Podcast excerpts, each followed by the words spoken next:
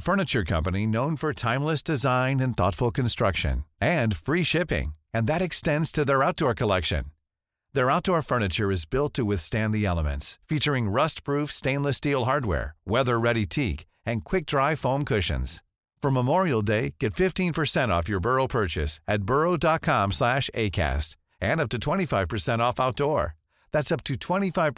Out پر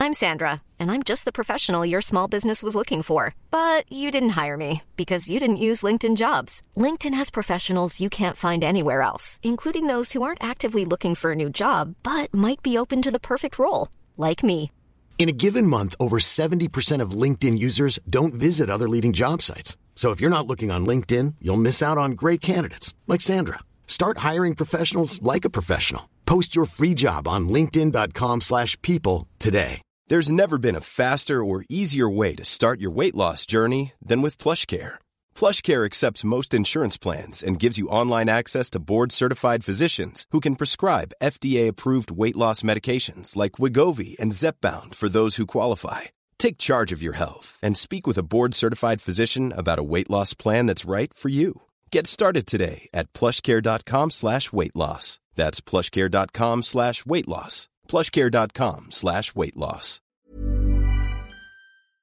لکڑی کو جانور کے ڈیزائن پر تراشنا ہم لکڑی میں ڈیزائن کاٹتے ہیں اس ڈیزائن میں جانور وغیرہ بھی کٹتے ہیں لیکن ہم ان کی آنکھیں نہیں بناتے کیا اس طرح کاٹنا جائز ہے اور اس کی کمائی ہمارے لیے حلال ہوگی اسامہ غنی سہارنپور سے دیکھیں لکڑی کو اس ڈیزائن کا بنانا کہ کسی چہرے کی تصویر بن جائے یہ بالکل حرام ناجائز عمل ہے اور اس کی آمدن بھی جائز نہیں ہے البتہ ایسی تصویر بنانا جو واضح نہ ہو جیسے آپ نے کہا آنکھ نہیں ہے تو آنکھ نہیں ہے تو اگر بالکل ہی صاف ہے نا یعنی آنکھ کا کوئی نشان ہی نہیں ہے اس میں اور دیکھنے سے کوئی واضح تصویر نظر نہیں آ رہی پھر تو ٹھیک ہے لیکن بعض دفعہ یہ ہوتا ہے پراپر آنکھ نہیں ہوتی لیکن آنکھ کے نشانات ہوتے ہیں تو اس سے صاف چہرہ نمودار ہو رہا ہوتا ہے نظر آ رہا ہوتا ہے تو پھر یہ بھی جائز نہیں ہے اچھا بھائی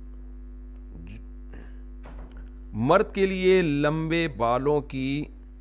چٹیا بنانا اس نے پھٹیا لکھا ہوا ہے اچھا سوری چٹیا میرے بال کندھے سے نیچے آتے ہیں تو میں ان کی پیچھے کی سائڈ چٹیا بنا لیتا ہوں کیا یہ عمل صحیح ہے اس بارے میں وضاحت فرمائیں عباد الحسن کراچی سے جائز ہے مرد کے لیے پیچھے کی طرف چٹیا بنانا جیسے خواتین کے لیے جائز ہے اگر کسی مرد کے لمبے بال ہیں تو اس کے لیے بھی جائز ہے کوئی حرج نہیں ہے اس میں حضرات فقہا نے مسئلہ بیان کیا اور یہ حدیث سے ثابت ہے کہ مرد نے اگر چٹیا بنائی ہوئی ہو تو جب غسل فرض ہوگا تو اس پر لازم ہے کہ وہ چٹیا کھولے اور پورے بال گیلے کرے اور عورت نے اگر جوڑا باندھا ہوا ہے پیچھے کی طرف تو اس پر جوڑا کھولنا لازم نہیں ہے سر کے بالوں کو کی جڑوں کو گیلا کر دینا کافی ہے حضور صلی اللہ علیہ وسلم کی ازواج کی تعداد مولانا تاری جمیل آپ صلی اللہ علیہ وسلم کی ازواج کی تعداد گیارہ بتاتے ہیں اور آپ نو بتاتے ہیں اس بارے میں صحیح روایات کیا ہیں حافظ گلزار یو پی سے مشہور روایات کے مطابق نبی صلی اللہ علیہ وسلم کی زوجات کی کل تعداد گیارہ تھی میں جو نو بتاتا ہوں وہ ایک وقت میں نو بیویاں ویسے تو آپ کی مشہور قول کے مطابق گیارہ زوجات تھیں جو پراپر رخصتی ہو کے آئیں ورنہ آپ کی جو نو اس لیے کہ ایک ٹائم میں آپ صلی اللہ علیہ وسلم کی نو بیویاں تھیں ایک ٹائم میں گیارہ نہیں تھی دوسری رکت میں پہلی رکت والی صورت پڑھ لی تو کیا کریں اگر ایک بندہ فرض یا سنت نماز پڑھ رہا ہو اور اس نے جو پہلی رکت میں پڑھی تھی وہی صورت دوسری رکت میں بھی پڑھ لے پھر یاد آنے پر کوئی دوسری صورت بھی پڑھ لے تو کیا اس طرح نماز درست ہو جائے گی اور تھزدہ صحف کرنا ہوگا یا نہیں شایان حمید کشمیر سے جائز ہے جو صورت پہلی رکعت میں پڑھی وہی رپیٹ کر سکتے ہیں دوسری رکعت میں چاہے بھولے سے پڑھیں جان کر پڑھیں ہر طرح سے جائز ہے بہتر یہ ہے کہ اگلی رکعت میں الگ صورت پڑھی جائے کیونکہ نبی صلی اللہ علیہ وسلم کا عام معمول یہی تھا امام کے پیچھے سلام کب پھیریں امام کے پیچھے سلام کب کہنا چاہیے اگر امام کے ساتھ سلام پھیر دیں تو کوئی مسئلہ تو نہیں ہے منور لاہور سے دیکھیں امام جب سلام پھیرے تو آپ بھی اس کے جیسے ہی السلام علیکم ورحمۃ اللہ کہے آپ بھی السلام علیکم ورحمۃ اللہ کہہ دیں تو یہ طریقہ سب سے افضل ہے لیکن اگر امام سے پہلے سلام پھیر دیا نا ساتھ ساتھ بھی ہو گیا تو بھی نماز ہو جائے گی لیکن اگر امام سے پہلے سلام پھیر دیا تو یہ تو بالکل جائز نہیں ہے بعض لوگ جلد بازی کر رہے ہوتے ہیں امام سے پہلے ہی سلام پھیر دیتے ہیں یہ ناجائز ہے وضو میں داڑھی کے بال نالی میں گر جائیں تو کیا حکم ہے اچھا اس میں جو ہے نا امام کے سے پہلے لوگ سلام پھیرتے ہیں اس میں بعض دفعہ امام کی بھی غلطی ہوتی ہے امام صاحب اتنی سلو موشن میں سلام پھیر رہے ہوتے ہیں کہ پبلک بھی کنفیوز ہو جاتی ہے اب جیسے نا السلام علیکم ورحمۃ اللہ اتنے آرام آرام سے پبلک بھی نا سلو موشن میں گردنوں کو گھما رہی ہوتی ہے اور وہ کنفیوز ہوتے ہوتے بعض دفعہ امام سے ہی پہل کر دیتے ہیں وہ تو امام کو بھی چاہیے کہ وہ سلام پھیرے السلام علیکم ورحمۃ اللہ اس طرح سے پھیرا کریں تو جیسے امام سلام پھیر رہے ہیں مختدی اس کے بعد سلام پھیر لیں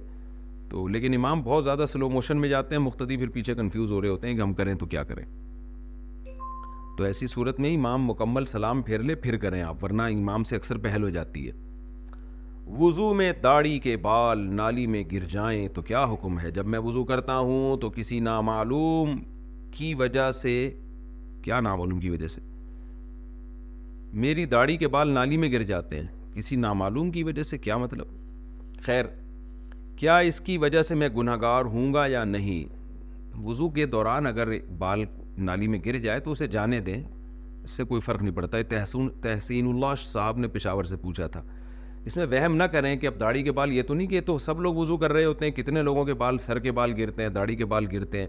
اب یہ تو نہیں کہ نالیوں میں گھس گھس کے وہ بال نکالنا شروع کر دیں گے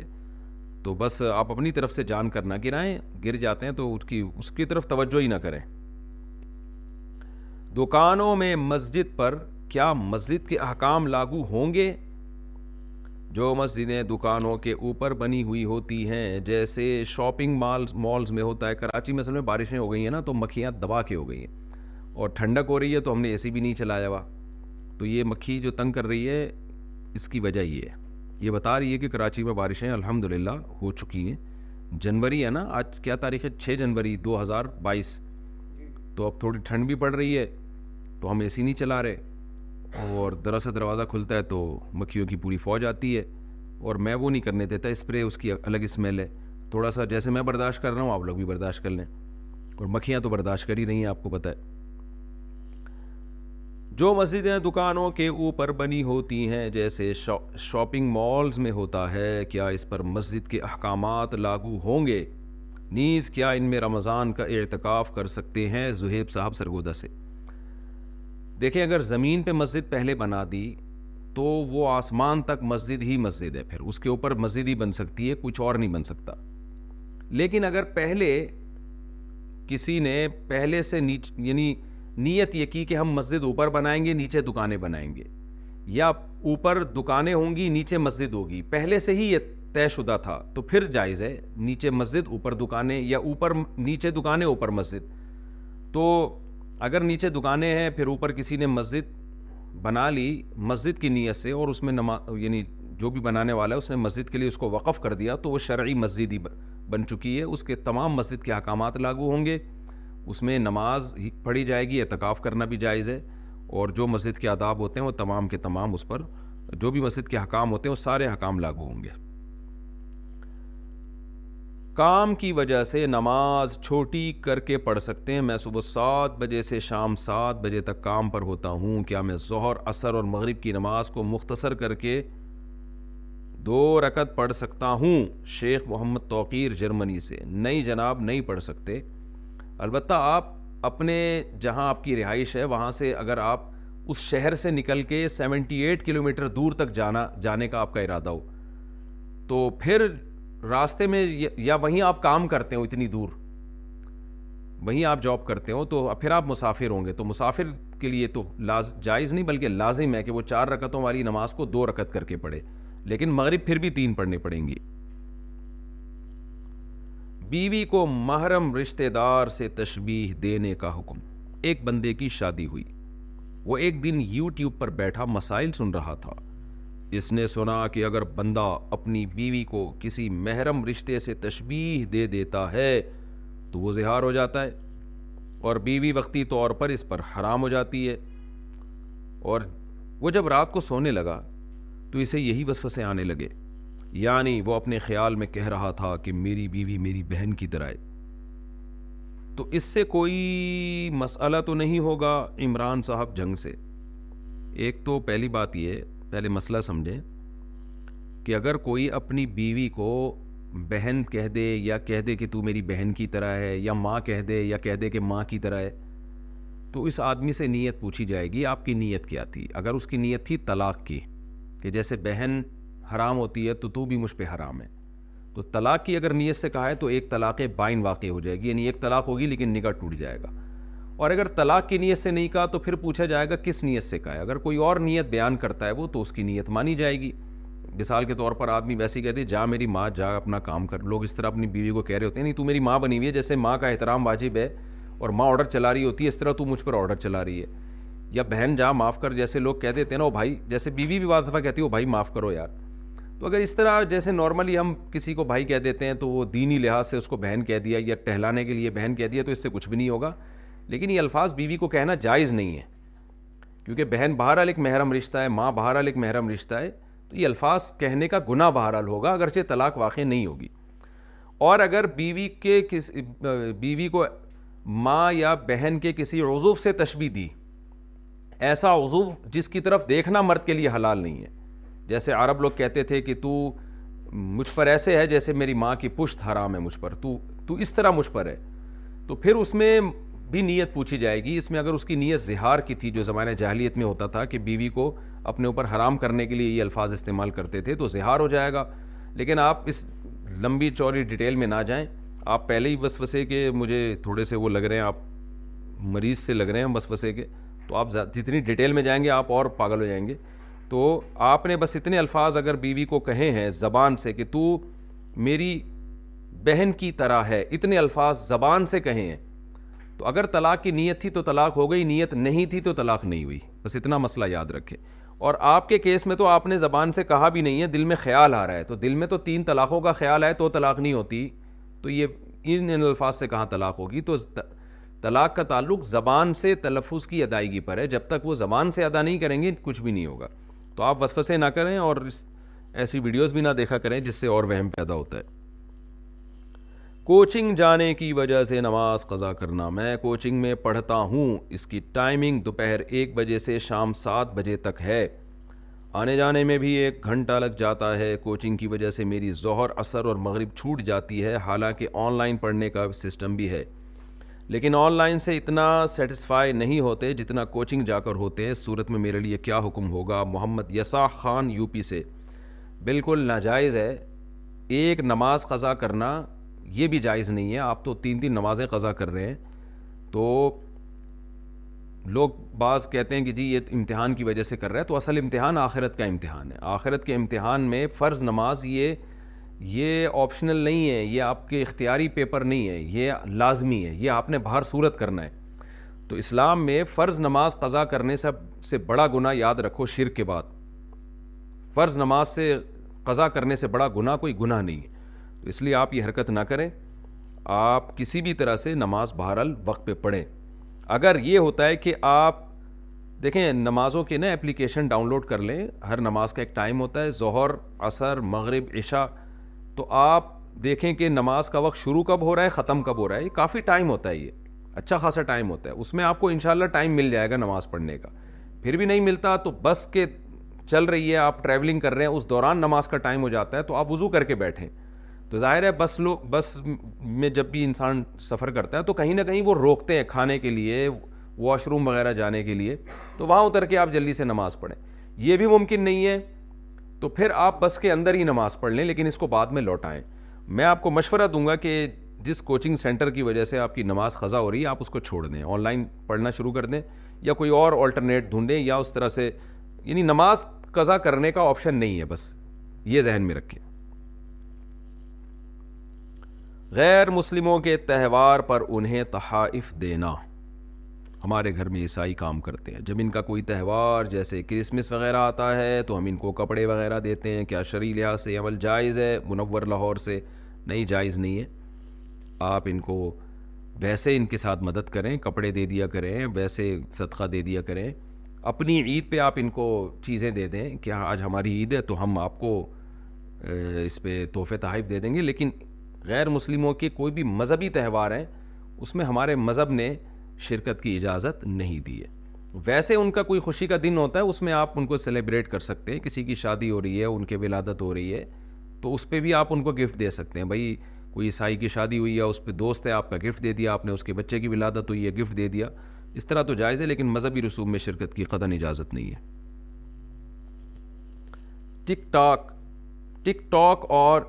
اچھا یہ مسئلہ پھر میں بتاؤں گا بعد میں اسنیک ویڈیو کی کمائی کا حکم یہ لوگ بہت پوچھ رہے ہیں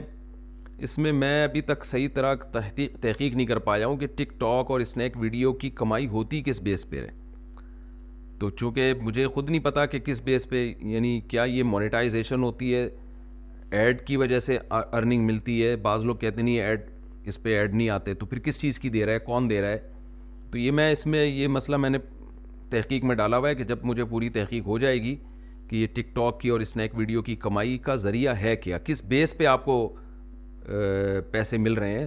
جب یہ پوری تحقیق ہو جائے گی تو میں انشاءاللہ اس کا جواب ریکارڈ کروا دوں گا ابھی مختلف باتیں سامنے آ رہی ہیں تو میں چاہ رہا ہوں اس کے جو اصل ماہرین ہیں وہاں تک پہنچ کر ان سے معلومات حاصل کی جائیں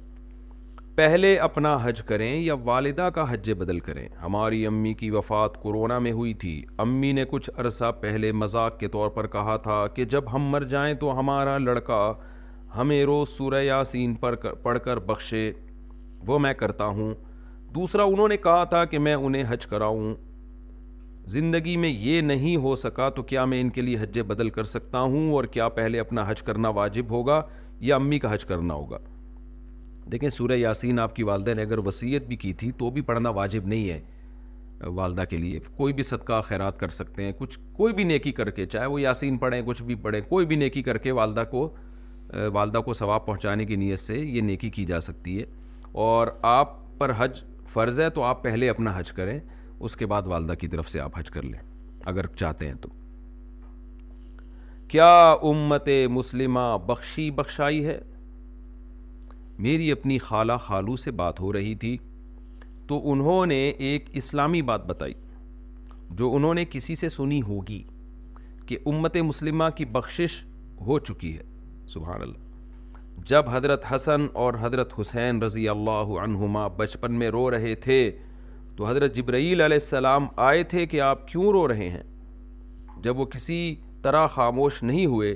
تو حضرت جبلیل نے کہا کہ پوری امت معاف ہو چکی ہے آپ نہ روئیں تو کیا یہ بات صحیح ہے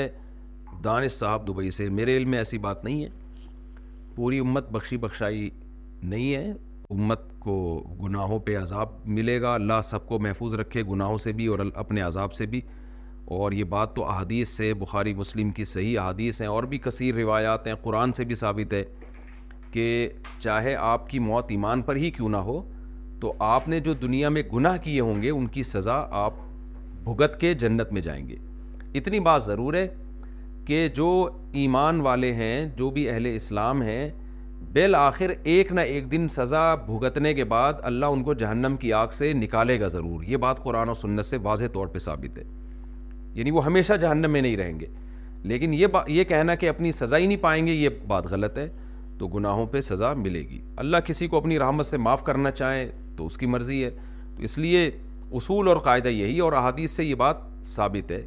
کہ بہت سے نمازی بھی جہنم میں جائیں گے بہت سے روزے دار بھی جہنم میں جائیں گے یہ صحیح احادیث سے یہ بات ثابت ہے تو جو نماز نہیں پڑھتے وہ تو پھر خود سوچیں کہ کیا بنے گا ہمارا تو اس لیے بدعملی سے بچنا چاہیے کبھی گناہ ہو جائے تو گڑ گڑا کے اللہ سے توبہ کرے اور معافی مانگے اس امید پہ ہرگز زندگی نہ گزاریں کہ جو مرضی چاہیں ہم کر لیں اور بالآخر ہم بخشے بخشا جائیں گے ایسا نہیں ہے اس سے ڈرنا چاہیے اللہ کے عذاب سے گھر والوں کی اجازت کے بغیر نکاح کرنا مجھے ایک لڑکی پسند ہے اس کے گھر والے سب راضی ہیں میں نے اپنے گھر میں بتایا تو امی راضی ہو گئیں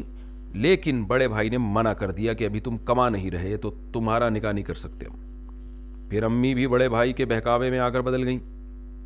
اور ہمار ابو ہمارے ریٹائر ہو گئے تو گھر میں بڑے بھائی کی ہی چلتی ہے تو کیا میں گھر والوں کی اجازت کے بغیر نکاح کر سکتا ہوں عبداللہ صاحب انڈیا سے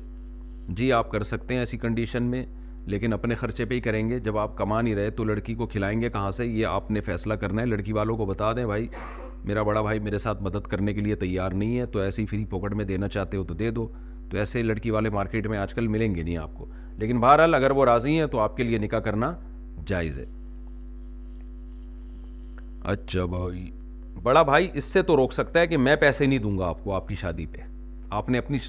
خود کرنی ہے لیکن روک شادی سے ہی روک دے کہ تم چونکہ جاب نہیں کر رہے تو تمہیں اجازت ہی نہیں ہے یہ اس یہ اس کی طرف سے نہیں ہے اگر آپ یہ کہتے ہیں بھائی میں اپنے خرچے پہ کر رہا ہوں اور میں خود اپنی بیوی کو کھلاؤں گا تو پھر بڑے بھائی کو روکنے کا حق نہیں ہے لیکن اگر آپ بڑے بھائی کے خرچے پہ کر رہے ہیں تو پھر وہ کہہ سکتا ہے بھائی میں نہیں اٹھاتا میں تمہارا خرچہ اٹھا رہا ہوں تمہاری بیگم کا کیوں اٹھاؤں میں تو آپ کے بڑے بھائی کو مشورہ دوں گا کہ اللہ نے اگر مالی وسعت دی ہے تو چھوٹے بھائی کی شادی بھی کرا دے اس کا خرچہ بھی اٹھا دے بہت ثواب ملے گا انشاءاللہ لیکن یہ لازم نہیں ہے قانون نہیں ہے یہ ایک انچ داڑھی رکھنا میں آرمی میں جاب کرتا ہوں یہاں داڑھی رکھنے کی اجازت ہے لیکن تقریباً ایک انچ تک کیا میں اتنی داڑھی رکھ سکتا ہوں بلال صاحب بحرین سے نہیں جی داڑھی کاٹنا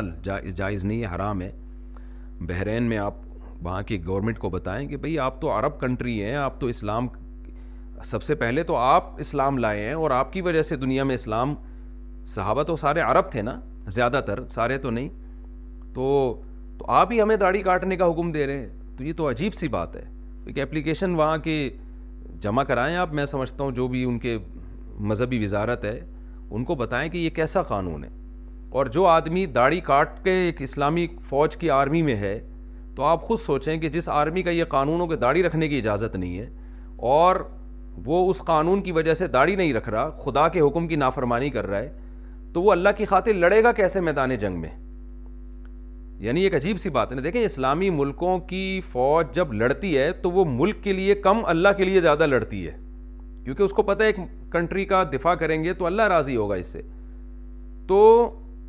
جب تک مذہب کا جذبہ نہیں ہوگا ہمارے اسلامی ملکوں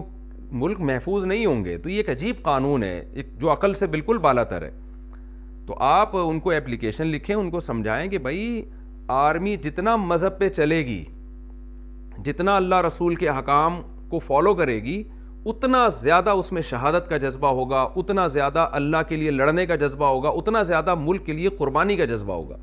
تو اگر کوئی اسلامی کنٹری اپنی آرمی کو لبرل بناتا ہے تو لبرل بنانے کا مطلب یہ کہ آپ نے اسباب اور وسائل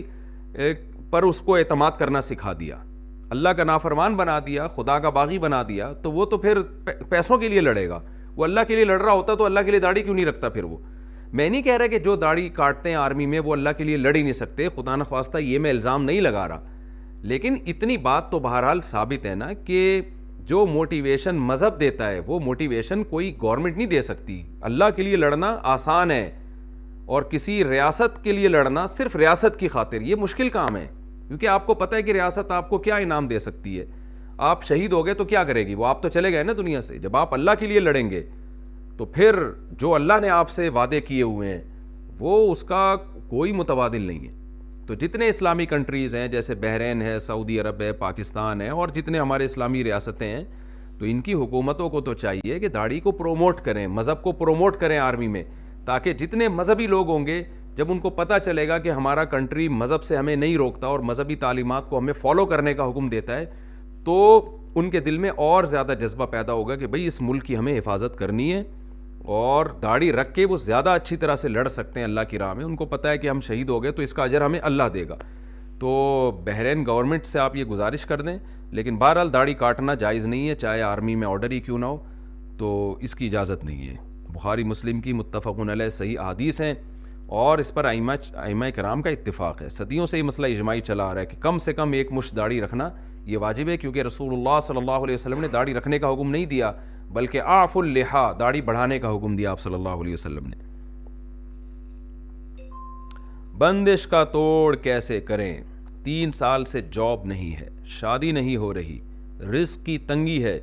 جہاں بھی گیا سب نے بولا کہ بندش ہے تو ایسی سخت بندش کی صورت میں کیا کریں مجاہد صاحب کراچی سے آپ بندش والوں کے پاس جانا چھوڑ دیں ایسی سخت صورت ورنہ آپ کو ہر ایک یہ الو بنائے گا بندش کوئی بندش بندش نہیں ہے نہ کسی بہت سے لوگوں کی آپ کی تین سال سے جاب نہیں بہت سے کی پچیس سال سے جاب نہیں ہے بے روزگاری میں زندگی گزر گئی آپ کی تین سال سے شادی نہیں ہو رہی بہت سے کی تیس سال سے شادی نہیں ہو رہی تو بھائی یہ بندش بندش کے چکر میں کو چھوڑ دیں آپ قرآن مجید میں اللہ کا ارشاد ہے ما یفتح اللہ للناس من رحمت فلا ممسک لہا وما یمسک فلا مرسل له من بعدی اللہ رحمت کا دروازہ کھولے تو کوئی بند نہیں کر سکتا بند کرے تو کوئی کھول نہیں سکتا تو اللہ سے دعا مانگیں اللہ کی طرف سے آزمائش ہے دنیا مسافر خانہ ہے نبی صلی اللہ علیہ وسلم نے فرمایا مسلمان مرد کو یا مسلمان عورت کو دنیا میں آزمائشیں آتی ہیں رزق کی طرف سے مال اولاد کی طرف سے مختلف مسائل مسائل آتے ہیں وہ صبر کرتا ہے حتیٰ لقی اللہ طاہرن متحرا کما قال صلی اللہ علیہ وسلم اللہ کے پاس جب حاضر ہوگا تو گناہوں سے بالکل پاک ہو چکا ہوگا تو اصل تو آخرت ہے تو پھر بھی کوشش جاری رکھیں آپ لیکن یہ بندشوں کے چکر میں نہ پڑیں یہ آپ کا بیڑا غرق کر دیں گے بندش والے لوگ آپ کو غیر ضروری چیزوں میں لگا دیں گے ان کا تو دیکھیں آپ کو بے روزگاری آپ کو روزگار نہیں مل رہا نا آپ گئے کسی نے کہا کہ بندش ہے جس کے پاس آپ گئے نا اس کے ساتھ بھی یہی پرابلم تھی اس کو روزگار نہیں مل رہا تھا تو اس نے پھر یہ بندش والا روزگار شروع کر دیا کہ یار لوگوں کو یہ بتاتے رہو بندش ہے فلانا ہے ڈرامہ ہے ڈمکانا ہے اس پہ اس کی دکان طبیعت سے چلنا شروع ہو گئی تو وہ خود بیچارہ روزگار نہ ہونے کی وجہ سے ان روحانی ٹوپی ڈراموں کی طرف آیا ہے وہ تو آپ بھی یا تو بندش کا بزنس شروع کر دیں ایک ٹھیا لگا کے بیٹھ جائیں اور لوگوں کو بتائیں تیرا یہ مسئلہ حل نہیں ہو رہا تجھ پہ فلانے نہیں کیا تجھ پہ ڈمکانے نہیں کیا اور کچھ نہ کچھ ان کو بتاتے رہیں تو آپ کا بھی بزنس چل پڑے گا لیکن ظاہر غیر اخلاقی حرکت ہے تو اس لیے جن جو آپ کو بتا رہے ہیں نا کہ بندش ہوئی ہوئی ہے وہ ان کے ساتھ بھی یہی مسئلہ تھا کہ ان کا بھی ان کو بھی روزگار نہیں مل رہا تھا اس وجہ سے انہوں نے یہ کام شروع کر دیا تو جن کو خود روزگار نہ مل رہا وہ آپ کو بندش کہاں سے توڑیں گے روزگار کہاں سے دلائیں گے چھوڑیں ان چکروں میں نہ پڑیں یا رزاق کثرت سے پڑھا کریں اس کا مطلب ہے اے روزی دینے والے یہ وظیفہ کثرت سے پڑھا کریں اور رات کو تحجد میں اٹھ کے دعا مانگا کریں نبی صلی اللہ علیہ وسلم نے فرمایا رات کے آخری حصے میں اللہ آسمان دنیا پہ آتے ہیں اور کہتے ہیں حل میں مستغفر اغفر اللہ کوئی ہے مجھ سے مغفرت کی دعا مانگنے والا کہ میں اس کے گناہوں کو معاف کروں حل میں مستر ارزق اللہ کوئی ہے مجھ سے روزی طلب کرنے والا کہ میں اس کو رزق دوں تو اس وقت اللہ سے دعا مانگے میں بھی دعا کرتا ہوں اللہ آپ کی شادی بھی اچھی جگہ کرا دے جس سے آپ بھی خوش ہوں تو وہ بھی آپ سے خوش ہو آج ایک صاحب میرا خون پینے لگے میری شادی کرائیں میری شادی کرائیں مجھے لگا کہ یہ آدمی تھوڑا سا اب نارمل ہے تو میں نے اس کو دعا دی میں نے کہا اللہ کرے آپ کی شادی ہو جائے ایسی جگہ جس سے آپ خوش ہوں اور اللہ کرے وہ بھی آپ سے خوش ہو کیونکہ آپ کے حالات سے لگ نہیں رہا کہ وہ آپ سے خوش ہوگی لیکن میں آپ کے لیے بہرحال دعا کرتا ہوں کہ ایسی جگہ شادی ہو جائے آپ بھی خوش ہوں وہ بھی خوش ہو آپ سے اور اللہ آپ کو کشادہ رزق حلال بھی دے اور کوشش جاری رکھیں آپ اور رات کو تحجد میں اگر اللہ توفیق دے رزق کی دعا مانگ لیا کریں اور گناہوں سے بھی توبہ کریں اگر اللہ نہ کرے زندگی میں کوئی گناہ ہے اس سے بھی رزق بند ہونے کا خطرہ ہوتا ہے گناہ کی وجہ سے کیا ایک عورت چار مردوں کو جہنم میں لے کے جائے گی اوئی ہوئی ہوئی کہا جاتا ہے کہ قیامت کے دن ایک عورت چار مردوں کو یعنی شوہر بیٹا بھائی اور باپ کو اپنے ساتھ جہنم میں لے کے جائے گی کہ یہ مجھے نماز کا نہیں کہتے تھے کیا یہ بات صحیح ہے خالد محمود لاہور سے اس طرح تو میرے علم میں نہیں ہے کہ کچھ طرح کے اسپیسیفک الفاظ آئے ہوں کہ ایک عورت چار بندوں کو لے کے جائے گی لیکن ایک اصولی بات یہ ہے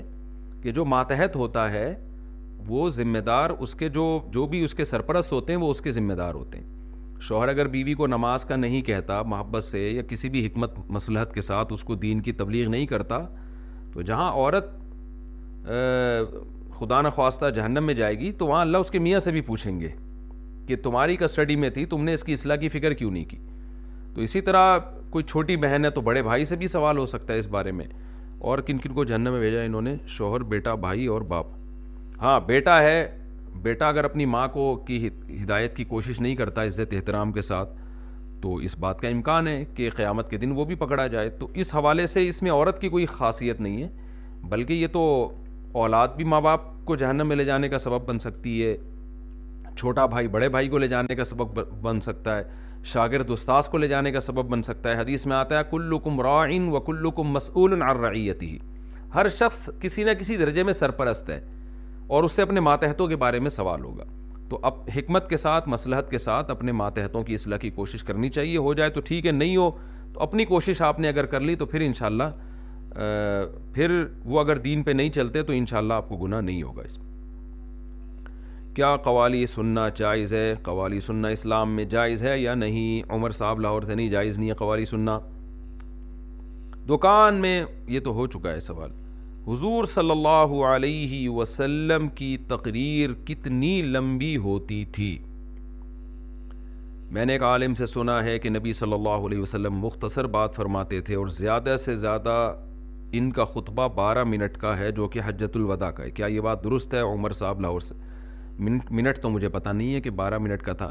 البتہ یہ بات ضرور ہے کہ نبی صلی اللہ علیہ وسلم جوامع الکلم دے کر بھیجے گئے ہیں آپ نے فرمایا مجھے جو پچھلے پیغمبروں پر فضیلت دی گئی ہے اس میں ایک یہ بھی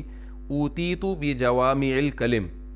جوامع الکلم کا مطلب ہوتا ہے مختصر بات ہو مگر بہت جامع ہو تو نبی کو یہ بلاغت اللہ نے دی تھی کہ آپ مختصر بات میں بہت بڑا پیغام ڈیلیور کر دیتے تھے تو اس لیے آپ صلی اللہ علیہ وسلم کی بات مختصر ہوتی تھی اور بہت جامع ہوتی تھی تو اور اس کا یعنی یہ لوگوں کے حالات پر ہے خطیب اتنی لمبی بات کرے کہ لوگ تنگ ہونا شروع ہو جائیں یہ خلاف سنت ہے باقی یہ کہ کوئی آدھے گھنٹے میں لوگ پریشان ہوتے ہیں کبھی دلچسپ بیان ہوتا ہے تو دو گھنٹے تک بھی لوگ سنتے رہتے ہیں تو یعنی سنت سے جو بات ثابت ہے جو جو روح ہے سنت کی وہ یہ ہے کہ اتنی لمبی بات نہ ہو کہ لوگ اس سے بیزار آنا شروع ہو جائیں لوگوں کے طبیعت کو دیکھ کے ان کے مزاج کو دیکھ کے ان کو نش... ان کے نشات کو دیکھ کر انسان بات کرے رات میں غسل فرض ہو جائے درو شریف کون سا پڑھے حدیث سے ثابت درود کون سے ہیں مسجد میں داخل ہوتے ہوئے کون سا درود پڑھنا مسنون ہے مجاہد صاحب کراچی سے دیکھیں درو شریف تو کوئی بھی پڑھ سکتے ہیں درود ابراہیمی کی بڑی فضیلت ہے جو ہم نماز میں پڑھتے ہیں تو ایسے تو بہت سارے درود ہیں حدیث میں مسجد میں داخل ہوتے ہوئے آپ پڑھ لیں بسم اللہ وسلاۃ وسلم علیہ رسول اللہ اللہ مفت اب واب رحمتک ایک نماز کا فدیہ کتنا کتنے روپے ہے ایک نماز کا فدیہ آج کے دور میں کتنے روپے دینا بنتا ہے بنت اجمل بہاول نگر سے ایک نماز کا فدیہ ہے بعض علماء کے نزدیک پونے دو کلو گندم اور ہمارے ہاں جو جامعت رشید کی تحقیق ہے اس کے مطابق سوا دو کلو گندم یا اس کی قیمت یعنی سوا دو کلو گندم یا اس کی قیمت کسی ایک فقیر کو دے دی جائے یا کسی ایک فقیر کو دو ٹائم کا کھانا کھلا دیا جائے لیکن خوب سمجھ لیں کہ نماز میں اصل فدیہ نہیں ہے اصل یہ ہے کہ جس نے نماز چھوڑی ہے اس کو قضا کرنی پڑے گی فدیہ نہیں ہے تو جو آدمی ناممکن ہو جائے نماز پڑھنا اس کے لیے ایسی بیماری ہو کہ ہل ہی نہ سکتا وہ ہوتا نہیں ہے ایسے گردن تو ہر آدمی ہلا ہی سکتا ہے تو اشاروں سے نماز پڑھنی پڑے گی کیونکہ آج کل نا لوگ نمازیں ضائع کر رہے ہیں فدیہ دے رہے ہیں تو یہ کہیں بھی نہیں ہے تو نماز ہی پڑھنی پڑے گی اگر آپ کے ذمہ بہت ساری قضا نمازیں باقی ہیں تو وہ قضا ساری شروع کر دیں تو جو آدمی قضا عمری شروع کرے اور پھر موت آنے لگے اس کو اور وہ اس کی کئی نمازیں رہ جائیں تو وہ اگر وصیت کرتا ہے کہ وصیت بھی ون تھرڈ مال سے اس سے زیادہ سے نہیں کہ میرے ایک تہائی مال سے نمازوں کا فدیہ ادا کیا جائے کیونکہ میں مرنے لگا ہوں یا موت میری قریب آ گئی اور میری نمازیں اتنی ہیں کہ میں مجھے یقین ہے کہ وہ نہیں لوٹا سکتا بعض دفعہ ایسا ہوتا ہے کہ دس دس سال کی نمازیں ہوتی ہیں اور آدمی کی عمر ساتھ نہیں دیتی پھر وہ لوٹانا ممکن نہیں ہوتا اس کے لیے تو ایسی صورت میں وسیعت کی جائے تو پھر جو میت کے وارثین ہیں وہ نمازوں کا فدیہ ادا کریں بشرطے کہ وہ ایک تہائی وراثت میں سے ممکن ہو ایک تہائی سے زیادہ ان پر لازم نہیں ہے تو اس صورت میں ہر ایک نماز کا فدیہ سوا دو کلو گندم دیا جائے گا ہماری تحقیق کے مطابق اور بعض علماء کہتے ہیں پونے دو کلو گندم تو تو اس میں وطر کا بھی حنفیہ کے نزدیک وطر بھی چونکہ واجب ہے حدیث میں اس کو بھی لازم قرار دیا گیا ہے تو اس لیے اس کا بھی الگ سے فدیہ یعنی ایک دن میں چھ نمازوں کا فدیہ ہوگا یہ جب میت وصیت کرے اور ایک تہائی کے اندر ادا اگر میت نے وصیت نہیں کی ہے پھر پھر وارثین پر یہ بھی لازم نہیں ہے تو بس وہ وراثت تقسیم کر لیں حسب توفیق کوئی اپنے والدین کے لیے کچھ بھی صدقہ خیرات کرنا چاہتا ہے تو کر لے میت کو غسل اور کفن دینے کا طریقہ میت کو غسل اور کفن دینے کا سنت طریقہ بتا دیں اکبر صاحب فیصل عباس سے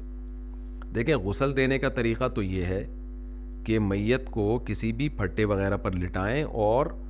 ان کے اوپر موٹی چادر ڈالیں آج کل بہت پتلی چادر ڈالی جاتی ہے جب میت کو غسل دیا جاتا ہے تو سطر صاف نظر آ رہا ہوتا ہے یہ بالکل جائز نہیں ہے میت کی بے اکرامی بھی ہے یہ تو موٹی چادر میت کے اوپر ڈالی جائے کہ گیلی ہونے کے بعد سطر نظر نہ آئے تو موٹی چادر ڈالنے کے بعد اس کے کپڑے اتار دیے جائیں اور پھر سب سے پہلے میت کو استنجا کرایا جائے یعنی جو ہے وہ کوئی ہاتھوں پہ نا موٹا کپڑا باندھ کے استنجا کرایا جائے تاکہ شرمگاہ پہ بغیر حائل کے ہاتھ نہ لگے اور بہتر یہی ہے کہ میت کو جو غسل دیں اس کے باپ ہے تو بیٹا غسل دے بھائی غسل دے یہ قریبی لوگ ماں ہے تو بیٹی یا بہن غسل دے تاکہ کیونکہ ایسے موقع پہ انسان کسی اجنبی آدمی کے بارے میں نہیں برداشت کرتا کہ اس کے ہاتھ میری باڈی پہ لگے تو اس لیے قریبی رشتہ دار کو چاہیے کہ غسل دے تو استنجا کرانے کے بعد پھر میت کو پراپر وضو کرایا جائے اور وضو میں ناک میں پانی نہ ڈالا جائے بلکہ یعنی منہ میں کھلی بھی نہ کرائی جائے بلکہ یہ جو ہے نا روئی کو گیلا کر کے تین دفعہ دانتوں پہ پھیر دیا جائے اسی طرح تین دفعہ دائیں ناک اور بائیں ناک پہ گیلی کر کے روئی کو گھما دیا جائے بس اتنا کافی ہے باقی پھر پوری باڈی پہ پانی بہا دیا جائے پانی بہا دیا جائے اس کے باڈی پہ پانی بہانے کا طریقہ یہ کہ میت کو پہلے آپ لیفٹ کروٹ پہ لٹائیں لیفٹ کروٹ پہ لٹانے میں یہ ہوگا کہ رائٹ جو اس کا حصہ ہے وہ پہلے سر سے لے کے پاؤں تک دھو دیا جائے اس کے اور نیم کے پتوں سے دے دیا جائے یا صابن سے بھی دینا جائز ہے بہتر ہے کہ نیم کے پتوں کو پانی میں بوائل کر کے اس سے غسل دیں یا بیری کے پتوں کو غسل تاکہ اس سے صفائی زیادہ ہوتی ہے مقصد صفائی ہے تو دائیں پہلو پورا دھلا دیا جائے اس کے بعد میت کو سیدھی کروٹ پہ لٹایا جائے تو اس سے لیفٹ پہلو وہ اوپر آ جائے گا تو پھر لیفٹ پہلو کو پورا دھو دیا جائے تو یہ غسل ہوگا مرد کا بھی اسی طرح ہے عورت کا بھی غسل اسی طرح ہے کفن دینے کا طریقہ یہ ہے کہ مرد کو پانچ کپڑوں میں سوری تین کپڑوں میں کفن دیا جاتا ہے اور عورت کو پانچ کپڑوں میں کفن دیا جاتا ہے تو اس کی تفصیل پھر انشاءاللہ میں کسی اور وقت بتاؤں گا مرد کو جو ہے نا ایک بڑی چادر ہوتی ہے ایک اظہار ہوتا ہے ایک قمیض ہوتی ہے یعنی مرد کا تو بہت آسان طریقہ ہے کہ ایک اظہار ہو اب جو ہے نا اس میں پورا ایک خاص طریقہ ہے کہ کس طرح سے لٹایا جائے میت کو تاکہ وہ اظہار اور قمیض پہننے میں آسانی ہو تو وہ بہتر ہے کہ آپ اپنے کسی قریبی امام سے رابطہ کر لیں وہ آپ کو یعنی پریکٹیکل کر کے دکھا دیں گے یہ چیزیں ایسے سمجھانے سے مشکل سے سمجھ میں آتی ہیں تو کسی کو کرتا ہوا دیکھ لیں تو زیادہ اچھی طرح سمجھ میں میتیں تو میرے خیال ہوتی ہوں گی آپ کہاں سے ہیں یہ صاحب ہیں کہاں سے تاکہ مجھے پتہ چلے ان کے یہاں لوگ کا انتقال ہوتا ہے کہ نہیں ہوتا فیصل آباد سے ہیں نا آپ تو فیصل آباد میں بھی میری معلومات کے مطابق لوگ مرتے ہیں جیسے باقی دنیا میں مرتے ہیں تو آپ فیصلہ بعد میں نا کوئی قریبی امام سے رابطہ کر لیں یا کوئی بھی جہاں میت ہوئی ہے ان کو دیکھ لیں تو تین یعنی خلاصہ اس کا یہ ہوگا کہ مرد کو تین کپڑوں میں اور عورت کو پانچ کپڑوں میں دفن کیا جاتا ہے اور یہ سارے ان سلے کپڑے ہوتے ہیں تو کیسے کیا جاتا ہے اس کا خاص طریقہ ہے وہ آپ کسی سے پوچھ لیں تو وہ زیادہ آپ کے لیے سوٹیبل ہے ورنہ بہشتی زیور حضرت مولانا شرف علی تھانوی رحمۃ اللہ علیہ کی کتاب ہے اور جامعت الرشید رشید والوں نے اس کا ایڈیشن شائع کیا بہت آسان کر کے اس کا نام ہے تسہیل بہشتی زیور وہ ہر گھر میں ہونی چاہیے کتاب اس میں بہت پراپر طریقے سے پورا طریقہ کفن دفن کا لکھا ہوا ہے اس کو اس کا مطالعہ کر لیں ایسے میرے لیے نا اس کو ویڈیو میں سمجھانا جب تک میں کفن یا میت لٹا کے نہ دکھاؤں میرے لیے سمجھانا مشکل ہوگا سمجھا تو دوں گا انشاءاللہ شاء بہت ٹائم لگ جائے گا اس میں کیا ہاتھی حلال جانور ہے ہاتھی اور ذرافہ کو کھانے کے بارے میں کیا حکم ہے عبد الرحمن کینیڈا سے ذرافہ کھا سکتے ہیں اپنے خرچے پہ ہاتھی کھانا جائز نہیں ہے پتہ نہیں کہاں سے آپ کو ذرافہ مل رہا ہے خیر اگر آپ کھائیں تو کائنڈلی تھوڑا سا ہمیں بھی یاد رکھیے گا لیکن کینیڈا میں ہے تو چلو کبھی کینیڈا آنا ہوا تو ذرافے کا گوشت آپ فریز کر کے رکھیے گا میرے لیے ہم نے اللہ کا شکر ہے ہر جنگل کے جانور کا تقریباً گوشت کھا لیا ہے دنیا میں جب سفر ہوتے ہیں نا تو نیل گائے بھی کھا کے دیکھی ہے اچھی ہوتی ہے ہرن کے گوشت بھی کھا لیا ہم نے تنزانیہ میں گئے تھے اور یہاں بھی ہمارے ایک دوست نے ان کے پاس لائسنس ہے شکار کر کے لائے تھے تو کھا لیا تھا مدزل ہلا لیا ہرن کا گوشت آیا ہم نے کھا لیا تو ہرن کا بھی کھا لیا نیل گائے کا بھی کھا لیا اور بھی ایک دو بڑے بڑے اچھے اچھے جانور ہیں وہ بھی کھا لیے زرافہ رہ گیا ہے تو کائنڈلی کبھی ہو تو یاد رکھیے گا بغیر نکاح کے ریلیشن شپ میں رہنا جو مسلمان ریلیشن شپ میں رہ رہے ہوں بغیر شادی کے زنا والی زندگی بسر کر رہے ہوں ان کے ساتھ کیسا برتاؤ رکھنا چاہیے کیا ایسے لوگوں کو سر عام رسوا کرنا جائز ہوگا کیونکہ اگر ہم ایسا نہ کریں تو یہ عمل تو یہ ایسے عمل کو اور پروموٹ کرنے کے مترادف ہوگا جبکہ قانونی طور پر بھی اس کی اجازت ہو رہی ہے شیخ صاحب انڈیا سے دیکھیں مسلمان کے لیے تو یہ بہت بڑا جرم ہے اگر کوئی کھلے عام اس طرح کر رہا ہے گرل فرینڈ کو لے کے گھومتا ہے اور جاتا ہے تنہائی میں وقت بھی گزارتا ہے تو اس کی عزت کرنا جائز نہیں ہے اس کو ملامت کرنی چاہیے برا عمل ہے اس کو کبھی بھی آپ انوائٹ نہ کریں کہ آپ اپنی گرل فرینڈ کے ساتھ میرے ساتھ چائے پہ آئیے گا یہ سب گناہ میں تعاون کی چیزیں ولا تعاون علسم ولادوان قرآن قرآن کہہ رہے گناہ کی باتوں میں ایک دوسرے کے ساتھ تعاون نہ کرو آپ جب انوائٹ کریں کسی بندے کو تو کہیں اپنی وائف کے ساتھ آئیے گا گرل فرینڈ کے ساتھ بالکل بھی نہیں تو اس کو اس کی حوصلہ شکنی کرنی چاہیے کوئی مسلمان اگر یہ کام کر رہے ہیں غیر مسلم کر رہے ہیں وہ جانے آخرت خود ہی بھگت لیں گے مسلمان کے لیے اس عمل کو کسی بھی طرح سے اس کو پروموٹ کرنے کی اجازت نہیں ہے ایسے لوگوں کو عزت دینا بھی جائز نہیں ہے ایسے لوگوں کو رسپیکٹ کرنا بھی جائز نہیں ہے ہاں کسی نے تبلیغ کرنی ہو تو سمجھانے کے لیے محبت سے بات کی جا سکتی ہے ادروائز ان سے کوئی بھی کسی قسم کا ریلیشن نہ رکھے دیکھو ایک ہوتا ہے زانی جو چھپ کے گناہ کر رہا ہے زنا کر رہا ہے وہ بھی غلط ہے لیکن وہ اپنے گناہ پر شرمندہ ہے اور ایک گرل فرینڈ کو لے کے کھلے عام گھوم رہے ہیں ہوٹلوں میں اس کے ساتھ راتیں گزار رہے ہیں ساری دنیا کو پتہ ہے یہ اس سے ناجائز ریلیشن ہے اور وہ اس کو فخر سے بتاتا بھی ہے یہ تو بہت زیادہ ہو گیا یہ تو بلّہ کے حکام کے ساتھ کھلی بغاوت ہو گئی تو یہ تو ناقابل معافی جرم ہے اسلام میں تو میں نہیں کہہ رہا کہ آپ ان کو سزائیں دینا شروع کر دیں یہ کام تو گورنمنٹ کے علاوہ کوئی نہیں کر سکتا لیکن ان سے ریزرو رہیں ان سے تعلقات نہ رکھیں اور کوئی آپ کے سامنے آ کے بتاتا ہے فخر سے کہ بھئی میں ایسے ہوں ریلیشن ہے کیا ہوتا ہے آپ بولے بہت بری حرکت ہے یہ بھنگیوں چماروں والا کام ہے انسانوں والا کام نہیں ہے یہ دیکھو صرف لباس سے نہیں انسان کا بھنگی ہونا ثابت ہوتا حرکتیں بھی ہیں جو بھنگیوں چماروں والی بلکہ یہ تو کام تو بھنگی چمار بھی نہیں کرتے جو اچھے خاندانوں کے ہیں نا اچھے خاندان سے میری مراد ہے جن میں تھوڑی بہت غیرت باقی ہے وہ نہیں کرتے تو انسان سے سوٹ اور ٹائی سے انسان کا بچہ نہیں بنتا ہے اللہ کی نظر میں کچھ گندے عمل ہیں جن سے انسان کی ویلیو گر جاتی اور انسان دو ٹکے کا نہیں رہتا وہ یہی گندے اعمال ہیں جن کی بیس پر بہت ساری قوموں کو اللہ نے تباہ و برباد کی ہے تو اسلام میں عورت کے پاس جانے کا صرف ایک راستہ ہے وہ ہے شادی اس کے علاوہ تمام راستوں کو اللہ نے حرام قرار دیا ہے اور جو ان پہ فخر کرتا ہے لوگوں کو بتاتا ہے تو اس سے کا بائیکاٹ کریں اس سے تعلق نہ رکھیں سنت غیر موقعہ میں تیسری چوتھی رکت میں تلاوت کا حکم جو سنت غیر موقعہ ہیں ان کے بارے میں مفتی صاحب نے بتایا کہ دو رکت کے بعد درو شریف اور دعا پڑھنے کے بعد کھڑے ہو جائیں گے اور پھر ثنا سے شروع کریں گے کیا اس میں تیسری اور چوتھی رکت میں دوبارہ سے صورت بھی ملائی جائے گی انجم صاحب لندن سے جی ہاں ملائی جائے گی اچھا انجم مردوں کا نام بھی ہوتا ہے خواتین کا نام بھی ہوتا ہے میں نے صاحب کہہ دیا ہو سکتا ہے صاحبہ ہوں تو سنت غیر موقعہ میں تیسری رکت میں صورت ملانا لازم ہے تو اس میں جو ہے لازمی ہے اگر نہیں ملائی تو نماز نہیں ہوگی جان کر اگر چھوڑ دی تو واجب لیاد ہے بھولے سے چھوڑ دی تو سدا صاحب کرنا پڑے گا ایک نماز کا وقت دوسری نماز تک رہتا ہے کیا یہ بات صحیح ہے کہ ایک نماز کا وقت دوسری نماز کے شروع ہونے تک رہتا ہے یا پہلے ختم ہوتا ہے جیسے لوگ کہتے ہیں کہ مغرب کا وقت آدھے گھنٹے کے بعد ختم ہو جاتا ہے جبکہ یہاں عشاء کا وقت ڈیڑھ گھنٹے بعد شروع ہوتا ہے اس طرح اثر اور مغرب کے درمیان کتنا وقت رہتا ہے اس بارے میں وضاحت فرما دیں یہ بھی انجم لندن سے پوچھا کسی نے سوری یہ انجم نہیں ہے نجم ہے پچھلا سوال بھی نجم نے پوچھا ہے نجم لندن دیکھیں یہ بات غلط ہے کہ مغرب کا وقت آدھا گھنٹہ رہتا ہے مغرب کا وقت اس وقت تک رہتا ہے جب تک عشاء کا شروع نہیں ہوتا ظہر کا اس وقت تک رہتا ہے جب تک عصر کا شروع نہیں ہوتا اور عصر کا اس وقت تک رہتا ہے جب تک مغرب کا وقت شروع نہیں ہوتا البتہ عصر میں اتنی تاخیر کرنا حرام ہے ناجائز ہے کہ سورج کی چمک ختم ہو جائے اور سورج تقریباً ایک گز ڈیڑھ گز تک بلند ہو جائے تو اتنی تاخیر کرنا جائز نہیں ہے یعنی بلند رہے اس یعنی اتنی بلندی تک پہنچ جائے غروب ہوتے ہوئے تو اتنی تاخیر اثر میں ناجائز بہرحال ہے مگر وقت ہوتا ہے اور مغرب میں بھی تاخیر کرنا جائز نہیں ہے لیکن قضا نہیں ہوگی جب تک عشاء کا وقت شروع نہیں ہوگا لیکن اتنی تاخیر مغرب میں ٹھیک نہیں ہے مغرب کو جلدی پڑھیں آپ اور فجر کا وقت سورج طلوع ہونے کے وقت تک رہتا ہے سورج جیسی طلوع ہوا تھوڑا سا کنارہ بھی طلوع ہو گیا تو فجر کا وقت قضا ہو جاتا ہے رشتہ طے ہونے کے بعد نکاح کب کریں جب لڑکے اور لڑکی کا رشتہ طے ہو جائے تو اب کیا کرنا چاہیے نکاح کرنا چاہیے ایک دوسرے سے بات چیت کرنی چاہیے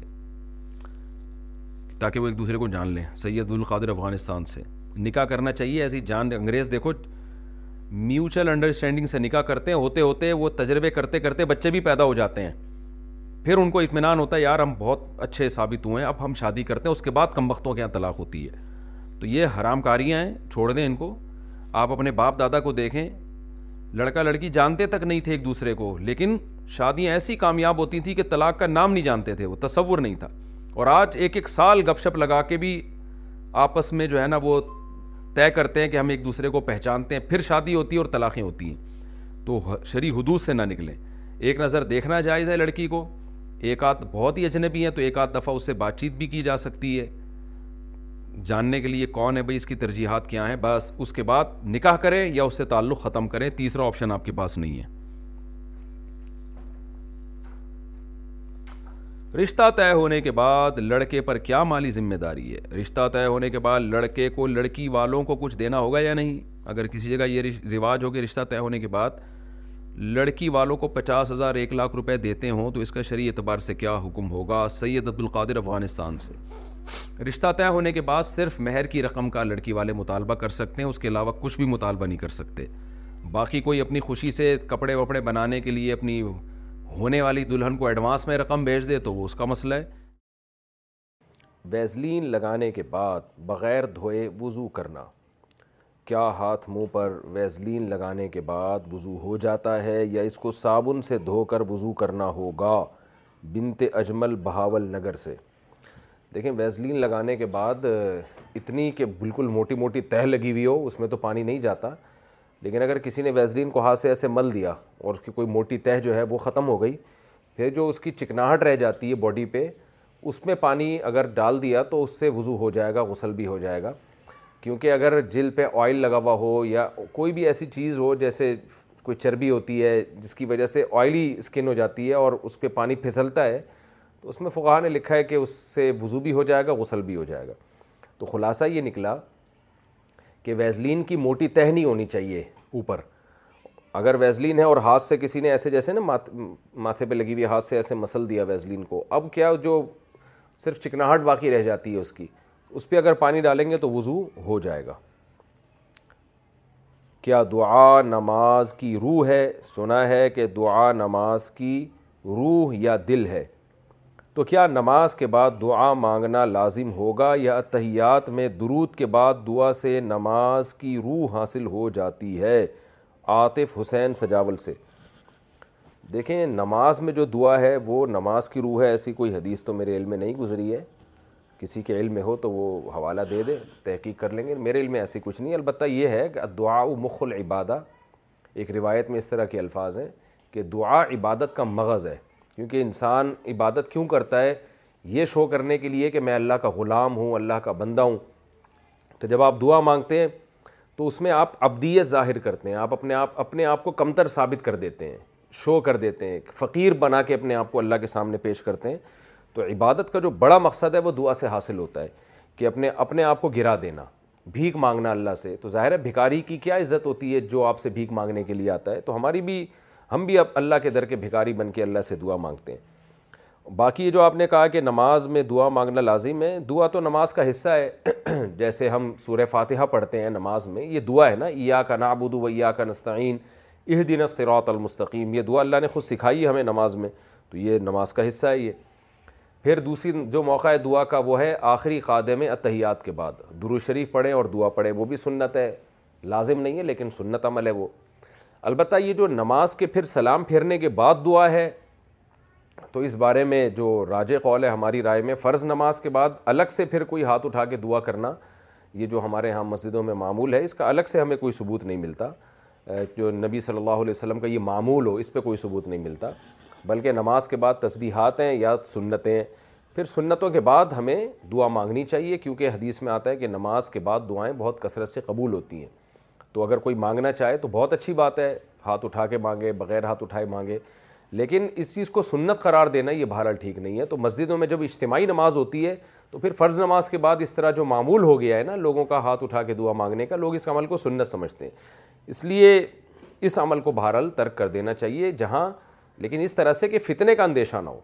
بعض دفعہ لوگ لڑنے مارنے پر آ جاتے ہیں تو فتنہ تو زیادہ بری چیز ہے تو خلاصہ بہرحال یہ نکلا کہ آپ نماز کے بعد سنتیں پڑھیں سنتیں نہیں ہیں تو دعا مانگ سکتے ہیں اس میں کوئی حرج نہیں ہے قبولیت کا موقع ہوتا ہے وہ پھر ہاتھ اٹھائے بغیر بھی مانگ سکتے ہیں ہاتھ اٹھا کے بھی مانگ سکتے ہیں لیکن جب اجتماعی نماز ہو فرض نماز جماعت سے پڑھی جائے تو پھر امام اور مختدیوں کو چاہیے کہ وہ اس کے بعد ہاتھ اٹھا کے دعا نہ مانگیں کیونکہ لوگوں نے اس کو فرض سمجھنا شروع کر دیا فرض کا درجہ دے دیا لوگوں نے اس کو اچھا بھائی خواتین کا مسجد میں جمعہ پڑھنا کیا عورتیں جمعہ کی جمعہ کی نماز مسجد میں پڑھ سکتی ہیں دبئی میں خواتین کے لیے مسجد میں ایک ہال بنا ہوا ہوتا ہے بنت عبداللہ دبئی سے دیکھیں رسول اللہ صلی اللہ علیہ وسلم کے دور میں خواتین جمعہ کی نماز بھی مسجد میں پڑھتی تھیں اور باقی نمازیں بھی لیکن نبی صلی اللہ علیہ وسلم نے انہیں اس کی ترغیب نہیں دی بلکہ ترغیب یہ دی کہ عورت کے گھر کی نماز وہ مسجد کی نماز سے افضل ہے بعض خواتین نے تو یہ حدیث سن کے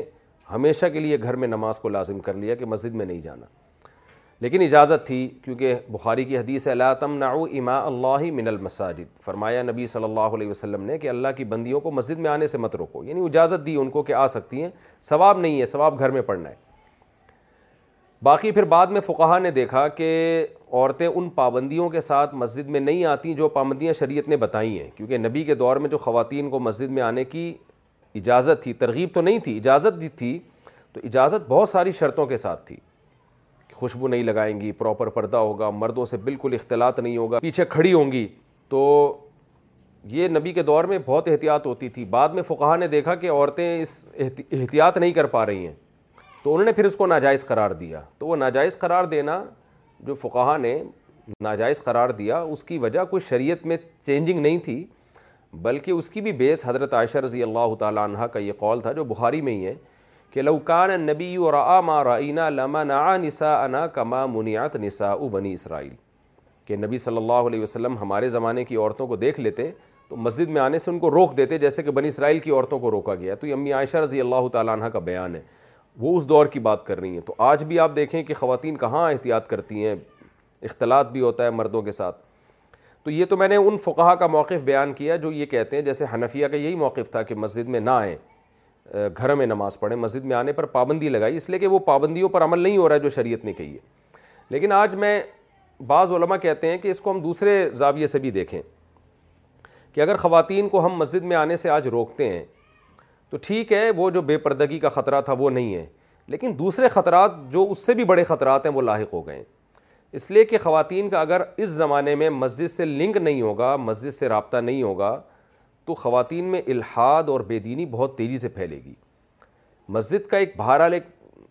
موقع ہوتا ہے مسلمانوں کے اجتماعات میں شرکت کی ایک الگ برکتیں ہوتی ہیں امام ابو حنیفہ رحمہ اللہ یا دیگر فقہا جو امام حنیفہ کے موقف سے اتفاق کرتے تھے انہوں نے جو عورتوں کو روکا نا مسجد میں آنے سے وہ اسلامی حکومتوں کا دور تھا اس وقت عورت کو گھر میں پورا دین مل رہا تھا اور وہ گھر سے کہیں بھی نہیں جا رہی تھی تو گھر کی چار دیواری میں تھی وہ لیکن آج خواتین شاپنگ سینٹروں میں جا رہی ہیں سینما گھروں میں فلم دیکھنے جا رہی ہیں جاب کر رہی ہیں یونیورسٹیوں میں جا رہی ہیں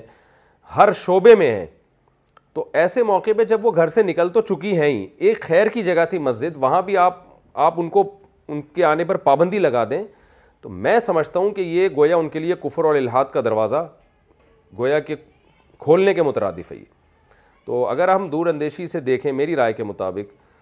تو اس میں جو ہے نا اس موقف کو چینج کرنے کی ضرورت ہے اور اس وقت عورتوں کو اجازت دینے کی ضرورت ہے کہ خاص طور پہ یہ جو مسلمانوں کے بڑے بڑے اجتماعات ہوتے ہیں جمعے کی نمازیں عیدین کی نمازیں ان میں خواتین کو شرکت کی اجازت دینی چاہیے عید کی نماز کے بارے میں تو واضح حدیث ہے کہ جو مخدرات عورتیں ہیں نبی صلی اللہ علیہ وسلم نے فرمایا ان کو بھی عیدگاہ میں لے کر آؤ حت الحیز وہ عورتیں جو حیض میں ہوں ان کو بھی لے کر آؤ حالانکہ نماز نہیں پڑھنی انہوں نے دعا میں شریک ہو جائیں وہ تو میرا خیال یہ ہے کہ اس زمانے میں خواتین کو مسجد میں آنا اس کی اجازت دینی چاہیے تاکہ ان کا ایک دین سے ایک اسلامی شعار سے ایک رشتہ قائم رہے کیونکہ بہت زیادہ الحاد پھیل رہا ہے خواتین میں بہت تیزی کے ساتھ قضا نماز اور روزے میں نفل نماز اور روزے کی فضیلت مل جاتی ہے ہم نے سنا ہے کہ ہم جو نفل نماز پڑھتے ہیں اگر ان میں قضائے عمری کی نیت بھی کریں تو ہماری قضائے عمری بھی ادا ہو جائے گی اور چاشت اوابین وغیرہ کی نفل نماز بھی ہو جائے گی اسی طرح خاص دنوں کے جو نفل روزے ہوتے ہیں جو خواتین کے ایام کے روزے ہوتے ہیں اچھا نہیں سوری ایام کے روزے نہیں جو نفل روزے ہوتے ہیں جیسے عاشورہ وغیرہ ان میں قضا روزہ رکھنے سے یعنی یعنی جو ایام کے روزے قضا ہوتے ہیں نا وہ رکھنے سے عجیب سی عبارت ہے یعنی ان کا مقصد یہی ہے کہ جو خواتین رمضان کے روزے ایام کی وجہ سے قضا ہو جاتے ہیں تو پھر وہ عاشورہ کا روزہ بھی نیت کر لیں اور اس میں قضا روزے کی بھی نیت کر لیں تو کیا دونوں ثواب مل جائیں گے یہ سوال پوچھا ہے جی ام ابو بکر نے انڈیا سے نہیں جی دونوں ثواب نہیں ملیں گے آپ اگر نفل نماز پڑھ رہے ہیں اشراقی اوابین کی اس میں قضاء عمری کی نیت نہیں کر سکتے قضاء عمری کی نیت کر لی تو وہ اشراق اوابین نہیں ہوگی پھر وہ قضاء عمری ہی ہوگی اور اگر آپ نے نفل کی نیت کر لی تو نفل ہی ہوگی وہ قضا نہیں ہوگی تو ایک نیت کریں اسی طرح عاشورہ کے دن اگر آپ نے رمضان کا قضا روزہ رکھا تو وہ قضا روزہ ہوگا وہ عاشورہ کا ثواب نہیں ملے گا اور اگر آپ نے عاشورہ کی نیت سے روزہ رکھا تو پھر رمضان کا قضا نہیں ہوگا تو ایک نیت اس میں ایک نیت ضروری ہے اس میں دو نیتیں نہیں ہو سکتی صدقہ خیرات کا معمول ہو تو کیا زکوٰۃ واجب ہوگی ایک آدمی کمائی کا تیسرا حصہ اللہ کے لیے نکالتا ہے تو کیا وہ زکوٰۃ اور قربانی علیحدہ سے دے گا جی جناب بالکل علیحدہ سے دے گا وہ زکوٰۃ اور قربانی کیونکہ زکوٰۃ ادا کرتے ہوئے زکوٰۃ کی نیت ضروری ہے نیت اگر نہیں کی تو عام خیرات کی نیت سے آپ جتنا بھی دے دیں اس سے زکوٰۃ ادا نہیں ہوتی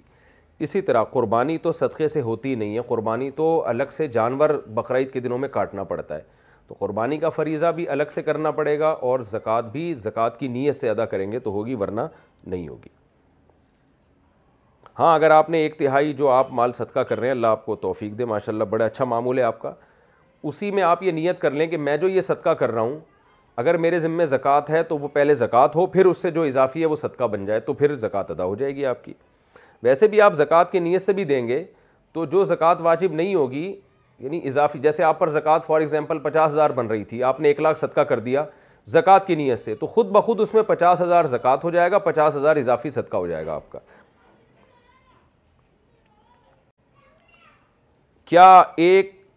کیا کان کو دو جگہ سے چھدوا سکتے ہیں اچھا ایک اور سوال ہے پہلے میں یہ کر لوں کیا ایک ڈراپ سے رضاعت کا رشتہ ثابت ہو جاتا ہے میں نے اپنے دیور کا بیٹا گود لیا ہوا ہے میں نے اسے فیڈ کرانے کی بہت کوشش کی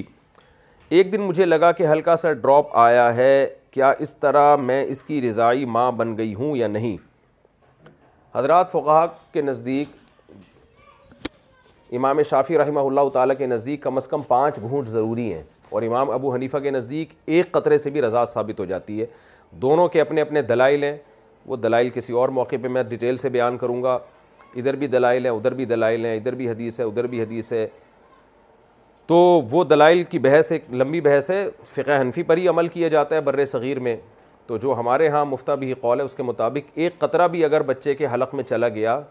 تو اس سے رضا ثابت ہو جاتی ہے لیکن شک سے نہیں ہوتی اگر کسی خاتون نے بچے کو دودھ پلانے کی کوشش کی اور شک ہوا ہے کہ پتہ نہیں دودھ اس کے منہ میں گیا ہے کہ نہیں گیا تو رضا ثابت نہیں ہوگی سو فیصد یقین ہونا چاہیے عورت قسم اٹھا کے کہہ سکے کہ واقعی اس کے اس کے حلق کے اندر دودھ اترائے اتنا یقین ہوگا تو وہ رضائی بیٹا بنے گا ورنہ وہ رضائی بیٹا نہیں بنے گا اور رضا اس سے ثابت نہیں ہوگی اور یہ بات خوب اچھی طرح سمجھ لیں کہ جب بھی کوئی خاتون دو سال سے کم عمر کے بچے کو دودھ پلاتی ہے دو سال سے زیادہ عمر کے بچے کو دودھ پلانے سے بھی رضا ثابت نہیں ہوتی خوب سمجھ لیں دو سال سے کم عمر کے بچے کو جب کوئی خاتون دودھ پلاتی ہے تو اس خاتون کو چاہیے یہ بات سب میں مشہور کر دے خاندان میں بہت سی خواتین چپکے سے دودھ پلا دیا بتایا نہیں کسی کو اب جو بچہ بڑا ہوا اس کی شادی کا ٹائم آیا اس خاتون کی بیٹی سے تو منگنی ہو گئی رخصتی ہونے والی ہے خاتون نے ایک شوشہ چھوڑ دیا کہ میں نے تو اس کو دودھ پلایا اب لوگ کنفیوژن میں پڑ جاتے ہیں یار پتہ نہیں آج تک تو ہم نے کبھی سنا نہیں ہے تو فقہ نے لکھا ہے کہ جب بھی کوئی خاتون اپنی بچی کو دو سال سے کم عمر بچی اپنی نہیں کسی کی بچی کو دو سال سے کم عمر کو بچی یا بچہ اس کو دودھ پلائے تو اس خبر کو سب میں مشہور کر دے بھائی آپ سب لوگ گواہ رہو میں نے اس بچے کو دودھ پلا دی اور یہ میرا رضائی بیٹا بن چکا ہے تاکہ کنفیوژن نہ ہو بعد میں کان کو کیا دو جگہ سے چھدوا سکتے ہیں کیا خواتین کا مردوں سے کان چھدوانا جائز ہے نیز کیا کان میں ایک سے زائد چھید کروا سکتے ہیں یعنی کان کے اوپر جو نرم ہڈی ہوتی ہے اس پر بھی چھید کروا سکتے ہیں زوجہ عبداللہ جی چھید کروانا جائز ہے مگر جوان لڑکی کے لیے کسی مرد سے کان چھدوانا جائز نہیں ہے یہ کام کسی خاتون سے کروائیں یا جب چھوٹی بچی ہو اس وقت اس کے زینت کے لیے آپ اس کے کان وہ تو چھوٹی بچی ہے تو وہ مرد بھی کر سکتا ہے یہ کام تو جائز ہے کان کو چھدوانا چاہے ایک ایک سوراخ اس میں کروائیں یا دو کروائیں اس میں کوئی حرج نہیں ہے لیکن جوان عورت یہ کام مرد سے نہ کروائے چار پائی کے پیچھے نماز پڑھنا کیا منع ہے کیا چار پائی یا بیڈ کے پیچھے نماز ہو جاتی ہے بعض لوگوں سے یہ کہتے ہوئے سنا ہے کہ اس میں جنازے سے مشابہت ہوتی ہے اس لیے اس طرح نماز پڑھنا جائز نہیں ہے بنت عبداللہ یعنی ان کا مقصد یہ ہے کہ اس چارپائی پہ بندہ بھی لیٹا ہوا ہو جائز ہے جی حضرت عائشہ رضی اللہ تعالیٰ عنہ رسول اللہ صلی اللہ علیہ وسلم کے سامنے لیٹی ہوئی ہوتی تھیں اور سردے کی جگہ نہیں ہوتی تھی نبی صلی اللہ علیہ وسلم جب نماز میں سردہ کرنے لگتے تو امی عائشہ کے پاؤں پہ ہاتھ لگاتے امی عائشہ پاؤں کو سمیٹتی اور آپ صلی اللہ علیہ وسلم وہاں سردہ کرتے تو جائز ہے اس میں جنازے کی مشابت نہیں ہے ہو بھی تو بھی جائز ہے لیکن اتنی بات ضرور ہے کہ بندہ سامنے لیٹا ہوا ہو اس سے انسان کی توجہ بڑھتی ہے تو اس لیے یہ مکرو بہرحال ہے رہا یہ مسئلہ کہ نبی صلی اللہ علیہ وسلم تو ایسا کرتے تھے تو وہ ضرورت تھی کیونکہ اتنے چھوٹے چھوٹے کمرے تھے کہ اس وقت ایسا ممکن نہیں تھا کہ آپ صلی اللہ علیہ وسلم سردہ کریں تو کوئی سردے کی الگ سے جگہ وہی جگہ تھی جہاں میاں عائشہ رضی اللہ تعالیٰ عنہ کے پاؤں پھیلے ہوئے تھے تو وہ مجبوری تھی اور اندھیرا بھی ہوتا تھا اس میں امی عائشہ کی ایک حدیث میں آتا کہ چراغ بھی نہیں تھے تو لیکن نارملی کوئی بندہ سامنے لیٹا ہوا ہو نا تو آپ کا ایک توجہ بڑھتی ہے اس سے نماز کا خوشو خوشو خراب ہوتا ہے کیونکہ بندہ کبھی جو ہے کبھی ہل رہا ہوگا کبھی پاؤں سمیٹ رہا ہوگا بار بار آپ کی توجہ بٹے گی اسے تو کوئی بھی ایسا کام کرنا جس سے نماز میں توجہ آپ کی بڑھتی ہو نبی صلی اللہ علیہ وسلم نے اس سے منع فرمایا ہے وظیفہ پڑھنے سے کیا آخرت میں ثواب ملے گا اگر وظیفے کی نیت سے درو شریف یا استغفار پڑھا جائے تو کہ آخرت میں ثواب ملے گا یا نہیں جب کہ وظیفہ پڑھنے پڑھتے ہوئے دل میں یہ خیال آیا ہو کہ اس سے ہمارے دنیاوی معاملات حل ہو جائیں گے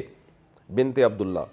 دیکھیں وظیفہ بھی ایک دعا کی طرح ہی ہوتا ہے تو اس میں اللہ کا نام لیا جاتا ہے تو اگرچہ یہ نیت ہے کہ آخرت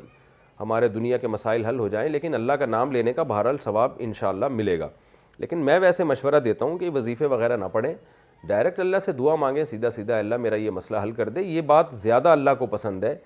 اور اس میں قبولیت کا امکان بھی زیادہ ہے انبیاء پہ جب پریشانیاں آئی تھیں تو قرآن ذکر کرتا ہے تو انہیں وظیفے تھوڑی پڑے انہوں نے تو ڈائریکٹ اللہ سے دعائیں مانگی ہیں یونس علیہ السلام مچھلی کے پیٹ میں تھے تو اللہ سے دعا مانگی لا انت سبحانک انتا کنت من الظالمین اللہ کی حمد و ثنا کی کہ اللہ تیرے سوا کوئی معبود نہیں ہے میری غلطی ہے یعنی بزبان حال یہ دعا مانگ رہے تھے کہ میں اپنی غلطی کا معترف ہوں تو مجھے اس مصیبت سے نکال دے تو زکری علیہ السلام کے اولاد نہیں تھی انہوں نے دعا مانگی ربی لا تذرنی فردن و انتخیر الوارثین اللہ مجھے اکیلا نہ چھوڑ تو یہ ساری دعائیں ہیں تو اب یہ نہیں ہے کہ زکری علیہ السلام نے تصویر لے کے وہ جو ہے نا اتنی تعداد میں اس کو مکمل کرنا ہے وہ بھی جائز ہے میں ناجائز کی بات نہیں کر رہا لیکن جو سنت کے زیادہ قریب ہے جو قرآن زیادہ قریب ہے وہ یہ ہے کہ آپ دعا پڑھیں دعا مانگیں اللہ سے پڑھیں نہیں وظیفہ پڑھا جاتا ہے اور دعا مانگی جاتی ہے یہ فرق ہے دونوں میں قسم کھانے پر ایک کفارہ ہوگا یا زیادہ اگر ایک آدمی قسم اٹھائے کہ میں ایک نماز میں دس منٹ لگاؤں گا سبحان اللہ اگر دس منٹ نہ لگائے تو دس منٹ وہیں جائے نماز پر بیٹھا رہوں گا واہ بھائی واہ اور اگر یہ بھی نہ کیا تو ہر نماز کے بدلے دس روپے دوں گا بڑی ٹیکنیکل قسم کی قسم ہے اب اگر یہ کام نہ کرے یعنی نہ دس منٹ لگائے اور نہ دس روپے دے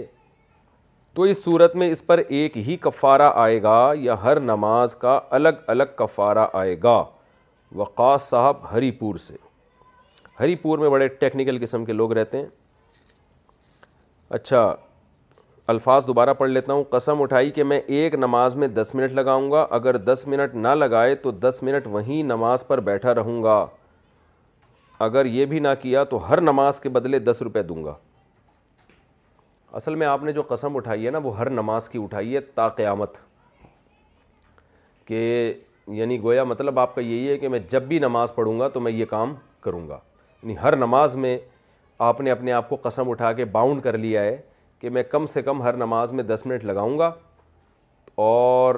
دس منٹ تک پھر بیٹھا رہوں گا نہیں بیٹھا تو دس روپے میں صدقہ کروں گا تو یہ قسم تو آپ پر واجب ہو گئی ہے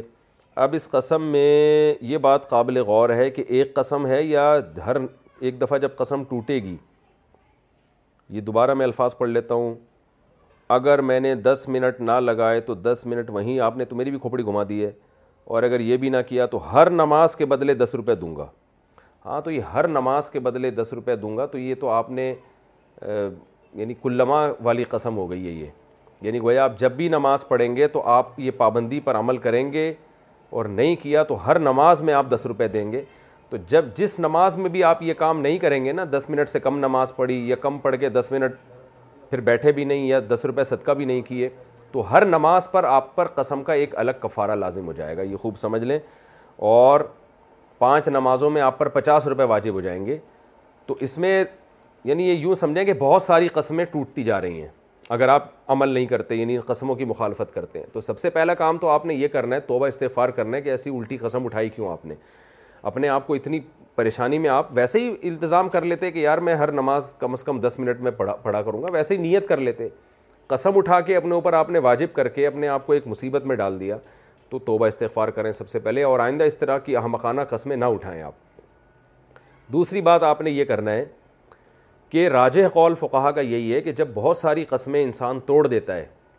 تو ہر قسم کا الگ سے کفارہ اس کو دینا پڑتا ہے تو آپ دس روپے کوئی زیادہ بڑی چیز نہیں ہے آپ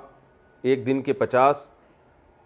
یعنی فرض نماز کے لیے اگر قسم اٹھائی ہے آپ نے اور اگر آپ نے نوافل بھی اس میں شامل کیا تو پھر پھر تو وہ اور زیادہ ہو جائے گا تو راج کال کے مطابق تو یہی ہے کہ آپ پر جتنی قسمیں آپ توڑ رہے ہیں سب کے پیسے آپ پر واجب ہوتے چلے جا رہے ہیں اور کفارے آپ پر واجب ہوتے چلے جا رہے ہیں یعنی اگر آپ دس روپے نہیں دیں گے نا تو آپ پر پھر قسم کا کفارہ جو اور زیادہ مہنگا ہے وہ ادا ہو جائے گا یعنی دس غریبوں کو دو ٹائم کا کھانا کھلانا تو آپ دیتے رہیں دس روپے آپ نے کوئی ٹائم کی پابندی تو نہیں لگائی ہے نا کہ اس ٹائم دوں گا یا اتنے دنوں تک دوں گا آپ نے تو موت تک اپنے آپ کو مہلت دی ہے تو جمع کرتے جائیں اور دے دیے گا اور اگر اتنے پیسے نہ بچیں تو وسیعت کر لیں کہ میری وراثت میں ایک تہائی سے یہ یہ پیسے ادا کر دیے جائیں صدقہ کر دیے جائیں لیکن ایک دوسرا قول بھی ہے فقہا کا جو اگرچہ کمزور قول ہے لیکن بعض نے اس پہ بھی فتویٰ دیا ہے وہ یہ کہ جب قسمیں بہت زیادہ جمع ہو جاتی ہیں تو ایک کفارہ تمام قسموں کی طرف سے کافی ہو جاتا ہے تو یہ اگر بہت مجبور ہیں مالی حالات آپ کے بہت ہی خراب ہیں اور اتنے روزے بھی نہیں رکھ سکتے آپ تو پھر جو ہے کہ آپ ایسا کریں کہ تمام قسموں کی طرف سے آخر میں ایک کفارہ ادا کر دیے گا کیونکہ آپ اب پتہ نہیں مزید کس کتنی قسمیں توڑیں آپ تو آپ کفارہ ایک بھی ادا کر دیں گے تو سب کی طرف سے امید ہے کافی ہو جائے گا یہ شدید مجبوری کے وقت اس قول پر عمل کیا جا سکتا ہے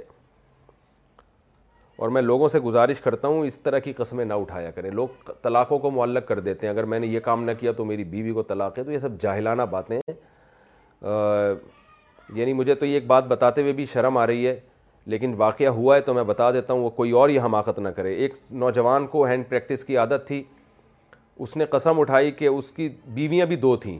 دو بیویاں اور پھر بھی ہینڈ پریکٹس کی عادت تو اس نے قسم اٹھائی کہ میں نے اگر دوبارہ یہ عمل کیا تو میری دونوں بیویوں کو تین تین طلاقیں اور پھر اس نالائق نے دوبارہ یہ عمل کر لیا تو افسوس بھی ہوا اس کو تو فتویٰ ہر جگہ سے ملا اس کو یہی ملا کہ آپ کی دونوں بیویوں کو تین تین طلاقیں واقع ہو گئی ہیں تو یہ اور کسی برائی کو آپ نے چھوڑنا ہے تو کسی اور طریقے سے چھوڑیں کسی شیخ سے اصلاحی تعلق قائم کریں کسی اللہ والے سے پوچھیں کسی عالم سے مشورہ لیں کہ میں یہ برائی چھوڑنا چاہتا ہوں کیسے چھوٹے تو اس طرح کی قسمیں اٹھا اٹھا کے اپنے آپ کو کیونکہ اللہ تعالیٰ تو الفاظ کی اسلام میں بڑی ویلیو ہے قسم کی بہت ویلیو ہے قسم کے الفاظ ایسے لغو نہیں ہو جاتے وہ تو اس طرح کی حرکتیں میں نے یہ اس لیے واقعہ بیان کر دیا کہ اور بھی بہت لوگ ہیں جو اس طرح کی حماقتیں کر سکتے ہیں تو ایسی حماقتوں سے اپنے آپ کو بچائیں والد کی جائیداد دوسرے نام سے ہو تو بچوں کو حصہ ملے گا میرے والد کا انتقال دو سال پہلے ہو گیا ہے میرے دو بھائی ہیں اور بہن ہیں اچھا دو بھائی ہیں اور بہن ہوں لکھا ہوا ہے چلو بہن ہے میری وال میرے والد کی کافی جائیداد تھی جو انہوں نے الگ الگ ناموں سے زندگی میں خریدی اور بنائی اب میرے بھائی یہ کہہ رہے ہیں کہ والد کے نام پر کچھ تھا ہی نہیں اور جو تھا وہ میرے بھائیوں کو ہبا کر گئے ہیں میرے لیے کچھ بھی نہیں چھوڑا تو کیا میرا کوئی حق بنتا ہے یا نہیں نغمہ صاحبہ انڈیا سے والد صاحب نے جو پراپرٹی مختلف ناموں سے خریدی کیونکہ پیمنٹ والد صاحب نے کی ہے خریدی والد صاحب نے تو شریعہ کے لحاظ سے وہ والد صاحب ہی کی سمجھی جائے گی ہاں والد صاحب نے کسی بیٹے کے نام سے پراپرٹی خرید کے زندگی میں ہینڈ اوور کر دی اس کو پراپر مالک بنا دیا مالک بنانے کا مطلب صرف کاغذ میں نہیں اس کے قبضے میں دے دی وہ پراپرٹی قبضے میں پراپرٹی کیسے دی جاتی ہے یہ آپ دوسرے کلپ میں دیکھ لیجیے گا بہت ڈیٹیل سے بیان کر چکا ہوں میں گھر ہے تو اس کو مکمل چابیاں دے دیں رہنے کے لیے جاؤ بھائی رہو رینٹ پہ گھر چڑھا ہوا ہے یا دکان چڑھی ہوئی ہے تو رینٹ بھی اس بیٹے کے پاس جانا شروع ہو گیا والد صاحب کی زندگی میں پلاٹ ہے تو اس میں اس کو ڈیوائڈ کر کے بتا دیا کہ یہاں سے یہاں تک آپ کا ہے اور آپ جانو آپ کو مکمل اس میں پلاٹ میں جو کچھ کرو آپ کو اختیارات ہیں اس طرح سے قبضہ جب دے دیا تو پھر یہ بیٹے زندگی میں اس کے مالک بن چکے ہیں اور اگر اس طرح پراپر قبضہ نہیں دیا تو صرف نام سے خریدنے سے یا ڈاکومنٹیشن کی وجہ سے بیٹے مالک نہیں بنیں گے بلکہ بیٹی کا بھی اس میں حصہ ہوگا اور بیٹی کا حصہ بھائی کی نسبت آدھا ہوتا ہے یہاں دو بھائی ہیں اور ایک بیٹی ہے تو اس کا مطلب اس وراثت کو پانچ حصوں میں ڈیوائڈ کیا جائے گا ایک حصہ بیٹی کا اور اس کا دگنا دو دو حصے ہر بھائی کو مل جائیں گے تو یہ آپ دیکھ لیں کہ وہ ان کو زندگی میں قبضہ دیا تھا یا نہیں دیا تھا والد اور دادا کی وصیت کس پر عمل کریں میرے والد کا انتقال ہو گیا ہے انہوں نے کہا تھا میرے پاس زیادہ وقت نہیں ہے چنانچہ دادا نے سارا سارے پیپر تیار کروا لیے تھے انہوں نے کہا سب کچھ جو میرا ہے یا جو میرے والد کے حصے سے میرا ہے وہ تم چاروں بہنوں کے نام کر دیا ہے ساری لکھت پڑھت ہو گئی بس تم لوگوں کے دستخط باقی ہیں لیکن اس کے بعد دس دن کے اندر اندر ان کا انتقال ہو گیا اور ان کے انتقال کے ایک مہینے بعد میرے دادا نے وسیعت کر دی کہ میرے مرنے کے بعد میرا سب کچھ میرے چھوٹے بیٹے کو دے دیا جائے اور میرے والد کے حصے سے جو پراپرٹی کے پیپرز تھے وہ سب غائب کر دیے اوئے ہوئے ہوئے اور پوچھنے پر صاف انکار کر دیا کہ کوئی پیپرز نہیں ہیں پھر میرے دادا کا بھی انتقال ہو گیا ان کی وصیت سامنے آئی تو سب کچھ میرے والد کے چھوٹے بھائی کو مل گیا تو کیا اب ہمارا حق بنتا ہے یا نہیں ہم چار بہنیں ہیں ہماری ایک ماں ہے اور ہماری دادی بھی زندہ ہے الماس اختر کانپور سے جی آپ کا اب حق بنتا ہے وجہ اس کی یہ کہ جب بھی کوئی شخص وصیت کرے کہ میری اولاد کو یا میری بیوی کو فلاں چیز دے دی جائے میرے مرنے کے بعد تو شریعت میں وہ وصیت باطل ہے کیونکہ جو وارثوں کا حصہ ہے باپ اس حصے کو وصیت کے ذریعے تبدیل نہیں کر سکتا تو اس لیے آپ کے دادا نے جو وصیت کی اس کی کوئی حیثیت نہیں ہے آپ کے ابا نے اگر کوئی وصیت کی ہو اولاد کے لیے اس کی کوئی حیثیت نہیں ہے قلعم ہے ہاں ابا نے یا دادا نے اپنی زندگی میں جو حصہ کسی بیٹے کو نام کر کے یعنی صرف نام نہیں بلکہ اس کو ہینڈ اوور کر دیا ہو مکمل قبضے میں دے دیا ہو زندگی میں تو پھر وہ بیٹا اس کا مالک بن چکا ہے اس میں دوسروں کا حصہ نہیں ہے لیکن اس سے پہلے پہلے اس کی کوئی ویلیو نہیں ہے ایسی عبادت جو کسی نے نہ کی ہو کی نظر ماننا اگر عورت نے منت مانی کہ میری شادی فلاں شخص سے ہو جائے تو میں ایسی عبادت کروں گی جو میرے علاوہ کوئی نہ کرے اس کی شادی ہو گئی اب وہ کیا کرے کہ منت ادا ہو جائے محمد تحسین انڈیا سے سب سے پہلے تو اس خاتون کو مبارک کیونکہ ایسا بہت کم ہوتا ہے کہ انسان جہاں شادی چاہتا ہے وہاں شادی ہو جاتی ہے اکثر تو ایسے ہی ہو رہا ہوتا ہے کہ جہاں نہیں چاہتا وہاں ہو رہی ہوتی ہے جہاں چاہتا ہے وہاں کسی اور کی ہو رہی ہوتی ہے اور اس کی ہو رہی ہوتی ہے جو خود بھی وہاں نہیں چاہ رہا ہوتا یہ آج کل بڑے مسائل ہیں نوجوانوں کے ساتھ لیکن بہر الخاتون نے منت مانی تھی اگر زبان سے الفاظ کہے تھے کہ میری فلاں جگہ شادی ہو جائے تو میں ایسی عبادت کروں گی تو یہ الفاظ جو ہے نا اس سے منت دیکھیں دل میں نیت کرنے سے تو منت ہوتی نہیں ہے زبان سے ہوتی ہے تو زبان سے منت جب منعقد ہوگی جب عبادت کی منت مانی جائے اب انہوں نے کہا میں ایسی عبادت کروں گی جو کسی نے نہ کی ہو تو اس کا مطلب یہ ہے کہ وہ شریعت میں عبادت ہے ہی نہیں کیونکہ شریعت میں جو بھی عبادت ہے وہ کوئی نہ کوئی بہرحال کر چکا ہے اور عبادت سے بھی عبادت مقصودہ ہو جیسے وضو بھی ایک قسم کی عبادت ہے لیکن مقصود نہیں ہے وضو سے مقصود نماز ہوتی ہے تو نماز کی نظر منعقد ہوتی ہے روزے کی ہوتی ہے صدقہ خیرات کی ہوتی ہے حج کی ہوتی ہے عمرے کی ہوتی ہے یہ نظریں تو منعقد ہوتی ہیں ایسے ہی نظر کہ ایسی چیز کی منت مان لی کہ وہ عبادت جو کسی نے کی ہوئی تو یہ منت منعقد ہوئی ہی نہیں ہے لہذا وہ خاتون بس اللہ کا شکر ادا کریں دو رکت نفل پڑھیں حسب توفیق صدقہ خیرات کر دیں شکرانے کے طور پر اور سب سے بڑا شکریہ گناہوں سے انسان بچے جب اللہ نے آپ کے ساتھ احسان کیا کہ آپ کو جو خواہش تھی اللہ نے پوری کر دی تو شکر کا تقاضہ یہ ہے کہ اب اللہ کی نافرمانی نہ کریں بے پردگی ہے تو اس سے توبہ کر کے پردے کی زندگی اختیار کریں شوہر کی خدمت کریں شکر ادا کریں اللہ کا حکم ہے چونکہ یہ نماز کی پابندی کریں بچوں کی اچھی تربیت کریں یہ اچھے اعمال کر کے اللہ کا شکر ادا کریں خاص ایام میں موبائل پر تلاوت کرنا یا دانے والی تسبیح پڑھنا کیا مخصوص ایام میں موبائل میں قرآن پاک پڑھ سکتے ہیں یا کسی نے اسٹیٹس میں آیت لگائی ہو تو کیا وہ پڑھ سکتے ہیں نیز کیا ایام میں دانوں والی تسبیح پڑھی جا سکتی ہے فرحت صاحبہ خانے وال سے قرآن پاک کی تلاوت نہیں کر سکتے مخصوص ایام میں خواتین نہیں کر سکتیں تلاوت زبان سے تلاوت کوئی پوسٹ لگی ہوئی ہے اس میں آیت پڑھ سکتی ہیں لیکن زبان سے نہ پڑھیں اس آیت کو باقی تسبیحات دانوں والی ہوں یا ویسی انگلیوں پہ ہر طرح سے تسبیحات درو شریف پڑھا جا سکتا ہے اسی طرح قرآن میں جو دعائیں ہیں ربنا آتینا ہے یا اور دعائیں ہیں وہ دعا کی نیت سے پڑھی جا سکتی ہیں اسی طرح قرآن میں وہ چیزیں جن کا رقیہ دم سے تعلق ہے یعنی ہم دم کرتے ہیں شیاطین سے حفاظت کے لیے جیسے آیت الکرسی ہے سورہ فلق سورہ ناس ہے یہ بھی دم کی نیت سے رقیہ کی نیت سے پڑھنا جائز ہے چاہے ایام کے یعنی حیض کے ایام ہی کیوں نہ ہو کیا ٹوتھ ٹوتھ پیس فرعون کی ایجاد ہے میں نے سنا ہے کہ ٹوتھ پیسٹ فرعون کی ایجاد ہے کیا یہ بات صحیح ہے یا نہیں اگر صحیح ہے تو کیا ٹوتھ پیسٹ کرنا جائز ہوگا یا نہیں زنیرا صاحبہ ٹنڈو اللہ یار سے نہیں ٹوتھ پیسٹ فرعون کی اجاد نہیں ہے میرے علم میں ایسا کچھ بھی نہیں ہے فرعون کی جو ممی پڑی ہوئی ہے نا اس میں مصر میں اس کے بارے میں میں نے ایک رپورٹ پڑھی تھی کہ فرونی جو جو اس وقت کی لاشیں دریافت ہوئی ہیں نا ان کے دانت بہت خراب ہیں اور اس میں رپورٹ سائنسدانوں نے یہ پیش کی ہے کہ وہ لوگ دانت صاف کرنے کا اس قوم میں رواج ہی نہیں تھا علیہ السلام نے ان کو کچھ مسواک سکھائی ہوگی تو سکھا دی ورنہ اس قوم میں غیر مسلم قوم میں دانت صاف کرنے کا رواج تھا ہی نہیں تو یہ تو میں نے خود ایک رپورٹ پڑھی ہے تو وہ اتنا نیک کہاں سے ہو گیا فرعون کے ٹوتھ پیسٹ اور برش ایجاد کر لے اور بالفرض اگر فرعون نے یہ ٹوتھ پیسٹ ایجاد کیا بھی ہے تو اگر کوئی اچھا کام فرعون کر کے گیا ہے تو شریعت اچھائی میں نہیں دیکھتی کہ آپ فالو جس کو کر رہے ہیں وہ مسلم ہے یا وہ غیر مسلم اچھے کام میں تو کہیں سے بھی ملے تو اس کو لے لینا چاہیے ویسے فرعون نے اتنا اچھا کیا نہیں ہے لیکن ایک مثال دے رہا ہوں ایک اصول سمجھانے کے لیے اگر کوئی غلط آدمی کوئی اچھا کام کر کے چلا جاتا ہے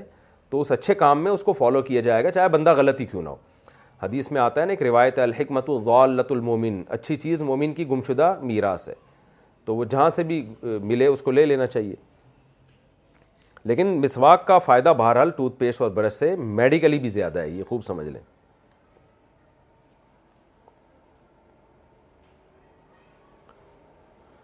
سسرال والوں سے تنگ آ کر الگ گھر کا مطالبہ کرنا میری شادی کو نو سال ہو گئے ہیں میں جوائنٹ فیملی میں رہتی ہوں میری ساس اور نند کی تکلیفیں دن بدن دن بڑھتی جا رہی ہیں یعنی تکلیفیں بڑھنے کا مطلب ان کو آپ کی وجہ سے آپ کو ان کی وجہ سے تکلیفیں بڑھ رہی ہیں شاید میرے شوہر ان سے ڈرتے ہیں اور کچھ کہہ نہیں پاتے صورت میں مجھے کیا کرنا چاہیے ان سے لڑنا چاہیے یا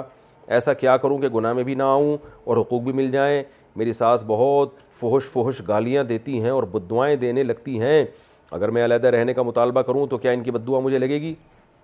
نو سال میں نے بہت تکلیف اٹھائی ہے مجھے کیا کرنا چاہیے میں آپ کا نام جان بوجھ کر نہیں لے رہا انڈیا سے کسی نے مسئلہ پوچھا ہے نام لوں گا تو آپ کی ساس اور بڑی بڑی بدعائیں دینا شروع کر دیں دیکھیں میں یک طرفہ بات تو نہیں کرتا مجھے نہیں پتا آپ ساس کے ساتھ کیا سلوک کر رہی ہیں ہو سکتا ہے ایسے باتیں کرتی ہوں کہ وہ جو گالیاں دے رہی ہوں وہ بھی کم ہوں اس سے بھی زیادہ بنتی ہوں تو مجھے نہیں پتا اور یہ بھی ہو سکتا ہے کہ ساس آپ کی بہت غلط کر رہی ہوں بعض بہویں ساس کے ساتھ بہت ہی بدتمیزی کر رہی ہوتی ہیں اس کا مقام مرتبہ دیکھتی نہیں ہے تو اب قطع نظر اس سے کہ وہ صحیح کر رہی ہیں غلط کر رہی ہیں یہ تو جب تک دونوں طرف کی بات نہ سنے انسان فیصلہ نہیں کر سکتا لیکن میں آپ کے میاں کو مشورہ دوں گا کہ بھائی اگر جھگڑا ہو رہا ہے گھر میں نو سال ہو گئے تو الگ کر دو یار یہ گالیوں تک نوبت پہنچ کیوں رہی ہے تو ایسی صورت میں بہرحال اگر بیوی مطالبہ کرتی ہے کہ مجھے الگ گھر چاہیے تو شوہر پر واجب ہے کہ وہ بیوی کو الگ گھر لے کر دے ایسی کنڈیشن میں شوہر اگر زوجہ کو الگ گھر لے کے نہیں دیتا تو وہ گناہ گار ہوگا کے سلسلے میں آپ سے ملنا چاہتا ہوں اللہ تعالیٰ آپ کی زوجہ کی مغفرت فرمائے دوسری شادی کے سلسلے میں آپ مجھ سے بالکل بھی نہ ملیں کیونکہ میں رشتے بالکل بھی نہیں کراتا نہ میرے پاس ٹائم ہے نہ میرا یہ کام ہے جو جس کا کام ہو اسی کو ساجے میں موٹیویشن تو دوں گا آپ کو موٹیویٹ کروں گا کیونکہ مذہب نہیں ہوگا تو مذہب تو علماء کی ذمہ داری ہے نا اگر کسی کو آپ عالم سمجھتے ہیں تو وہ تو گائڈ کرے گا لیکن رشتے کرانا یہ علماء کی ذمہ داری نہ علماء کا کام ہے نہ ہمارے پاس ٹائم ہے دوسرے کاموں میں لگے ہوئے ہم لوگ جو تدریس ہے افتاح کا کام ہے یا بیانات ہیں اب وہ ہم تو اس لیے بالکل کائنڈلی آپ اس بارے میں زحمت نہ فرمائیں مفتی صاحب بہت سے لوگ دعویٰ کرتے ہیں کہ وہ آپ کی ناف جگہ پر لا سکتے ہیں جو ناف نہیں ہٹ جاتی لوگوں کی تو کچھ لوگ کہتے ہیں ہم دور بیٹھے بیٹھے ناف کو جگہ پہ لے آئیں گے پتہ نہیں یار یہ ناف ہٹتی بھی ہے کہ نہیں ہٹتی مجھے تو نہیں پتہ پھر جگہ پہ آتی ہے بھی نہیں آتی واللہ ڈاکٹر لوگ اس چیز کو نہیں مانتے حکیم لوگ کہتے ہیں کہ ناف ٹل جاتی ہے واللہ عالم ٹلتی ہے تو میڈیکل سائنس نے اتنی ترقی کی ہے ان کو کیوں نہیں پتہ چل رہا لیکن ہوتا بھی ہے ایسا مجھے ایک حکیم صاحب نے کہا آپ کی ناف ہٹ گئی ہے جگہ سے تو وہ ناپ کے دیکھا فیتے سے فرق آ رہا تھا میں نے کہا یار یہ فرق پتہ نہیں کچھ کیا ہو رہا ہے واللہ والا ہٹ جاتی ہے اچھا پتہ نہیں بھائی ہوتی ہوگی بھائی مفتی صاحب یہ پھر ڈاکٹر یا حکیم سے رابطہ کریں آپ اس سلسلے میں دور سے بیٹھے بیٹھے کسی کا باپ بھی کسی کی کوئی چیز ہلا نہیں سکتا یہ ذہن میں رکھے نظر کا دھوکہ ہوتا ہے یہ کوئی بھی چیز نہیں ہلے گی دور سے بیٹھے بیٹھے مفتی صاحب آپ کے نام سے فیس بک پر ایک پیج چل رہا ہے جو کہ میرے خیال سے آپ کے نام پر لوگوں کو بے وقوف بنا رہا ہے اس پیج پر وہ چیزیں آتی ہیں جن کو آپ صحیح نہیں سمجھتے مثال کے مختلف بیماریوں کے بارے میں مختلف ٹوٹکے وغیرہ او بھائی ہم نے کہا ہے ایڈمن سے کہ میرے نام سے جتنے فیس بک پہ پیج ہیں وہ بند کریں یہ لوگ بڑے گڑبڑ کر رہے ہوتے ہیں میرے نام سے صحت کے نسخے بتا رہے ہوتے ہیں اور پتہ نہیں کیا کیا کر رہے ہوتے ہیں ابھی کوشش کر رہے ہیں ہم اس کو والدین کی اگر قسم کھائی جائے اور اسے پورا نہ کر سکے انسان تو کیا گناہ والدین کی قسم منعقد ہی نہیں ہوتی جائز بھی نہیں ہے صرف اللہ کی قسم کھانا جائز ہے اور وہ پورا کرنا واجب ہے مفتی صاحب گزارش یہ کہ آپ نے درمیان میں کہا تھا میری کوئی خامی ہو تو بتائیں لوگوں سے نہیں ملتے اس سے بہت سے لوگوں کو آپ سے شکایت ہے کوئی دوسرے ملک سے آ رہا ہے کوئی دوسرے شہر سے آپ بہت مصروف ہیں میری کرائے تھی کہ آپ دن میں کبھی وقت طے کر لیں آدھا گھنٹہ پندرہ منٹ ہاں یہ بہت بڑی لوگوں کو شکایت ہے کوئی کہاں سے آ رہا ہے کوئی کہاں سے آ رہا ہے تو اس کے لیے ہم نے وہاں نمبر لگا دیا جس نے بھی ملنا ہے میرے اسسٹنٹ ہیں عثمان بھائی ان سے رابطہ کریں ملنے کی وجہ بیان کریں وہ آپ کو ٹائم دے دیں گے سمجھتے ہیں کیونکہ بہت سے لوگ رشتے کرانے کے لیے آ رہے ہوتے ہیں تو وہ ہم پھر ان کو تو ویسے ہی کر دیتے ہیں بھائی وہ نہیں ملے خام خواہ میں اپنا بھی ٹائم ضائع کریں گے میرا بھی ٹائم ضائع کریں گے تو وہ ان کو تو ہم منع کر دیتے ہیں کچھ لوگ آ رہے ہوتے ہیں خوابوں کی تعبیر پوچھنے کے لیے ان کو ہم نے کہا ہے کہ میں تعبیریں نہیں بتاتا سمجھ رہے ہو تو اس طرح بہت سے لوگ جو فالتو میں ملنے کے لیے آ رہے تھے وہ ویسے ہی کٹ جاتے ہیں پھر کچھ لوگ ہوتے ہیں بھائی میں دور سے آیا ہوں تو صرف زیارت کے لیے آیا ہوں تو ان کو دیکھ لیتے ہیں واقعی بھائی یہ دور سے آیا ہے دوبارہ اس کے لیے آنا مشکل ہوگا تو اس کو ٹائم دیا جاتا ہے اس کو بھگایا نہیں جاتا لیکن ٹائم اتنا دیں گے نا جتنا ہوگا میرے پاس تو اس میں بعض دفعہ ہوتا ہے اگلے مہینے کی اتوار کو آ جائیں یہ یہ ٹائم وہ کہہ رہا ہوں میں اگلے مہینے میں تو واپس چلا جاؤں گا تو بھائی آپ کو میں کل کا کیسے ٹائم دے دوں کل کا کسی اور کو ٹائم دیا ہوا ہے تو پھر یہ میرا ہیڈک نہیں ہے سمجھ رہے ہو یا تو میرا دنیا میں ملنے کے علاوہ کوئی کام ہی نہ ہوتا نا تو پھر تو میں یہ کرتا رہتا لیکن میرے ملنے کے علاوہ بھی درجنوں کام ہیں گھر بار بھی ہے تدریس بھی ہے جو ہم کتاب پڑھا رہے ہیں اس کا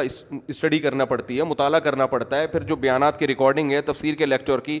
لیکچر کی مسائل کی بہت سارے کام ہیں اس کے اور بھی غم ہیں زمانے میں ملنے کے سوا وہ سارے کام رہ جائیں گے ایک صاحب نے کہا ہے میری چار بیویاں ہیں میں نے آج تک صحیح انصاف نہیں کیا ہے لیکن میں آپ کے بیانات سنا بھی آپ نے بھی چار شام میری تین ہے وہ تو آپ مجھے سمجھا دیں کہ ان میں انصاف کیسے کروں اور چار کو ہر کچھ حیا کے خلاف باتیں بھی کی ہیں دیکھو انصاف میں ایک تو زوجہ سے جو ازدواجی تعلق ہوتا ہے نا وہ چاروں سے برابر رکھنا ضروری نہیں ہے تو یہ تو انسان کی اپنے طبیعت پر ہے تو اس میں برابری ضروری نہیں ہے دوسری بات یہ کہ رات میں سونے میں برابری ضروری ہے رات کے ٹائم میں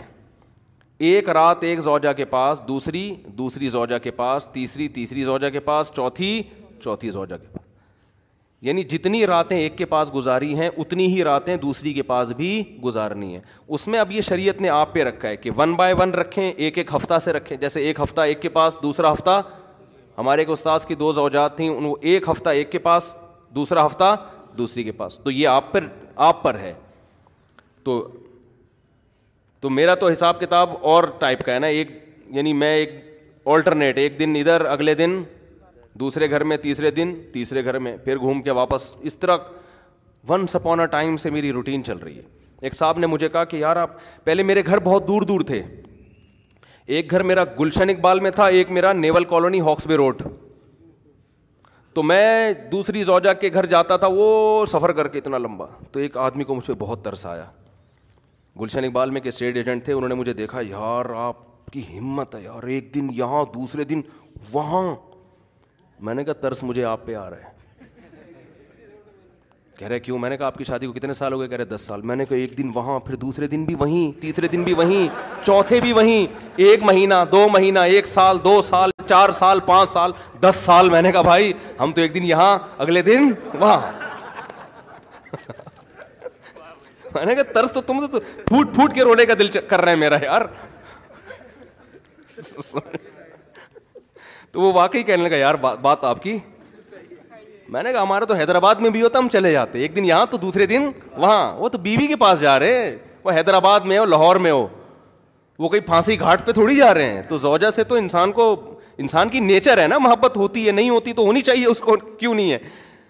تو بھائی اپنے گھر کے گھر جا رہے ہیں نا اپنی بیگم کے پاس جا رہے ہیں بچوں کے پاس جا رہے ہیں تو حیدرآباد میں وہاں بھی چلے جائیں گے کوئی مسئلہ نہیں ہے لاہور میں وہاں بھی پشاور میں ہو گلگت میں بلتستان میں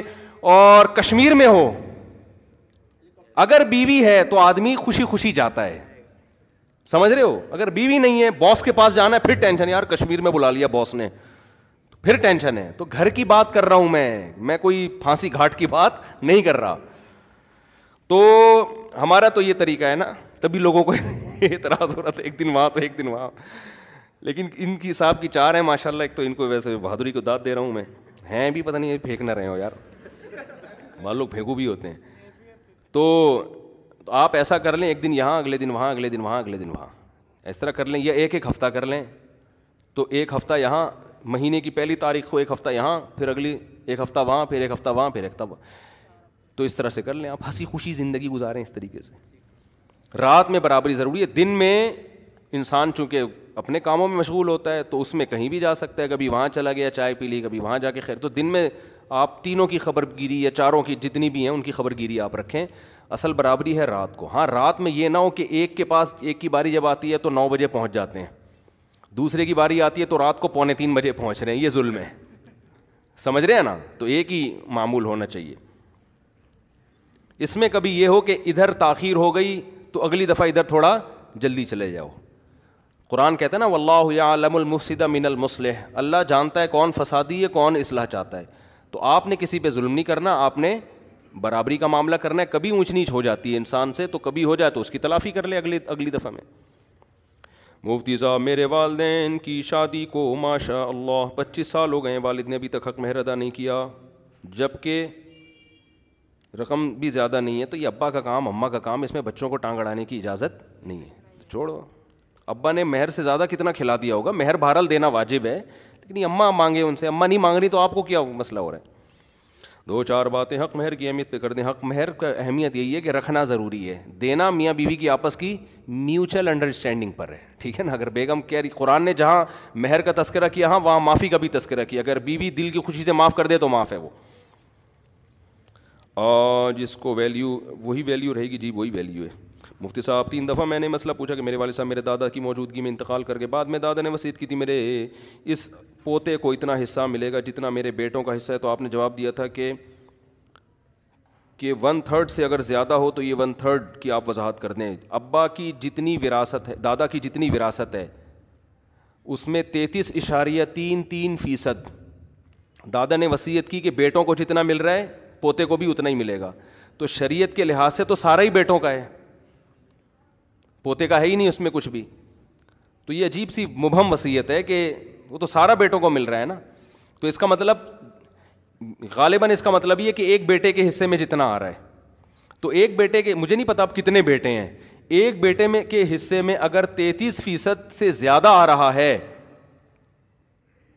تو جیسے دو بیٹے ہیں نا تو پھر پچاس پچاس فیصد آ رہا ہے نا تو تینتیس فیصد سے زیادہ آ رہا ہے تو پھر تینتیس فیصد سے زیادہ پوتے کو نہیں مل سکتا پوتے کو پھر تینتیس فیصد ہی ملے گا اس سے کم کم تو بہتر یہ کہ جتنے وارثوں کی تعداد ہے نا یہ سوال لکھ کے آپ جمع کرا دیں یہاں پہ میں اپنی زکوٰۃ کے پیسے امی کو دیتا ہوں جو آگے مستحقین کو دیتی ہیں مستحقین سے میں میرے چچا اور ایک بیوہ پھوپھی بھی ہیں عالمی مجھے معلوم ہے کہ امی نے منع کیا تھا وہ چچا اور بے کہ جن کی بنا پر میں نے امی کو منع کیا تھا کہ پھپھی چچا کو زکوٰۃ نہ دیں چچا کا کام کاروبار چچا کاروبار نہیں کرتے بھائی بہن پیش پھوپھی کے مطلب ان کا یہ ہے کہ پھوپھی کے بیٹے بھی جوان ہیں کما کے دے رہے ہیں چچا بھی بزنس کر رہے ہیں تو پھر آپ امی کو منع کر دیں پھر بھی امی دیں گی تو زکوٰۃ ادا نہیں ہوگی ان دو حضرات پر زکوٰۃ دینا صحیح ہے امی کو ایسے منع کرنا کیسے منع کریں منع کر دیں ان کو بولیں جب زکوٰۃ کے مستحق نہیں ہے تو کیوں دیں اچھا بھائی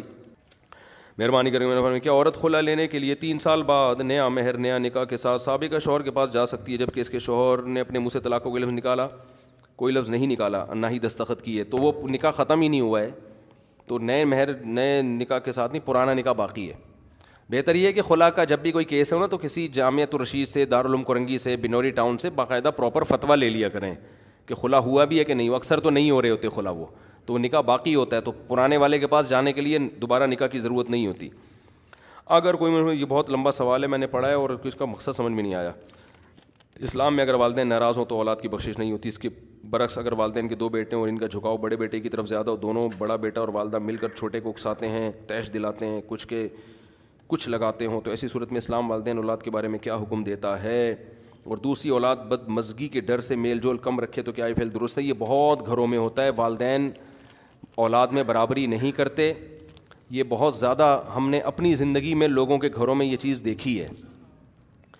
وہ سمجھتے ہیں کہ ہم جو مرضی کریں نبی صلی اللہ علیہ وسلم کے دور میں ایک صحابی نے ایک غلام ہبا کیا اپنے ایک بیٹے کو بس یہ آخری سوال ہے تو آپ نے فرمایا کیا دوسرے کو بھی دیا ہے انہوں نے فرمایا نہیں فرمایا میں اس ظلم پہ گواہ نہیں بن سکتا وہ آئے تھے نبی کو گواہ بنانے کے لیے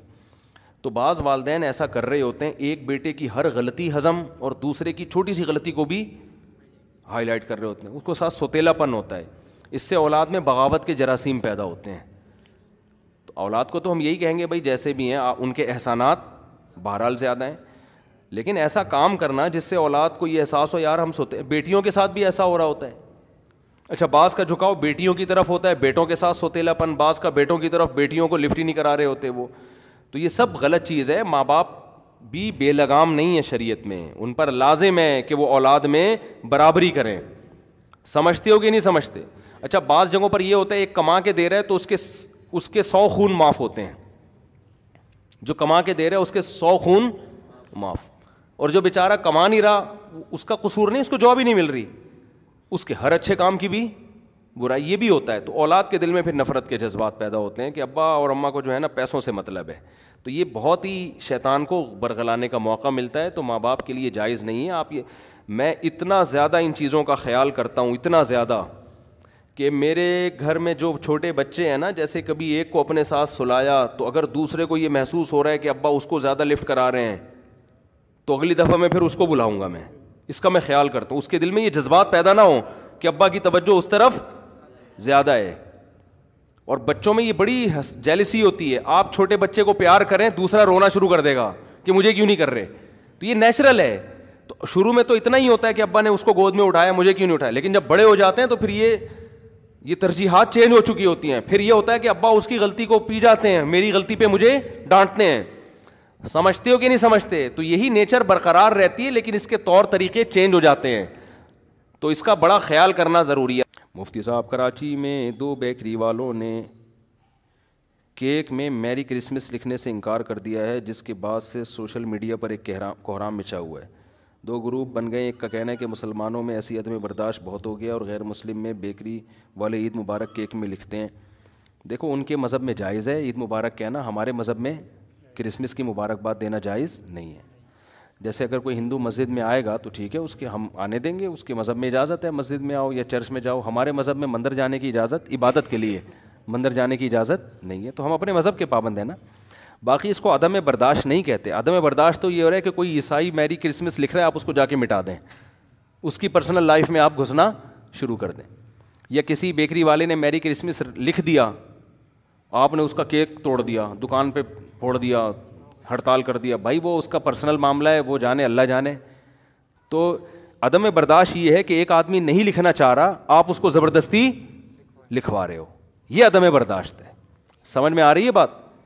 بھائی ایک آدمی کہہ رہے میں کیک پہ میری کرسمس نہیں لکھوں گا آپ کہہ تیرا باپ بھی لکھے گا تو عدم برداشت کس میں ہے آپ پرسنل لائف میں دخل اندازی کر رہے ہو نا وہ کہہ رہے یار میں نہیں لکھ سکتا اور اس کا مطلب یہ نہیں کہ ہم عیسائیوں کے خلاف ہیں بھائی ہم عیسائیوں سے کہتے ہیں ہم سے میری کرسمس نہ لکھواؤ بس ٹھیک ہے نا باقی آپ کو جتنے کیک کھانے ہیں بیس کیک میری طرف سے عیسائیوں کے لیے ابھی کرسمس کے موقع پہ نہیں ویسے ہی بیس کیک کس کی طرف سے بھائی میری طرف سے آپ سے میں مذاق کر رہا ہوں میں سچی مچی کے بول رہا ہوں میرا بیان سن کے دس کوئی عیسائی آ کے مجھے بیس کیک چاہیے تو میں کھلا دوں گا ان کو بیس کیک اچھی بات ہے انسانیت کی خدمت بہت بڑا ثواب ہے کیک کے علاوہ کچھ اور چاہیے کوئی عیسائی ہو بھکاری نہ ہو پتہ چلا کہ وہ بھکاری اٹھ کے آ گئے اور وہ ہمیں مجھے دے دو بیس کیک پھر وہاں جا کے بیچ کے پیسے کھا گیا وہ تو وہ بھکاری تو کوئی بھی آ سکتا ہے تو واقعی سچی مچی کا کرسچن ہو اور وہ صحیح آدمی ہو تو مفتی صاحب آپ نے کہا تھا بیس کیک تو میں کھلاؤں گا ان شاء اللہ بیس کیک کھلاؤں گا کھلا تو نہیں سکتا دے سکتا ہوں بیس اب کھلانا تو اس کی مرضی ہے تو نہ کیک کھلانے پر پابندی ہے بھائی اسلام میں نہ ہندو عیسائی کے کے ساتھ کوئی اسلام میں بدخلاقی کی اجازت ہے ان کے ساتھ کوئی ظلم زیادتی کرے حدیث میں آتا ہے قیامت میں میں انتقام لوں گا جو بھی اسلامی ملک میں رہنے والے غیر مسلم ہیں تو آپ ان کی عزت دیں ان کو رسپیکٹ دیں آپ کا پڑوسی ہے تو اس کا خیال کریں آپ کا کلیک ہے تو اس کا خیال کریں یہ تو حدیث میں ترغیب ہے لیکن مذہب میں اسلام کا ایک اپنا امتیاز ہے اسلام اسلام کی عید اور غیر مسلم کی عید کو مرج نہیں کرنا چاہتا سمجھ میں آ رہی ہے بات ہمارا ایک تشخص ہے وہ ہم وہ ختم نہیں ہو سکتا وہ مذہب کا ہو وہ اللہ کا آڈر ہے ہمیں تو ہم کیسے اس کو اس سے پیچھے ہٹ سکتے ہیں تو اس میں کوئی عدم برداشت والی بات نہیں ہے نہ اس میں کوئی بدتمیزی کر رہے ہیں نہ کوئی بحث ہو رہی ہے نہ کوئی زبردستی ہو رہی ہے نہ ہم کسی عیسائی سے نفرت کے قائل ہیں ٹھیک ہے نا اس کو بھی جینے کا اتنا ہی حق ہے جتنا ہی ہمیں حق ہے اس کو بھی کاروبار کا حق ہے جتنا ہمیں حق ہے اس کی ہم شخصی ملکیت کے قائل ہیں یہ سب چیزوں کے ہم قائل ہیں اور ہم اس کو کیک کھلانے کے بھی قائل ہیں لیکن ہم کہتے ہیں کہ میری کرسمس کیونکہ مذہبی رسم ہے تو مذہب میں شرکت کی اجازت جیسے کوئی عیسائی ہمیں کہے کہ آؤ چرچ میں آ کے عبادت کرو تو ہم کہیں گے نہیں ہم یہ نہیں کر سکتے اب وہ کہ میں ناراض ہو جاؤں گا میری خاطر انسانیت کا رشتہ پہلے ہم کہیں گے بھائی خالق اور مخلوق کا رشتہ پہلے ہے تو ہمارے خالق نے منع کیا ہے ہمارے خالق نے کہا ان المساجد اللہ سردا گاہیں اللہ کے لیے مسجدیں ہیں اس میں اللہ کے ساتھ کسی کو شریک نہیں کرنا تو وہ ہم اللہ کو پکاریں گے اور مسجد ہے اس کی جگہ سمجھ رہے ہو کہ نہیں سمجھ رہے تو یہ ہے تو اس میں جو عدم برداشت ہوا ہے جو اس کو میری کرسمس لکھنے پر مجبور کر رہے ہیں مفتی صاحب کو یہ ایسا درو شریف دیکھو ہم اگر عدم برداشت ہوتا تو ہم عیسائیوں کو بھی کرسمس منانے نہ دیتے ہم کہتے ہیں آپ کا مذہب ہے آپ منائیں وہ مناتے ہیں پوری رات مناتے ہیں دن مناتے ہیں کیک کھاتے ہیں میری کرسمس لکھتے ہیں ٹھیک ہے ہماری طرف سے جا ان کو دفتروں میں چھٹی ملتی ہے اب اب کوئی آفس میں لوگ ہم سے پوچھتے ہیں کہ میں باس ہوں میرے امپلائیز میں ایک عیسائی ہے کیا پچیس دسمبر کو اس کو چھٹی چھٹی دوں میں کہتا ہوں دیں بھائی آپ اس کو چھٹی اس کی عید ہے وہ جائے گا منائے گا یہ تو ظلم ہے اس کے اوپر آپ اس کو چھٹی نہیں دے رہے اس کا مذہبی تہوار ہے تو عدم برداشت جب ہوتی جب ہم کہتے ہیں اس کو چھٹی نہ دیں آپ ہم تو بھائی بہت براڈ مائنڈیڈ لوگ ہیں اور اسلام نے ہمیں یہ براڈ مائنڈیڈ بنایا ہے کہ جو ان کی مذہبی رسومات ہیں اب کوئی چرچ پہ حملہ کرتا ہے ہم اس کے مخالفت کر دیں گے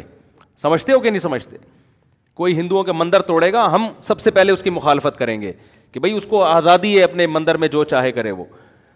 لیکن اگر آپ یہ چاہو گے کہ ہم آپ کے مذہب میں آپ کے ساتھ شریک ہو جائیں یہ پھر یہ ممکن یہ ہم ہم اس کی اجازت نہیں ہمارا مذہب اجازت نہیں دیتا اس کی تو اس پہ جو ہمیں ہم پہ طنز کرے گا تو اس کا مطلب ہے برداشت اس میں نہیں ہے سمجھتے ہو مفتی صاحب آپ کو یہ ایسا درو شریف بتائیں جس کو میں تسبیح میں پڑھ سکوں جو حضور کو تحفہ دے سکوں بھائی سارے درو دروشریف اتنے سارے حدیث میں اب آپ کے لیے کوئی نیا مریخ سے آئے گا تو بتائیں گے آپ جو زمین پہ دروشریف چل رہے ہیں وہ تو یہی والے چل رہے ہیں اسلام کا نا ایک امتیاز ہے جسی وجہ سے آج اسلام دنیا میں قائم ہے سمجھ رہے ہو ایک امتیاز ہے اسلام کا اسی وجہ سے آج بچا ہوا ہے اسلام دنیا میں اگر ایسے ہی مرج ہوتا چلا جاتا تو اسلام کا حلیہ بگڑ چکا ہوتا راستے میں آتے ہوئے مجھے بھی اس کا نوٹ ملا ہے اس کا کیا کروں تلاش کریں مالک نہیں ملتا تو صدقہ کر دیں اگر خود غریب ہیں تو خود رکھ لیں دیور اپنی شرارتی بھابھی کو مار سکتا ہے بالکل نہیں مار سکتا بعض گھروں میں یہ رواج ہے کہ عورت پہ دیور بھی ہاتھ اٹھاتا ہے جیٹھ بھی ہاتھ اٹھاتا ہے یہ انتہائی کمینہ پن جسے کہتے ہیں معذرت مسجد کے ممبر پہ ایسی گالی میں نکال رہا ہوں لیکن یہ ناجائز کا لفظ اس کے لیے بہت ہلکا ہے بالکل اجازت نہیں ہے دیور کو یا جیٹھ کو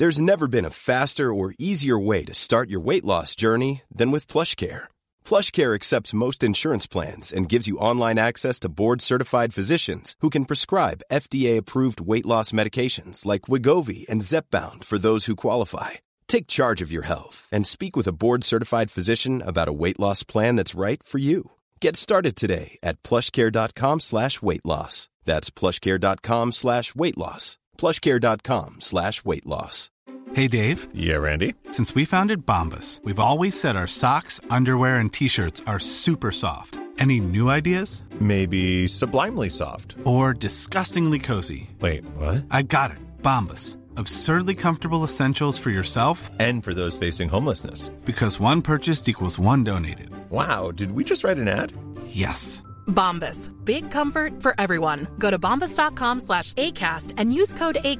20% off your first purchase.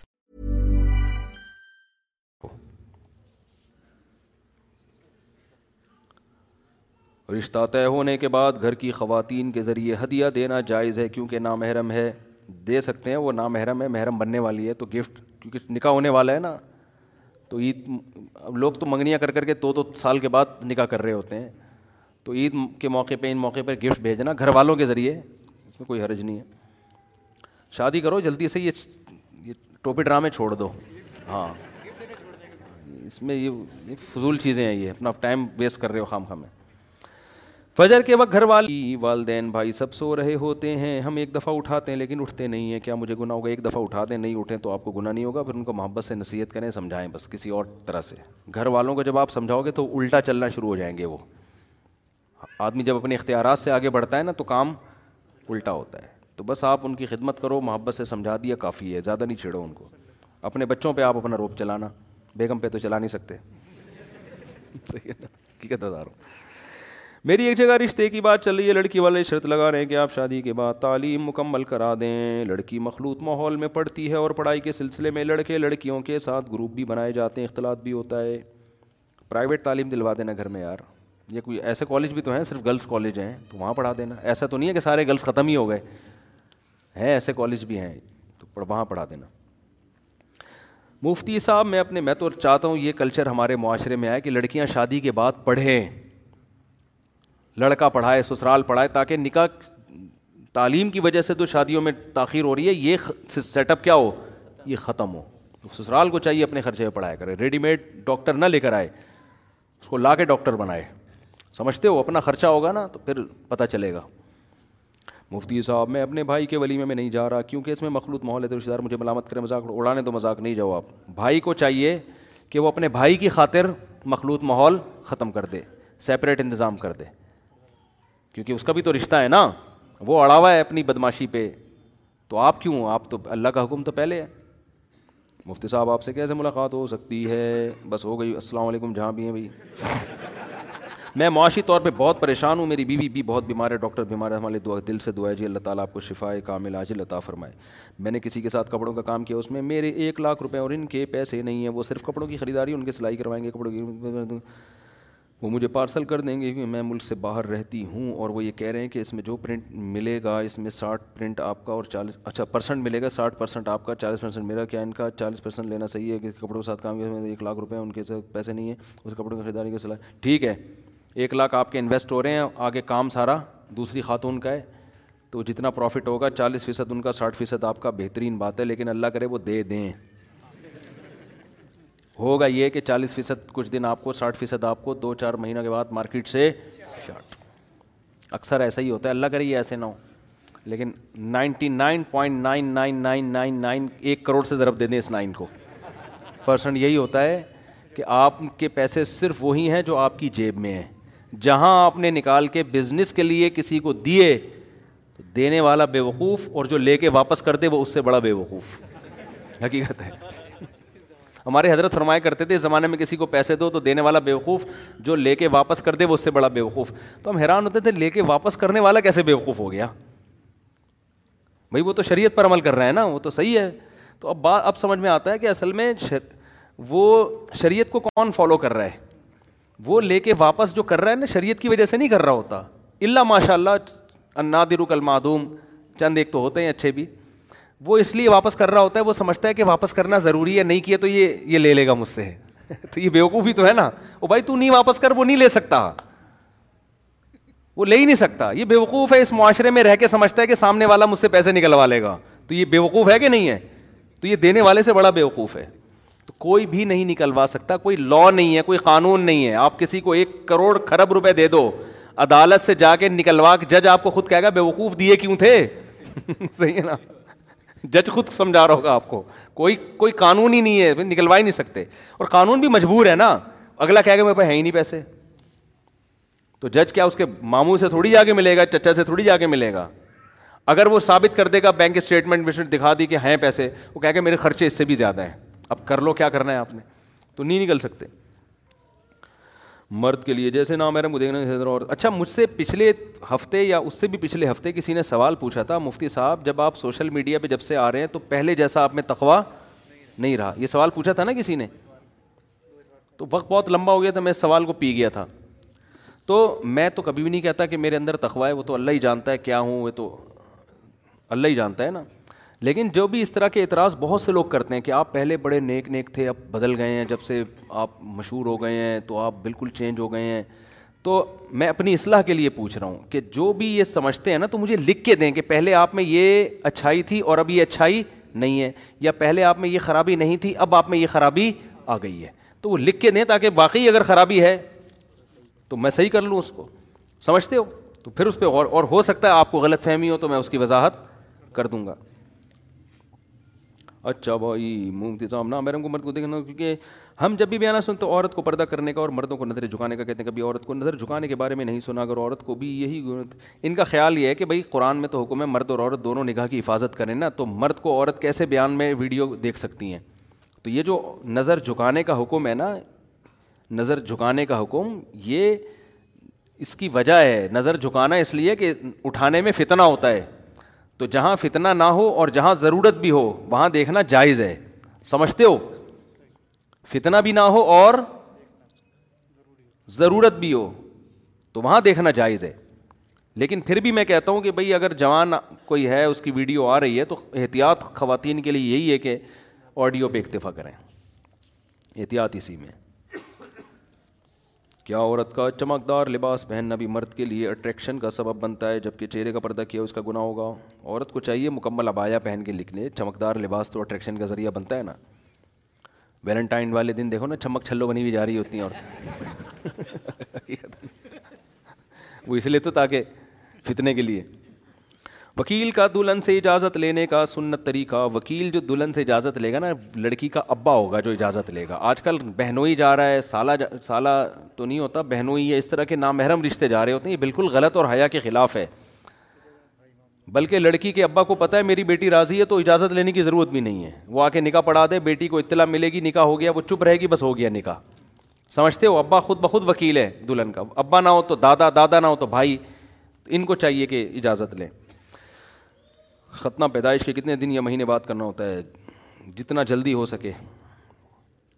چپل پہن کر قرآن کی تلاوت کر سکتے ہیں جی قرآن میں وقف لازم پر نہ رکنے سے کیا گناہ ہوگا نہیں جمعہ اور عید کے دن غسل کرنا خواتین کے لیے بھی سنت ہے جی ہاں چپل پہننے کا سنت طریقہ کیا ہے سیدھے ہاتھ میں پہلے سیدھے پاؤں میں پہنو پھر الٹے ہاتھ میں یہی طریقہ ہے گھڑی کون سے ہاتھ میں پہننا سنت ہے ہر چیز دائیں ہاتھ میں ہونی چاہیے لیکن دائیں ہاتھ میں گھڑی اس لیے نہیں پہنی جاتی کہ دائیں ہاتھ سے کام بہت زیادہ ہوتے ہیں حرکت بہت ہوتی ہے تو پھر گھڑی اس میں رکاوٹ بنتی ہے اس لیے عام طور پہ لوگ بائیں ہاتھ میں پہنتے ہیں اور باقی حیا کے خلاف ایک دو مسئلہ ہے وہ کھلے آمنا پوچھا کرو میرے دادا کی موجودگی میں میرے ابو کا انتقال ہو گیا پھر میرے دادا نے یہ وصیت کی کہ میرے پوتے کو اتنا حصہ ملے گا جتنا میرے بیٹوں کا حصہ ہے تو اب میرے تین چچا ہیں وہ مجھے حصہ کم دے رہے ہیں مطلب خود دس دس لاکھ دے رہے ہیں مجھے پانچ لاکھ دے رہے ہیں دادا نے وصیت کی تھی پوتے کو اتنا حصہ ملے گا جتنا بیٹوں کو تو بیٹوں کا حصہ نکالا جائے گا اگر پوتے کا حصہ ون تھرڈ تک آ رہا ہے ابا کی وصیت کے مطابق تو ون تھرڈ تو دیا جائے گا ون تھرڈ سے زیادہ میں وصیت نافذ نہیں ہوگی سمجھتے ہو ایک تہائی سے زیادہ وصیت اگر دادا کی وجہ سے آ رہی ہے تو ایک تہائی سے اوپر کل عدم ہوگی وصیت مفتی صاحب اگر کسی دیوبندی یا اہل حدیث لڑکے کی شادی کسی بریلوی لڑکی سے ہو گئی اور شادی کے کچھ مہینوں بعد باتوں باتوں میں لڑکی نے اپنے دو عقائد کے بارے میں بتایا کہ آپ صلی اللہ علیہ وسلم علم غیب اور حاضر ناظر ہونے کے نہ ہونے کے بارے میں مگر قرآن حدیث سے دلائل دے کر سمجھانے پر لڑکی نے اپنے دونوں عقیدے درست کر لیے دیکھو دیوبندی بریلوی کی بات نہیں ہے کوئی بھی عقیدہ یہ رکھے گا کہ نبی صلی اللہ علیہ وسلم عالم الغیب تھے ہر ہر چیز کا علم آپ کے پاس تھا تو وہ کافر ہے ظاہر ہے یہ تو اللہ اللہ کا علم اور نبی کا علم برابر کر دیا اس کو تو بریلوی بھی میرا خیال ہے کافر کہیں گے جو ان کے سمجھدار علماء ہیں کہ جو یہ کہتے ہیں نبی کو ہر چیز کا علم تھا تو اگر کسی دلہن کے ایسے عقیدے تھے چھ مہینے بعد پتہ چلا تو وہ توبہ بھی کرے اور اپنے عقیدے کی اصلاح بھی کرے اور نکاح بھی دوبارہ پڑھوایا جائے اس کا اگر شادی کے بعد شوہر کو پتہ چلے گا بیوی کو غسل کا طریقہ بھی معلوم نہیں ہے اور پچھلی ساری نمازیں اس نے اسی طرح پڑھی ہیں تو کیا حکم ہوگا تو یہ شوہر کو نہیں بیوی کو چاہیے کہ وہ پوچھے نا کہ میں نے ساری نمازیں بغیر غسل کے پڑھی ہیں تو اب کیا ہوگا یہ ہوگا کہ فرض نمازیں لوٹائی جائیں گی پڑھی جائیں گی غسل کے بغیر تو نماز نہیں ہوتی عطا اللہ خان نے انڈیا سے پوچھا ہے کیا حضور صلی اللہ علیہ وسلم خواب میں آ سکتے ہیں میں نے بہت سے لوگوں سے سنا ہے کہ حضور صلی اللہ علیہ وسلم خواب میں آتے ہیں تو کیا یہ سچ ہے اور کیا یہ قرآن و سنت قرآن و حدیث سے ثابت ہے جی جناب نبی صلی اللہ علیہ وسلم کی صحیح حدیث ہے آپ صلی اللہ علیہ وسلم نے فرمایا مرآنی فلم فقد رعانی فعن شیقان بی فرمایا جس نے مجھے خواب میں دیکھا تو تحقیق اسی نے اس نے مجھے ہی دیکھا اس لیے کہ شیطان میری صورت نہیں بنا سکتا یعنی ہم جب کسی کو خواب میں دیکھتے ہیں تو ہو سکتا ہے شیطان وہ صورت بنا کے آ گیا وہ ہمارے سامنے لیکن نبی نے بتایا کہ میرے معاملے میں شیطان ایسا نہیں کر سکتا وہ میری صورت نہیں بنا سکتا تو آپ کو اگر خواب میں لگے یقین ہو کہ آپ نبی کو دیکھ رہے ہیں تو یہ خواب سچا ہے نبی ہی کو دیکھ رہے ہیں لیکن اس بارے میں چند باتیں سمجھنا بہت ضروری ہے پہلی بات نبی صلی اللہ علیہ وسلم کو خواب میں دیکھنا یقیناً بہت بڑی فضیلت کی چیز ہے لیکن اس سے زیادہ فضیلت یہ ہے کہ آپ کے اعمال درست ہوں بعض دفعہ لوگ نبی صلی اللہ علیہ وسلم کی خواب میں زیارت کرتے ہیں اور یہ سمجھ بیٹھتے ہیں کہ ہم بہت نیک ہو گئے ہیں حالانکہ وہ اعمال ان کے ٹھیک نہیں ہوتے تو یاد رکھیں اگر آپ کسی کبیرہ گناہ میں مبتلا ہیں تو روزانہ بھی اگر آپ کو نبی کی زیارت ہو رہی ہے تو اس خوش فہمی میں نہ رہیں کہ آپ جنتی ہیں یہ خوب سمجھ لیں یا آپ اللہ کی نظر میں محبوب ہیں کیونکہ قرآن اور سنت میں بہت زیادہ اللہ نے یہ مضمون بیان کیا ہے کہ جو گناہ کرے گا وہ سزا پائے گا ان الدین یکسبون سبون الفما سی بیما کانو قانو تریفون بے شک وہ لوگ جو گناہ کرتے ہیں قریب ان کو اس گناہ کی سزا ملنے والی ہے تو اس کے لیے اصول ہے توبہ کرنا تو اعمال پہلے ہیں یہ چیزیں یہ دوسرے درجے میں آتی ہیں سب سے پہلے آپ اعمال کیا اختیار کر رہے ہیں تو اگر آپ کو روز بھی زیارت ہو رہی ہے ایک مثال دے رہا ہوں تو اگر آپ کے اعمال صحیح نہیں ہیں تو آپ خوش فہمی میں نہ آئیں کہ میں اللہ کا محبوب بندہ بن گیا ہوں یا نبی کا میں محبوب ہوں چاہے نبی روزانہ آپ کو خواب میں آ کے شاباش ہی دے رہے ہوں تو بھی آپ اس خواب سے متاثر نہ ہوں اس خواب کی ایک تعبیر ہوگی جو علماء آپ کو بتائیں گے آپ کے اعمال کو سامنے رکھ کر تو اس لیے علماء کہتے ہیں کہ سب سے پہلے آپ اپنے عمل کو فوکس کریں تو برا عمل کر رہے ہیں روزانہ خواب میں زیارت ہو تو خوش فہمی میں مبتلا نہ ہو اور اگر آپ کو برائیوں سے بچنے کی اور نیکیوں کے کرنے کی توفیق مل رہی ہے پھر ساری زندگی ایک بار بھی نبی کی خواب میں زیارت نہ ہو تو غمزدہ نہ ہو اور یقین رکھیں کہ انشاءاللہ اللہ یہ عمل قبول اللہ نے چاہا تو اللہ یہ عمل قبول کرے گا اور قیامت کے دن آپ نبی صلی اللہ علیہ وسلم کی بالمشافہ زیارت کریں گے حوض کوثر پہ آپ صلی اللہ علیہ وسلم کے ہاتھ سے اللہ آپ کو پانی پینے کی توفیق عطا فرمائے گا اور براہ راست آپ کی نبی کی زیارت ہوگی خواب کے بجائے اللہ حقیقت میں آپ کو بروز محشر نبی کی زیارت کرائے گا نبی کا قرب نصیب ہوگا تو یہ میں نے ڈیٹیل اس لیے بیان کر رہا ہوں کہ یقیناً نبی کا خواب میں آنا ایک اچھی بات ہے لیکن عمل پہلے ہے لوگ ان چیزوں سے متاثر ہو کر عمل کو چھوڑ دیتے ہیں اور انہی چیزوں میں پڑھ کے رہ جاتے ہیں تو نبی کی کے حکم کو پہلے فالو کرنا ہے پہلے یہ خواب یہ سب چیزیں بات کی چیزیں ایک بات تو یہ ہو گئی دوسری بات یہ کہ یہ بات تو ٹھیک ہے کہ جس نے نبی کو خواب میں دیکھا اس نے نبی کو دیکھا لیکن اس خواب میں نبی نے کسی کو کوئی حکم دیا یا کوئی بات کی تو اس خواب کی تعبیر نکالی جائے گی اور وہ تعبیر ایسی ہوگی جو قرآن و سنت سے متصادم نہ ہو قرآن و سنت سے ٹکرا نہ رہی ہو اس کی میں ایک مثال دیتا ہوں ایک عالم کا کسی سے بحث ہو رہی تھی توحید کے مسئلے پر وہ بات کر رہے تھے توحید کی اور جس سے مناظرہ ہو رہا تھا وہ بات کر رہے تھے شرک کی یعنی وہ شرک کو اسلام میں داخل کرنا چاہتے تھے تو کیا ہوا ہے کہ اس عالم کو نبی صلی اللہ علیہ وسلم خواب میں آئے اور کہا جاتا ہے یہ واقعہ بیان کیا جاتا ہے واللہ عالم اب یہ واقعہ کتنا مستند ہے یہ تو اللہ ہی جانے لیکن اس سے جو مضمون ثابت ہو رہا ہے وہ مضمون بہرحال صحیح ہے کہ نبی صلی اللہ علیہ وسلم نے خواب میں ان کو بتایا کہ وہ جو عالم تھا نا یعنی جو شرک کو پروموٹ کر رہا تھا اس کے بارے میں بتایا کہ وہ وہ ٹھیک کہہ رہا ہے تو ان عالم نے کہا کہ یا رسول اللہ آپ کی بات میرے لیے سر آنکھوں پر آپ خواب میں آ کے مجھے ایک بات کہہ رہے ہیں یعنی ان کو یہ احساس ہوا کہ یہ یعنی غالباً یہ ایسا ہوا کہ اس جو مراقبہ کیا انہوں نے تصوراتی دنیا میں آئے یا خواب میں آئے اور ان کو یہ احساس ہو گیا کہ نبی صلی اللہ علیہ وسلم خواب کی حالت میں ہے تو یا رسول اللہ آپ کی جو جاگتی حالت میں ہمیں جو احادیث پہنچی ہیں اور آپ کی جو تعلیمات پہنچی ہیں اس میں آپ سے ہی توحید ثابت ہے آپ سے شرک ثابت نہیں ہے تو میں آپ کی ان باتوں کو لوں یا خواب کی باتوں کو لوں یا مراقبے کی باتوں کو لوں میں تو بیان کرنے والوں نے بیان کیا کہ نبی صلی اللہ علیہ وسلم نے ان کو شاباش دی یہ گویا ایک اللہ کی طرف سے ایک آزمائش تھی چاہے وہ مراقبے میں زیارت ہوئی ہو یا خواب میں زیارت ہوئی ہو تو خوب اچھی طرح یہ بات سمجھ لیں کہ نبی صلی اللہ علیہ وسلم کسی کو تصوراتی دنیا میں یا خواب میں آ کے کوئی بات اگر کہتے ہیں تو اس کو یہ دیکھا جائے گا کہ جاگتی حالت میں نبی نے کیا کہا ہے جاگتی حالت میں نبی نے جو کہا ہے اس کو فالو کیا جائے گا خواب اگر اس کے اگینسٹ جا رہا ہے تو خواب کی ایک تعبیر بیان کی جائے گی وہ تعبیر ایسی ہوگی جو قرآن و سنت سے متصادر نہیں ہوگی مثال کے طور پر کسی کو خواب آتا ہے اور نبی صلی اللہ علیہ وسلم اسے داڑھی کاٹنے کا حکم دے دیتے ایک مثال دے رہا ہوں ایسا ہوتا نہیں ہے لیکن ایک مثال دے رہا ہوں سمجھانے کے لیے تو ایسے آدمی کے لیے داڑھی کاٹنا جائز نہیں ہوگا چاہے روزانہ خواب میں آ کے اس کو پیغمبر کہتے رہیں یا کسی اور ایسے کام کا حکم دیں جو جاگتی حالت میں جو نبی کی احادیث ہیں اس کے خلاف ہے تو ایسے خوابوں کی ایسی تعبیر بیان خواب ایسے ہوتے ہیں اس کی تعبیر بالکل الٹی ہوتی ہے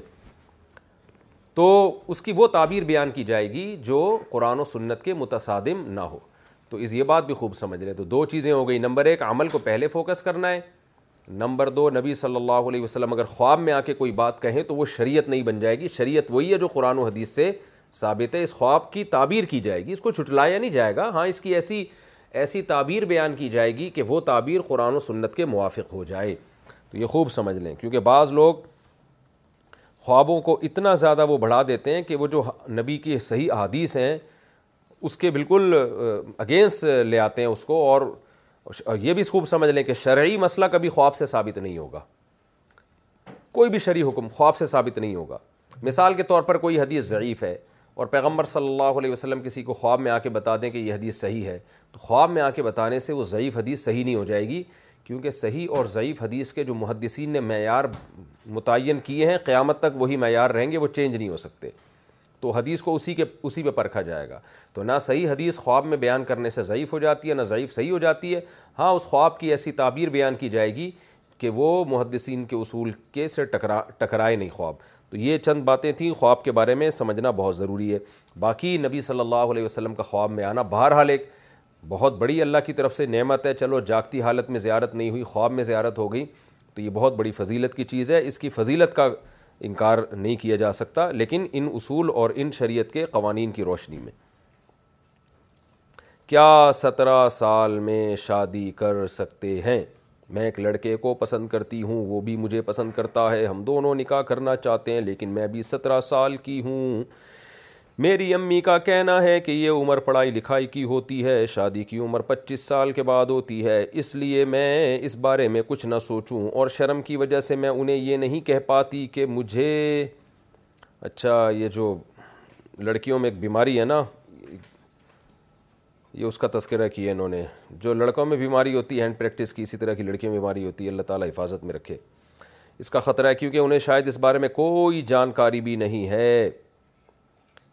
کہ ایسی بھی کوئی چیز ہوتی ہے مجھے شیطان کے بہکانے کا ڈر رہتا ہے اس لیے نکاح کرنا زیادہ ضروری سمجھتی ہوں برائے مہربانی میرے لیے دعا بھی کریں اور مجھے اس بارے میں حل بھی بتائیں کہ میں کیا کروں دل سے دعائیں اللہ آپ کو اس بے حیائی سے ہمیشہ کے لیے محفوظ رکھے اور ماں باپ کو چاہیے کچھ خدا کا خوف کر لیں تھوڑا سا آخرت کے کبھی جواب بھی دینا انہوں نے لڑکی کی شادی سترہ سال میں ہو سکتی ہے اس میں جب وہ بالغ ہو گئی ہے اس میں ڈیزائرز پیدا ہو گئی ہیں تو وہی اس کے نکاح کی عمر ہے یہ لبرل لوگ بے وقوفوں والی باتیں کرتے ہیں پاگلوں والی باتیں کرتے ہیں کہ ایک لڑکی میں ایک ڈیزائر پیدا ہو گئی ہیں اور اس کو حکم دے رہے ہیں کہ وہ پوری نہ کرے تو وہ ڈیزائر جو ہے اس کا نیچرل طریقہ اور حلال طریقہ یہی ہے کہ اس کا نکاح کیا جائے لڑکے کا بھی یہی طریقہ ہے لڑکی کا بھی یہی طریقہ ہے اللہ نے دونوں کو ایک دوسرے کے لیے پیدا کیا ہے تو آپ کی والدہ غلط کر رہی ہیں ظلم کر رہی ہیں باقی پڑھائی لکھائی کی جہاں تک بات ہے تو پچیس سال میں اگر آپ کی شادی ہوگی تو اس کے بعد بھی تو پڑھایا جا سکتا ہے نا تو پڑھائی کی کوئی عمر نہیں ہے علم جب تک کہتے ہیں نا ماں کی گوشت سے لے کے قبر تک علم حاصل کرو تو کیا مطلب قبر میں پہنچنے کے بعد پھر شادی کریں گے تو علم تو ہمیشہ سے حاصل ہوتا رہے گا یعنی پوری زندگی علم حاصل کرنی ہے تو نکاح علم میں رکاوٹ نہیں سمجھنا ہے نکاح کو آپ نکاح کریں اس کے ساتھ ساتھ علم حاصل نکاح کے بعد بھی علم حاصل کیا جا سکتا ہے بلکہ اور اچھے طریقے سے علم حاصل کیا جا سکتا ہے تو سارے کام ہو سکتے ہیں یہ جو ہم لوگوں نے فرض کر لیا ہے کہ نکاح کیا تو بس علم سے محروم ہو جائیں گے یہ بات غلط ہے تو میں آپ کی والدہ کو بھی نصیحت کرتا ہوں اور آپ کو بھی نصیحت کرتا ہوں کہ آپ اپنے آپ کو برائی سے بچائیں اور آپ اچھا ہوا آپ نے نام نہیں لکھا میں نام ایسے موقع پہ اناؤنس کرتا بھی نہیں ہوں تو جتنی بھی اس قسم کی لڑکیاں ہیں میں ان سب کے والدین کو نصیحت کرتا ہوں میں کیا قرآن و سنت نصیحت کرتے ہیں کہ بھائی ان کے نکاح کی فکر کرو اور میرے پاس کیسز آتے ہیں لڑکیاں جب بگڑتی ہیں تو مائیں اتنی پریشان ہوتی ہیں پھر آ کے کہتی ہیں مجھے صاحب کہیں بھی شادی کرا دو اس کی ہماری بچی کی کہیں بھی شادی کرا دو پھر وہ ایسے خون کے آنسو روتی ہیں کہ ہم ان کو خود کہتے ہیں کہ جب عمر تھی آپ نے اس وقت کروائی نہیں آپ نے اس کو ڈیلے کیا ڈیلے کیا اب بچی جب بگڑ گئی ہے تو پھر اب آپ خون کے آنسو روتے ہو تو جو اللہ کا حکم ہے نا وہ پہلے ہے باقی سب کلچر کو بعد میں رکھیں تو بالغ ہونے کے بعد لڑکی کی جلدی نکاح کا ہمیں حکم دیا ہے شریعت نے اسلام نے قرآن نے تو اسی کو فالو کرنا چاہیے کیا گھر کا خرچہ بیوی کے بجائے بہن چلا سکتی ہے شادی کے بعد اگر اس طرح ہو کہ شوہر گھر میں اکیلا کمانے والا ہو اور وہ اپنی کمائی لا کر اپنی امی کے ہاتھ میں دے دیتا ہو اور امی وہ پیسے اپنی بیٹی کو دے دیتی ہوں کیونکہ وہ سمجھتی ہیں کہ وہ اب بزرگ ہو گئی ہیں اور حساب کتاب نہیں رکھ سکتی لہٰذا پھر بیٹی گھر کا سارا خرچہ وغیرہ دیکھ رہی ہوتی ہے یہاں تک کہ میرے شوہر کے بچے میرے شوہر کے بیوی بچے تو میرے آپ کے شوہر کے بیوی بچے تو آپ ہی ہیں نا بچے الگ ہو گئے آپ بیوی ہو گے یعنی میرے شوہر کے بیوی بچے سمجھ میں نہیں آ رہا یعنی میرے شوہر کے بیوی بچے یعنی یہ خود اور ان کے بچے یعنی ہمارا خرچہ بھی وہی دیکھ رہی ہیں زکوٰۃ خیرات نیاز نظر سب وہی دیکھتی ہیں تو کیا شریعت میں یہ جائز ہے کہ بیوی کے ہوتے ہوئے شوہر بہن کے ہاتھ میں سب دے دے اور اسی کی مرضی سے سارا خرچہ پانی چلے دیکھیں شوہر کے ذمے اصل طور پہ واجب ہے کہ جب بیوی اس کے گھر میں ہے تو اس کی بنیادی ضرورتیں بیوی کی بھی اور بچوں کی بھی پوری کرے کس طرح سے پوری کرتا ہے یہ شوہر کا ہیڈک ہے وہ اپنی بیوی کو ماں کو دیتا ہے بہن کو دیتا ہے ماموں کو دیتا ہے چاچو کو دیتا ہے گھر میں نان نفقہ آنا چاہیے عورت کا جو آپ کسی بھی مرد کی جو بیوی ہے اس کا صبح ناشتہ دوپہر کھانا رات کھانا جو بھی ایک پراپر گھروں میں رہنے کا طریقہ ہوتا ہے عاشرو ان نب قرآن کہتے ہیں جو عرف کے مطابق بھلے طریقے سے ان کے ساتھ معاملہ کرو تو یہ پراپر اس کو اگر خرچے پورے ہو رہے ہیں تو شوہر کی ذمہ داری پوری ہے لیکن ویسے ایک اصولی طور پر اخلاقی ذمہ داری شوہر کی یہ ہے کہ بیوی کو نند کا مجبور نہ بنائے کہ وہ نند سے بات بات پہ پیسے مانگے یہ نیچرل نہیں ہے تو جب نان نفقہ یعنی بیوی کا آپ نے اٹھانا ہے تو آپ بجائے اماں کو اور بہن کو پیسے دینے کے بچوں کا خرچہ بیگم کے ہاتھ میں پکڑائیں آپ بیگم کو بولیں یہ یہ لو لو اور بچوں کا خرچہ بھی اٹھاؤ اور اپنا خرچہ بھی اٹھاؤ ہاں اماں کو اور بہن کو الگ سے دے دیں کہ بھائی آپ دونوں کے الگ سے پاکٹ منی ہے آپ کا یا اپنا خرچہ جو ہوتا ہے وہ یہ الگ سے ہی ہے کم از کم بچوں کا خرچہ اگر یا تو شور ڈائریکٹ بچوں پہ کرے نہیں کر رہا دے ہی رہا ہے تو پھر بیوی کے ہاتھ میں پکڑا ہے وہ اصولی طور پر یا تو اگر باپ ہوتا ہے نا شوہر کا تو باپ کے ہاتھ میں پکڑا دیتا تو مرد گھر کا سربراہ ہوتا ہے پھر وہ جیسے کہ ہمارے یہاں جو کے پی کے میں اور وزیرستان وغیرہ میں یہی رواج ہے کہ ساری آمدن دادا کے ہاتھ میں آتی ہے اور دادا پھر پورے خاندان کو چلا رہا ہوتا ہے وہ بھی ٹھیک ہے لیکن بیوی کو مجبور کرنا کہ وہ نند سے پیسے لے یہ تھوڑا سا فہم سے بالتر ہے تھوڑا سا اصول کے خلاف ہے اور یہ گھر میں نفرتیں پیدا کرنے کا ذریعہ بن سکتی ہے یہ چیز تو نند کا کم از کم مجبور نہ کریں اپنی بیگم کو کہ وہ نند نندی کہتے ہیں نا یعنی شوہر کی بہن کو نند کہتے ہیں نند سے نہ لے وہ نند کیا یعنی مجبور نہ کریں کہ وہ نند کی ارادے پر پلنا شروع ہو جائے کہ نند اس کو دے گی تو اس کا معاملہ ہوگا نہیں نند نہیں دے گی تو نہیں ہوگا اس سے آپس میں نفرتیں پیدا ہوں گی چہرے آواز اور کپڑوں کا پردہ چہرے آواز اور کپڑوں کے پردے کے بارے میں کیا حکم ہے اگر کوئی رشتہ دار گھر میں آئے یا کہیں رشتہ داروں کے ہاں جائیں یا جوائنٹ فیملی میں ہوں تو کیا حکم ہے عثمان علی وہاڑی سے دیکھیں جوان لڑکی پر چہرے کا پردہ لازم ہے کپڑوں کا پردہ تو لازم نہیں ہے کیونکہ کپڑوں کو بھی تو کپڑوں سے ہی چھپایا جائے گا نا ہاں یہ ضرور ہے کہ بہت ہی فٹنگ کے کپڑے پہنے ہوئے ہیں یا بہت ہی کوئی مزین ڈریس پہنا ہوا ہے تو پھر جوان لڑکی پر لازم ہے کہ اس پہ اسکارف لے کوئی ابایا لے تاکہ مردوں سے وہ چھپا رہے وہ ہر وہ چیز جو مردوں کی اٹریکشن کا ذریعہ بنتی ہے جوان لڑکی کے لیے اس کا استعمال جائز نہیں ہے اگر وہ نامحرم مردوں کے بیچ میں جا رہی ہے وہ پہن کے نبی صلی اللہ علیہ وسلم نے فرمایا بہت شدید وعید ہے آپ صلی اللہ علیہ وسلم نے عورتوں کے لیے جو خوشبو لگا کے مردوں کے بیچ میں سے گزرتی ہیں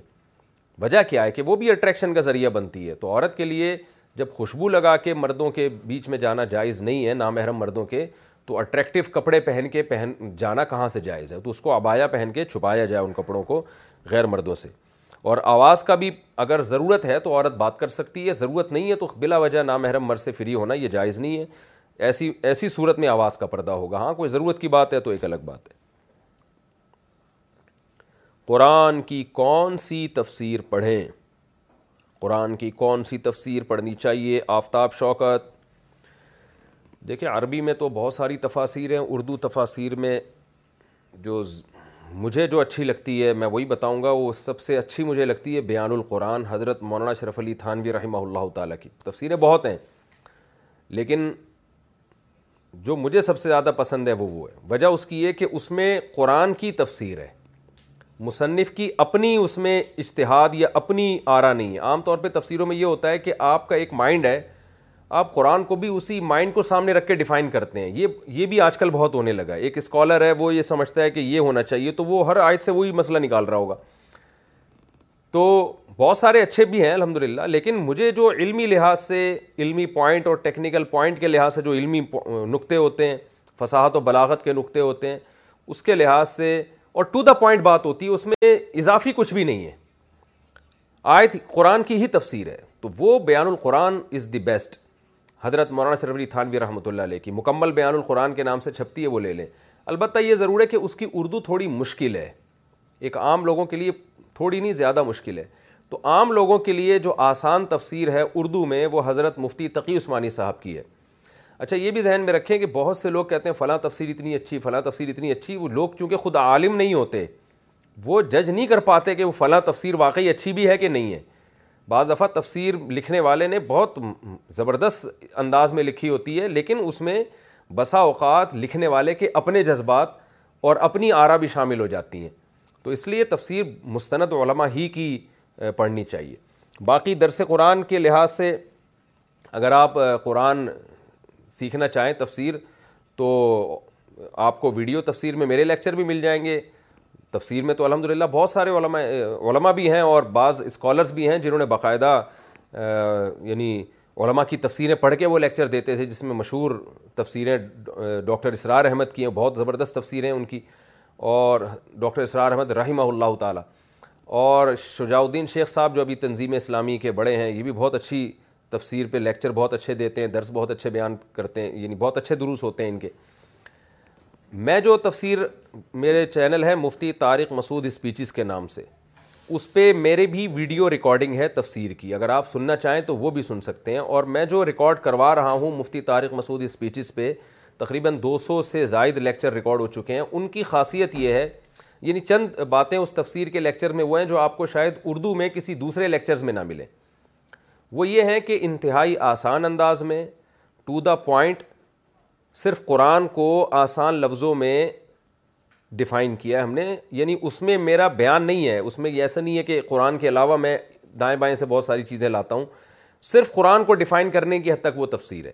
اور بہت آسان زبان میں اور اس میں اہم بات یہ بھی ہے کہ گرامر بھی ہے اس میں یعنی شروع کے آٹھ لیکچر صرف عربی گرامر پر ہیں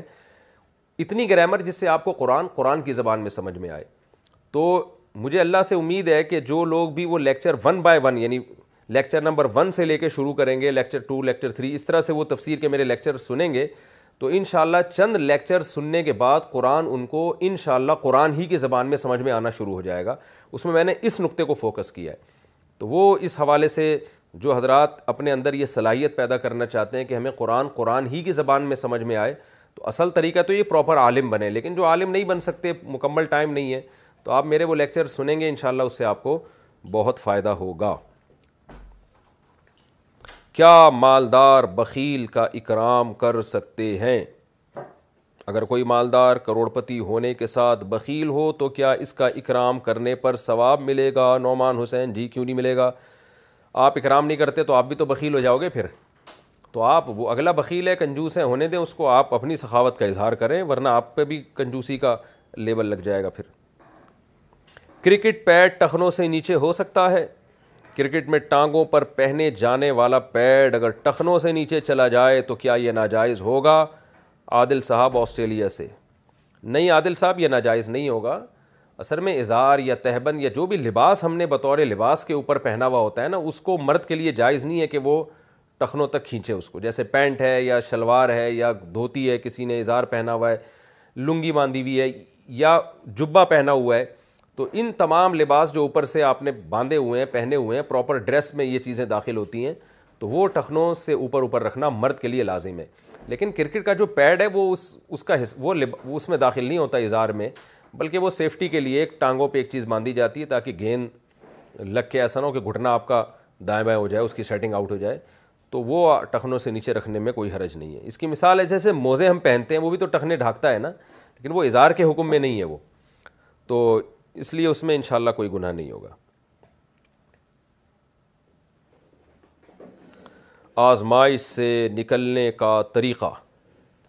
سخت آزمائش سے کیسے نکل سکتے ہیں اس کا طریقہ اور دعا بتا دیں مجاہد صاحب کراچی سے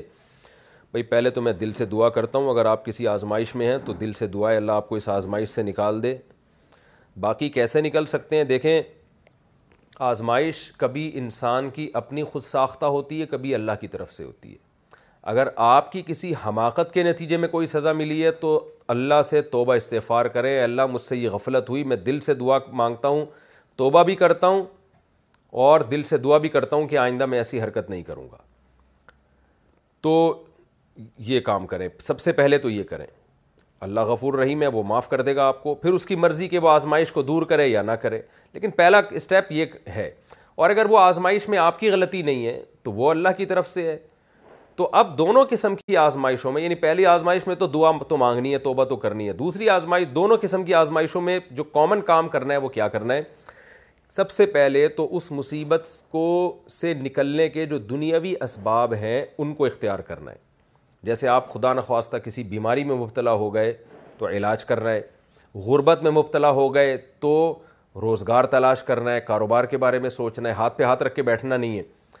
یا خدا نخواستہ میاں بیوی میں لڑائی ہوئی ہے آپ کی بیگم گھر سے چلی گئی ہے اب آپ ٹینشن میں آ گئے بیوی سے محبت ہے آپ کو تو اس کو منا کے لانے کی کوشش کرنی ہے آپ نے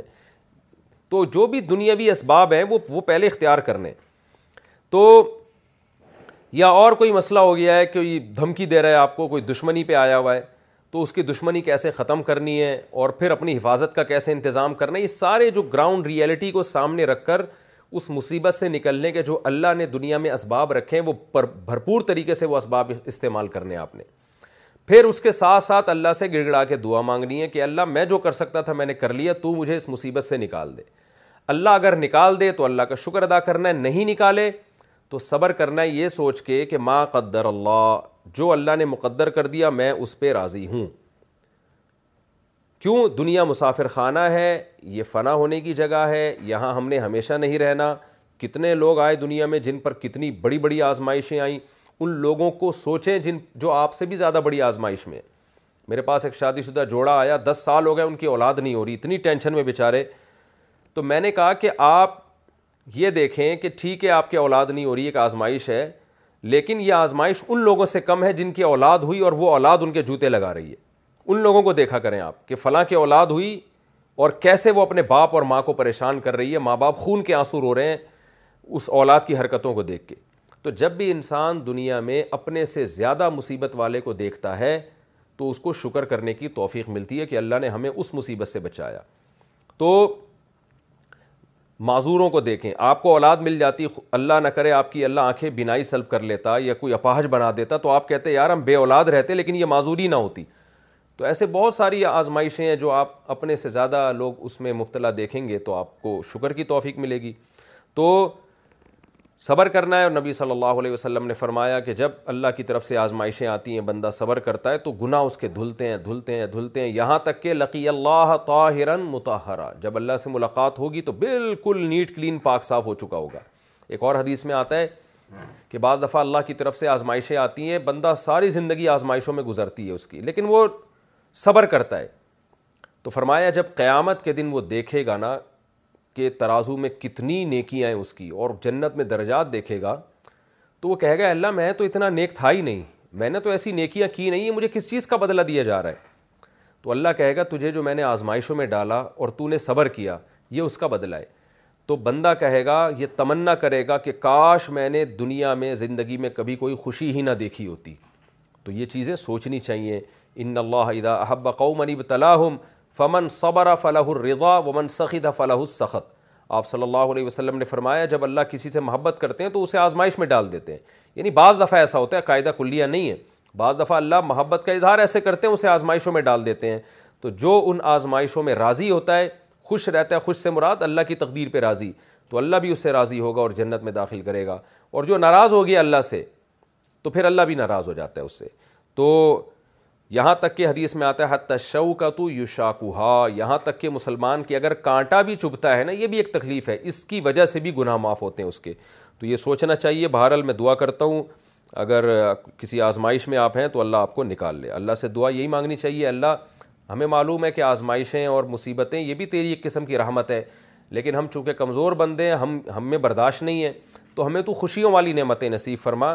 ہمیں آزمائشوں والی نعمت میں نہ ڈال تو کیا دن میں کسی وقت سجدے والی آیات پڑھنا ممنوع ہے میں نے سنا ہے کہ دن میں کچھ اوقات ایسے ہوتے ہیں جن میں سردے والی آیات نہیں پڑھ سکتے تو جو بچے مدرسے میں ہوتے ہیں کیا ان کے لیے وہ آیات تلاوت کرنا جائز ہے حافظ مریم ٹنڈو اللہ یار کوئی دن میں ایسا ٹائم نہیں ہے جس میں تلاوت ممنوع ہو کسی بھی وقت سجدہ تلاوت والی آیت پڑھی جا سکتی ہے یہاں تک کہ اگر آپ نے مکرو وقت میں سجدہ تلاوت والی آیت پڑھی ہے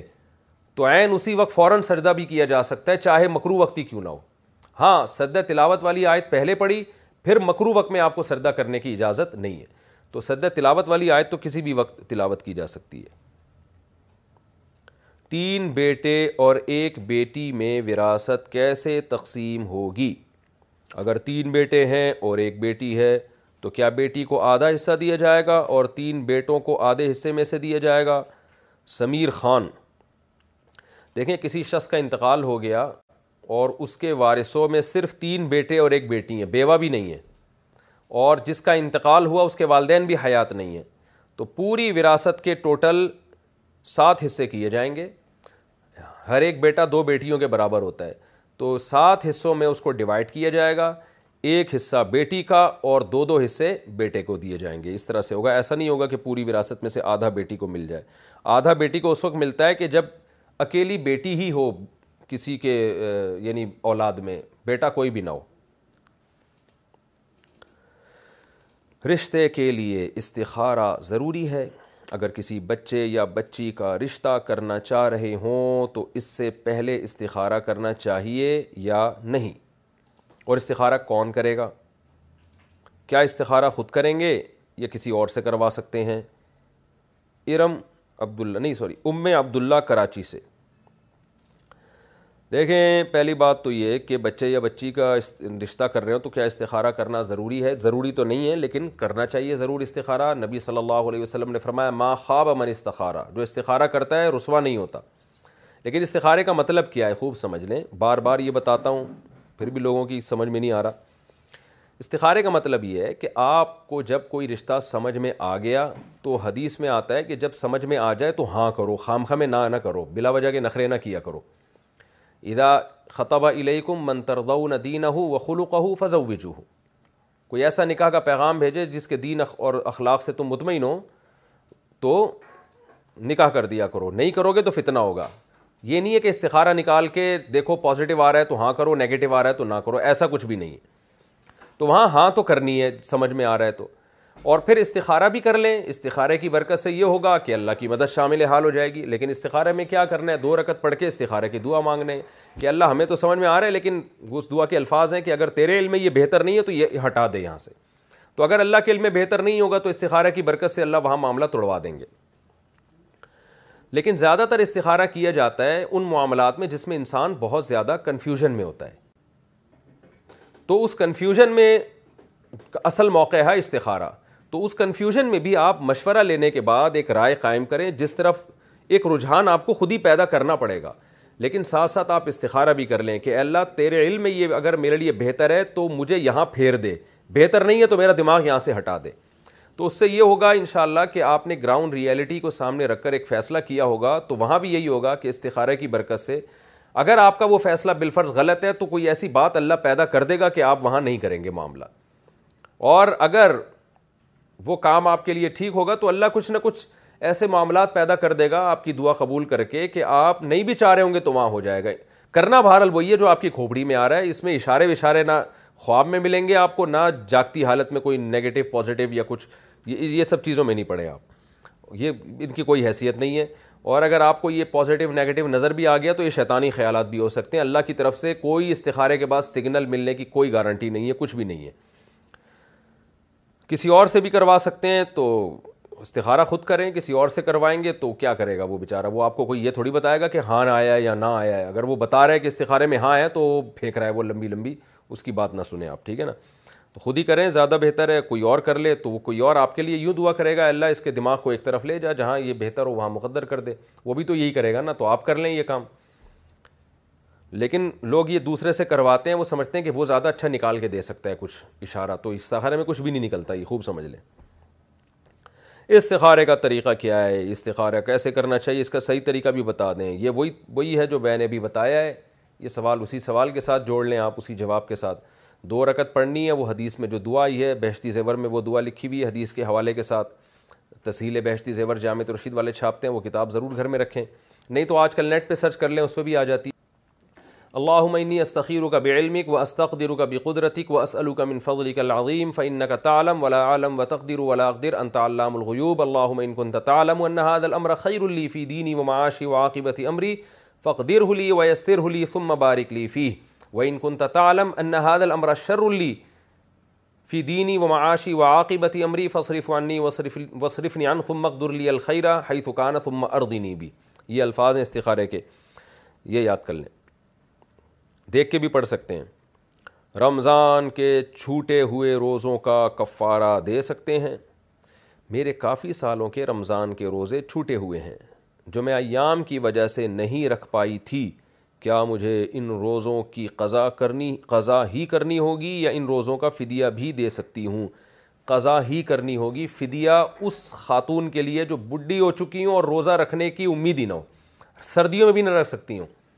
ڈاکٹر نے کہہ دیا ہو کہ اب آپ اتنی بوڑھی ہو گئی ہیں کہ دسمبر جنوری میں بھی آپ روزے رکھیں گی تو ان للہ ہونے کا چانس ہے آپ کا تو ایسی کنڈیشن میں آ کے فدیہ ہے اس سے پہلے پہلے آپ پر روزے ہی واجب ہیں اور ان روزوں میں اتنی زیادہ تاخیر نہ کریں ورنہ گناہ ہوگا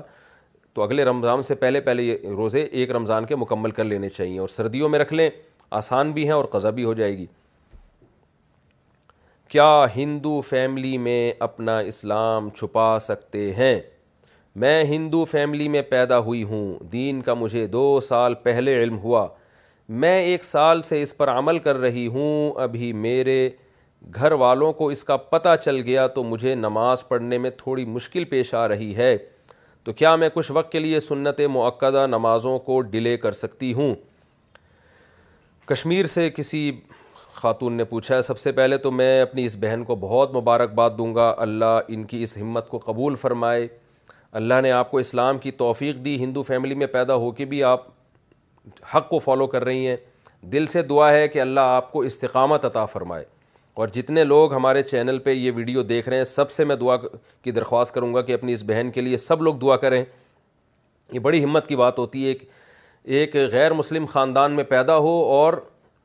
لڑکی ہو کے بھی وہ اتنا کانفیڈینس ہو اس کے اندر کہ وہ حق کو فالو کرے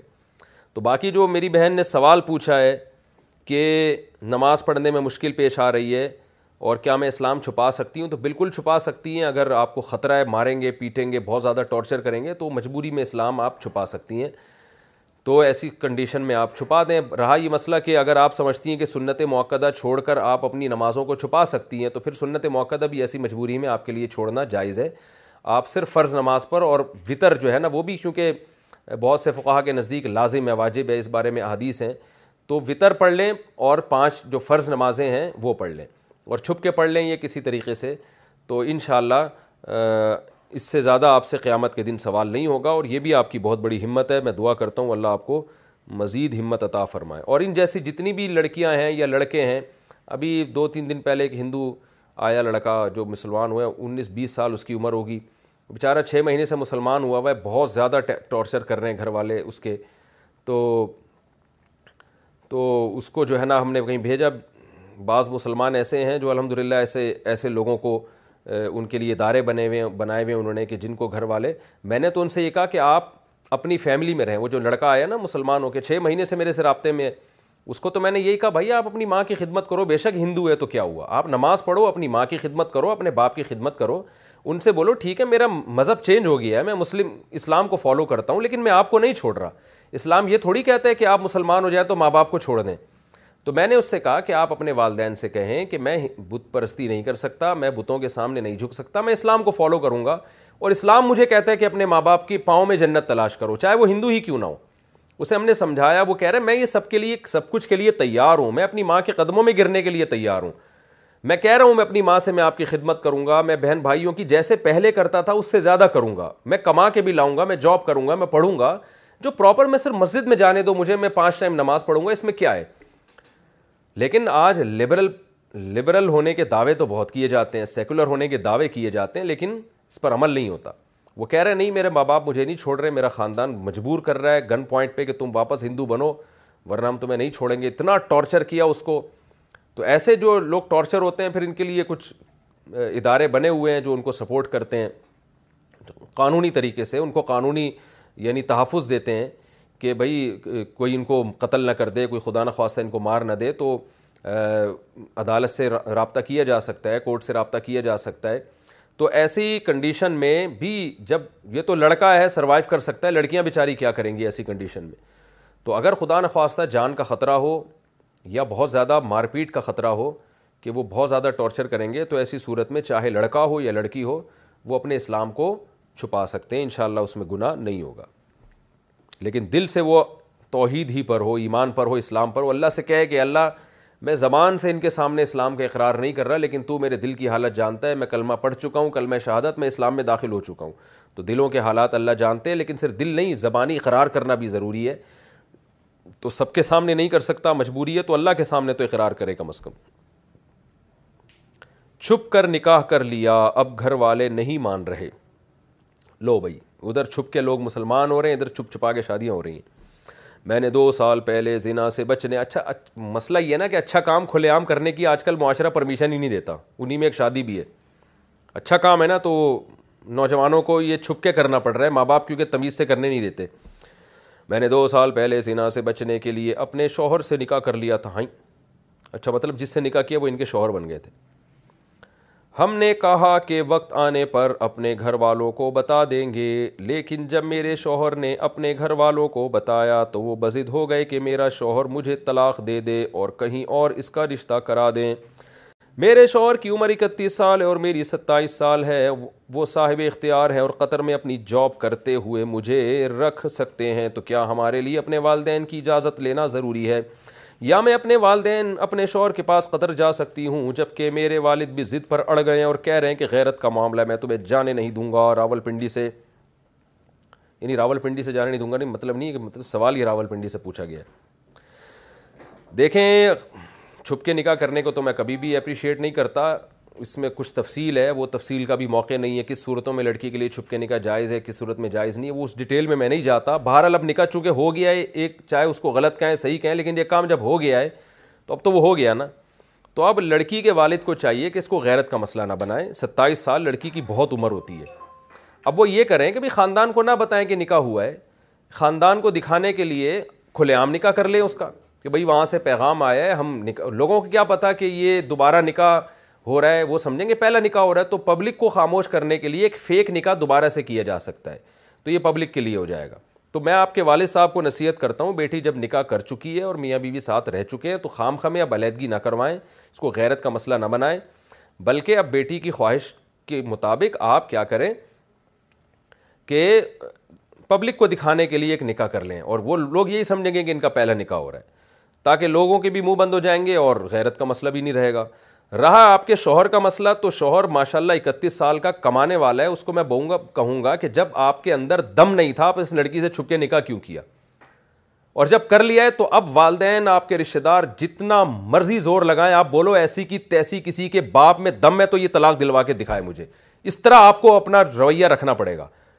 تو یہ بہت مجھے غصہ آتا ہے مردوں کے اوپر چھپ کے نکاح کرتے ہوئے ان کو یہ مسئلہ نہیں آ رہا ہوتا کہ میرے ماں باپ راضی نہیں ہیں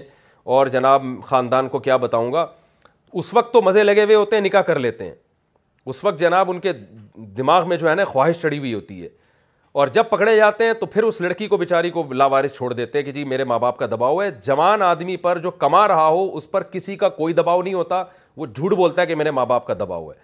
آپ خود کماتے ہو آپ خود سیپریٹ رہ سکتے ہو آپ اپنے ماں باپ کو محبت سے پیار سے سمجھا دیں بھائی میں نے نکاح کیا ہے میری بہن سے اگر کوئی نکاح کر کے اس کو طلاق دیتا اس کی کیا حالت ہوتی یہ بھی کسی کی بیٹی ہے یہ بھی ایک مسلمان عورت ہے یہ بھی کسی کی بہن ہے یہ بھی ایک معاشرے کا ایک فرد ہے میں نے غلط کیا صحیح کیا وہ ایک الگ بحث ہے لیکن جب کر لیا کچھ غلطیاں ریورس نہیں ہوتی ہو گئیں تو ہو گئیں اب وہ ریورس نہیں ہوتی تو اب بتا دے بھائی میں نے کیا ہے غلط کیا ہے مجھے مارو مجھے پیٹو جو بھی میں نے کیا ہے لیکن اب میں اس غلطی کو ریورس نہیں کروں گا جو ہونا تو ہو گیا میں ایک لڑکی کو زبان دے چکا ہوں نکاح کا مطلب یہی ہوتا ہے کہ آپ اس سے ایگریمنٹ کر چکے ہیں زبان دے چکے ہیں آپ اس کو کہ میں تمہارا تمہارے ساتھ زندگی نبھاؤں گا اب جب تک لڑکی میں کوئی قصور نہیں ہے میں اس کو نہیں چھوڑوں گا لڑکے کو چاہیے وہ یہ مردانہ پن دکھائے ورنہ مجھے اتنا غصہ آ رہا ہے میرا دل چاہ رہا ہے میں کیمرے میں گھس کے اس کے دو تین لگا دوں میں گھس کے ایسے مردوں میں مجھے بہت غصہ آتا ہے بھائی تم ایک کام کرو ہی نہیں یار جب تمہارے اندر دم نہیں ہے بہت ہو رہا ہے چھپن چھپائی میں لڑکا نکاح کرتا ہے پھر بعد میں چھوڑ دیتا ہے ماں باپ کے دباؤ میں آ کے تو دباؤ کس بات کا ہو رہا ہے یار تمہاری کیا روٹی بند ہو رہی ہے کیا بند ہو رہا ہے تمہارا تم یہ کوئی بدنامی کی بات تو نہیں ہے نا بھائی کیا ہے تو کیا ہے بس ہو گیا تو اس لیے مرد کو چاہیے وہ اپنے ماں باپ کو بولے آپ کی مرضی کی بھی میں شادی کر لوں گا جہاں بول رہے اس کو میں نہیں چھوڑوں گا جو مرضی جس نے بھی جو مرضی کرنا ہے کر لے ماں باپ سے بدتمیزی نہ کرے لیکن ایک اصولی جواب ان کو دے دے یہ اسٹائل ہونا چاہیے آدمی پہ یہی اسٹائل جچتا ہے یہی اسٹائل اچھا لگتا ہے اور یہ جو ہے نا امی سے امی نہیں مان رہی ہیں اور ابو نہیں مان رہے اور یہ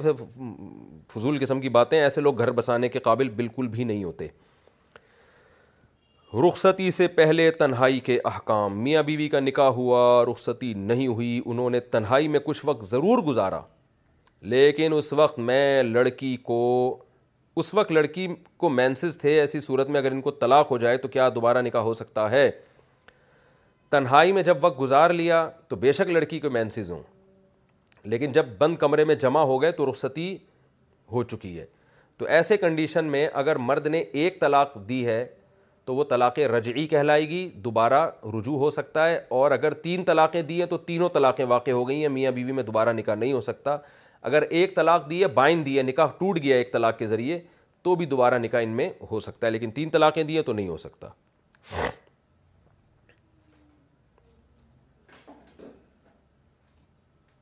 عورت کا بالوں میں پف بنانا میں نے ایک بیان میں سنا تھا کہ پف بنانا جائز نہیں ہے میرا بیوٹی پارلر ہے تو کیا تو اس میں میرے پاس مسلم خواتین بھی آتی ہیں اور ہندو عورتیں بھی آتی ہیں جیسے دلہن بننے کے لیے آتی ہیں ان کی ڈیمانڈ ہوتی ہے کہ ہمیں سر پر پف والا ہیئر اسٹائل چاہیے ایسی صورت میں کیا میں بھی گناہ گار ہوں گی یا نہیں رخسار صاحبہ انڈیا سے نبی صلی اللہ علیہ وسلم نے وعید سنائی ہے وہ ان عورتوں کے لیے جو کوہان کی طرح اوپر بال اٹھا کے رکھتی ہیں تو یہ پف اسی طرح بال اٹھائے جاتے ہیں اوپر کی طرف یہ جائز نہیں ہے نہ ان کا بنانا جائز ہے نہ آپ کے لیے اس میں تعاون کرنا جائز ہے آپ ان کو منع کر دیا کریں اس اس عمل سے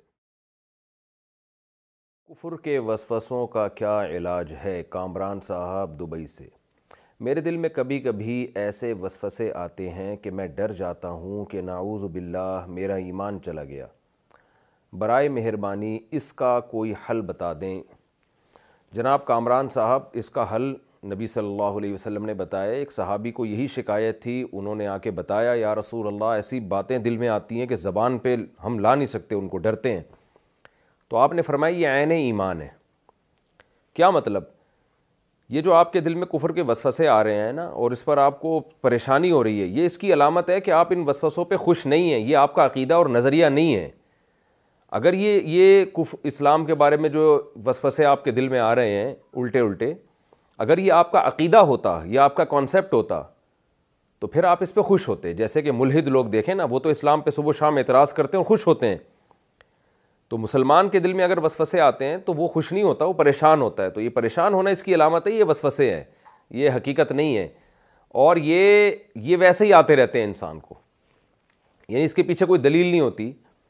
تو اس کا اس کی میں اور مثال دیتا ہوں آپ نے دیکھا ہوگا بعض لوگ وضو کرتے ہیں ان کو وسفسے آ رہے ہوتے ہیں پتہ نہیں وضو ہوا کہ نہیں ہوا حالانکہ جب وضو کیا ہے تو اس کا مطلب ہو گیا نا لیکن وسفسے آ رہے ہیں تو وسفسے کے پیچھے کوئی دلیل نہیں ہوتی تو وہ آتے رہیں گے اس کا حل یہ ہے کہ آپ اس بارے میں سوچنا چھوڑ دیں یعنی ٹینشن لینا چھوڑ دیں یہاں تک کہ وسوسوں کو بھگانے کی فکر بھی چھوڑ دیں آپ یہ ایسے ہیں کہ موجوں کی طرح آئیں اور پتلی گلی سے نکل جائیں بس اس طرح ہوتا رہے آپ کا کام یہ ہے کہ آپ نے ٹینشن نہیں لینی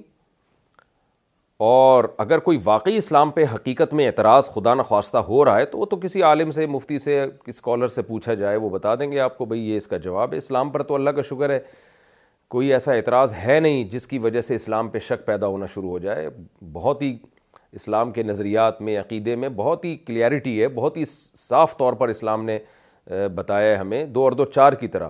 اور اگر آپ اسلام کو چھوڑتے ہیں تو جس چیز کی طرف جائیں گے اس پہ اس سے بڑے بڑے اعتراضات کھڑے ہوئے ہوں گے اس کے غلط ہونے پر تو اس لیے آپ نے کیا کرنا ہے اپنے آپ کو چوبیس گھنٹے مصروف رکھنا ہے نماز میں عبادت میں اپنے جو آفس کا کام ہے آپ کا یا پڑھائی میں جو بھی آپ کی ایکٹیویٹیز ہیں دن بھر کی ایکسرسائز میں جب آپ اپنے آپ کو ان میں بزی رکھیں گے تو یہ وسوسے خود بخود آہستہ آہستہ کم ہونا اور بالآخر ختم ہو جائیں گے لیکن اگر آپ نے اپنے آپ کو مسلط کر لیا اپنے اوپر سوچتے رہے یہ کیوں آ رہا ہے یہ خیال کیوں آ رہا ہے یہ خیال کیوں آ رہا ہے تو یہ خیال ایسی چیز ہے جتنا بھگائیں گے اتنا آئے گا تو اس لیے میں اکثر لطیف لطیفہ ہی سمجھ لیں اس کو لیکن عبرت والا ہے کہ وہ ایک تعویذ دیا نا کسی جعلی جعلی پیر نے کسی کو اور کہا کہ یہ تعویذ جب اثر کرے گا جب گھر میں گھستے ہوئے کالا کتے کا تصور دماغ میں نہ آئے وہ دیہاتی آدمی وہ کہہ رہا ہے یار گھر میں گھسوں اور کالا کتا دماغ میں نہ آئے تو کس کے دماغ میں آتا ہے کالا کتا لیکن اس جاہل پیر نے اس کے دماغ میں کالا کتا ڈال دیا اب یہ گھر میں گھس رہا ہے تو کہہ رہا ہے یار یہ کالا کتا کسی طرح سے میں نکالوں تو تو جتنا نکالیں گے اتنا آئے گا وہ تو اس کا حل یہ ہے کہ اس کے بارے میں آدمی اپنے آپ کو مصروف رکھے دماغ وہاں سے خود بخود ہٹ جائے گا تو آپ بھی یہی کام کریں یا جن لوگوں کو بھی اس طرح کے وسوسے آتے ہیں حتیٰ کہ میں تو کہتا ہوں جن کو وضو کے وسوسے آ رہے ہیں نا کہ وضو نہیں ہو رہا وضو پورا مکمل کرے اور اٹھ جائیں وہاں سے اور پھر یہ خیال آئے کہ یہ وضو کی جگہ خوش رہ گئی ہے تو وہ نہ رہ گئی ہے تو رہ گئی ہے ہم ہم اس سے زیادہ کہ مکلف نہیں ہے ٹینشن نہ لیں جتنی وسوسوں کی ٹینشن لیں گے وسوسے کم نہیں ہوں گے بڑھیں گے اور اس کا کوئی وظیفہ نہیں ہے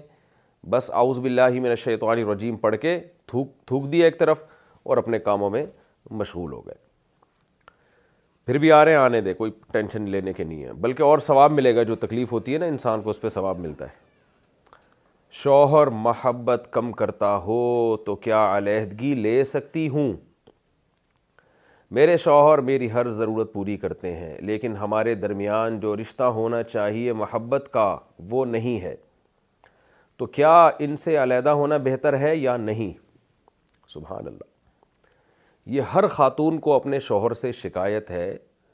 ninety nine point nine percent خواتین کو کہ میرے شوہر مجھ سے محبت نہیں کرتے میرے سامنے فیملی کیسز بہت آتے ہیں شکایت کرتی ہیں کہ مجھ سے محبت نہیں کرتے تو میں کہتا ہوں کہ محبت کے ثبوت کے لیے کیا آئی لو یو کہنا ضروری ہے یا کیا کہے گا وہ جس سے آپ کو یہ ثابت ہوگا وہ گھر اس نے لے کے دیا ہوا ہے آپ کو وہ گیس بجلی کا بل دے رہا ہے وہ آپ کے بچوں کے اسکول کی فیسیں اٹھا رہا ہے وہ آپ کو ناشتہ کرا رہا ہے آپ کو دوپہر کا کھانا کرا رہا ہے آپ کا رات کا ڈنر کا خرچہ اس کم وقت نے معذرت کے ساتھ اٹھایا ہوا ہے عید بقرعید پہ کپڑے بنا کے دے دیتا ہے آپ کو اور کبھی کبھار آپ کو کہیں لے کے بھی چلا جاتا ہے گھمانے پھرانے جیسے آپ کی امی کے گھر چلا گیا اتوار والے دن اور کبھی کسی پھپھو کو انہیں نے بلایا تو ٹھیک ہے مہینے میں ایک آدھ دفعہ وہاں بھی چلا گیا اور کیا کیا ثبوت پیش کرے گا وہ محبت کے لیے تو تو خواتین جواب میں کہتی ہیں یہ تو سارے میاں ہی کرتے ہیں تو سارے میاں کرتے ہیں اس لیے کرتے ہیں نا کہ ان کو محبت ہے دیکھیں ایسا نہیں ہو سکتا کہ صرف شریعت کے کہنے پر کوئی حقوق ادا کر دے محبت ہوتی ہے تو پھر اور شریعت بھی ہوتی ہے تو پھر دونوں چیزیں مل کے اس کی مثال ایسے جیسے شریعت نے حکم دیا کہ اولاد کے حقوق ادا کرو تو ماں باپ کو اولاد سے محبت ہوتی ہے تو وہ حقوق اچھی طرح سے ادا ہوتے ہیں اور محبت نہ ہوتی تو حقوق ادا ہی نہ ہوتے ان کے تو کیونکہ اجنبی کے حقوق ادا کرنا بڑا مشکل کام ہے شریعت نے تو پڑوسیوں کے حقوق بھی رکھے ہیں نا لیکن کون حقوق ادا کرتا ہے پڑوسیوں کے بہت کم لوگ ہیں جن کے دل میں اللہ کا خوف ہے وہ حقوق ادا کر رہے ہوتے ہیں لیکن اپنے بچوں کے لیے تو لوگ لڑ رہے ہوتے ہیں تو حقوق جہاں ادا ہو رہے ہوں نا بیسک حقوق تو اس کا مطلب یہ ہوتا ہے کہ بھائی محبت ہے تبھی ادا ہو رہے ہیں باقی محبت کا اسٹائل ہر ایک کا مختلف ہوتا ہے ہم نے تو ایسے لوگ بھی دیکھے ہیں کہ بیگم پہ ایک دھیلا خرچ نہیں کرتے وہ اور چکنی چپڑی باتوں سے اس کو الو بنائے ہوئے بیگم سے جاب بھی کروا رہے ہیں خود گھر میں پڑے رہتے ہیں اور بس وہ جو ہے نا تھینک یو سے بات شروع کریں گے تھینک یو پہ ختم کریں گے اور ہیلو ہائی کرتے رہتے ہیں اور بس چکنی چپڑی باتیں کرتے رہتے ہیں اور ایک ذمہ داری بھی پوری کرنے کے لیے تیار نہیں ہے وہ لیکن ان کی بیویاں خوش ہیں کہ ہمارے میاں ہم سے بہت محبت کرتے ہیں تو جب میں یہ بات کرتا ہوں نا تو ایسے واقعہ سن کے بہت سے میاں کہتے ہیں کہ یار بیگم ہم تمہیں جو ہے نا محبت کی باتیں تم سے کر لیا کریں گے اگر تم خرچہ ہمارا آدھا کر دو عورتیں اس پہ تیار نہیں ہوتی ہیں خرچہ تو پورا ہی چاہیے ہمیں تو دیکھو آپ یہ خوب اس بات کو اچھی طرح سمجھیں کہ محبت حقوق اگر بیسک ادا ہو رہے ہیں ماشاء اللہ جیسے آپ نے بھی کہا کہ میرے میاں حقوق ادا کرتے ہیں میری ہر ضرورت پوری کرتے ہیں تو یہ محبت کے بغیر ہوتا نہیں ہے ہر ضرورت پوری کرنا یہ محبت ہے تبھی ہو رہی ہے آپ یہ کہہ سکتی ہیں کہ وہ ہنسی مذاق کا جو ایک رشتہ ہوتا ہے ہا ہا ہو ہو ہی ہی والا جو گرل فرینڈ اور بوائے فرینڈ میں آج کل معاشرے میں نظر آ رہا ہے اور گھنٹوں گھنٹوں فون پہ ایسے لگے ہوئے ہوتے ہیں جیسے ایلفی سے کسی نے فون ان کے کان پہ چپکا دیا ہے تو اس طرح سے لگے ہوئے ہوتے ہیں وہ وہ والا حساب کتاب شاید نہیں ہوگا جو آج کل میاں کا ہوتا نہیں ہے تو وہ نائنٹی نائن پرسن کہیں بھی نہیں ہوتا یہ خوب سمجھ لیں وہ ایک فیصد کہیں ہوتا ہوگا وہ نہیں ہوتا کیونکہ جب انسان پریکٹیکل لائف میں آتا ہے تو حقوق ہوتے ہیں اس کو بندے کو کہیں باہر ٹائم دینا ہے کہیں آفس میں کسی سے ملنا ہے کہیں باس کی جھاڑ کھا کے آیا ہوا ہے دس مسائل ہوتے ہیں کسی دن موڈ صحیح ہوتا ہے کسی دن خراب ہوتا ہے تو پریکٹیکل لائف میں اسی طرح ہوتا ہے تو اس لیے میں آپ کو مشورہ دے رہا ہوں شرعی مسئلہ کیا ہے وہ تو میں ابھی بتاؤں گا لیکن میں مشورہ آپ کو یہ دے رہا ہوں کہ آپ اپنے شوہر کے ساتھ نبھا کریں اللہ نہ کرے آپ نے طلاق لے کے کہیں اور شادی کی تو خالی پیلی کی ہو سکتا ہے محبت بہت زیادہ مل جائے اور وہ محبت کے ثبوت کے لیے پچاس روپے بھی دینے کے لیے تیار نہ ہو آپ کو اور پھر آپ جو خون کے آنسو روئیں گی کہ یار وہ تو ماشاء اللہ اتنا خیال کرتا تھا اور یہ تو بس ٹرخات ٹرخات کے چلا جاتا ہے تو ایسا نہیں ہو کہ اس سے بدتر ملے آپ کو تو اللہ کا شکر ادا کریں اچھا بھلا میاں ملا ہوا ہے اس کے ساتھ گزارا کریں اور باقی آپ کو کوئی شکایت ہے تو میاں کو بتا دیں بھائی تھوڑا سا ہیلو ہائی کر لیا کرو تھوڑا سا مسکرا کے بات کر لیا کرو تھوڑا سا کبھی جذباتی پن بھی دکھا دیا کرو کہ مجھے تم سے محبت ہے اور میں تمہارے بغیر رہ نہیں سکتا اور میں بہت یعنی تمہارا علیحدگی برداشت نہیں کر سکتا تھوڑا سا تھوڑا جذباتی پن دکھا دے گا تو ذرا میرے خیال ہے آپ کو یہ شکایت دور ہو جائے گی اور کیا کر سکتا ہے میاں باقی شرعی مسئلہ یہ ہے کہ اگر واقعی عورت کو شوہر سے بالکل بھی محبت نہ ہو اور اس کی کوئی بیس ہو مضبوط بیس ہو مضبوط بیس بعض دفعہ شکل و صورت ہوتی ہے بعض دفعہ بد اخلاق شوہر ہوتا ہے بعض دفعہ یہ ہوتے کہ مزاج ہی نہیں ملتے آپس میں وہ بہت ہی کم تعلیم یعنی اس کے پاس ایجوکیشن بالکل نہیں ہے عورت بہت زیادہ ایجوکیٹڈ ہوتی ہے یا خاندانی لحاظ سے تو واقعی اگر کسی لڑکی کے لیے ناقابل برداشت معاملہ ہو گیا ہو تو پھر شریعت میں اس خاتون کے لیے یہ جائز ہے کہ وہ شوہر سے طلاق مانگ لیں یعنی خلا مانگ لیں خلا کا مطلب شوہر کہے کہ ٹھیک ہے میرا مہر دو اور میں تمہیں فارغ کرتا ہوں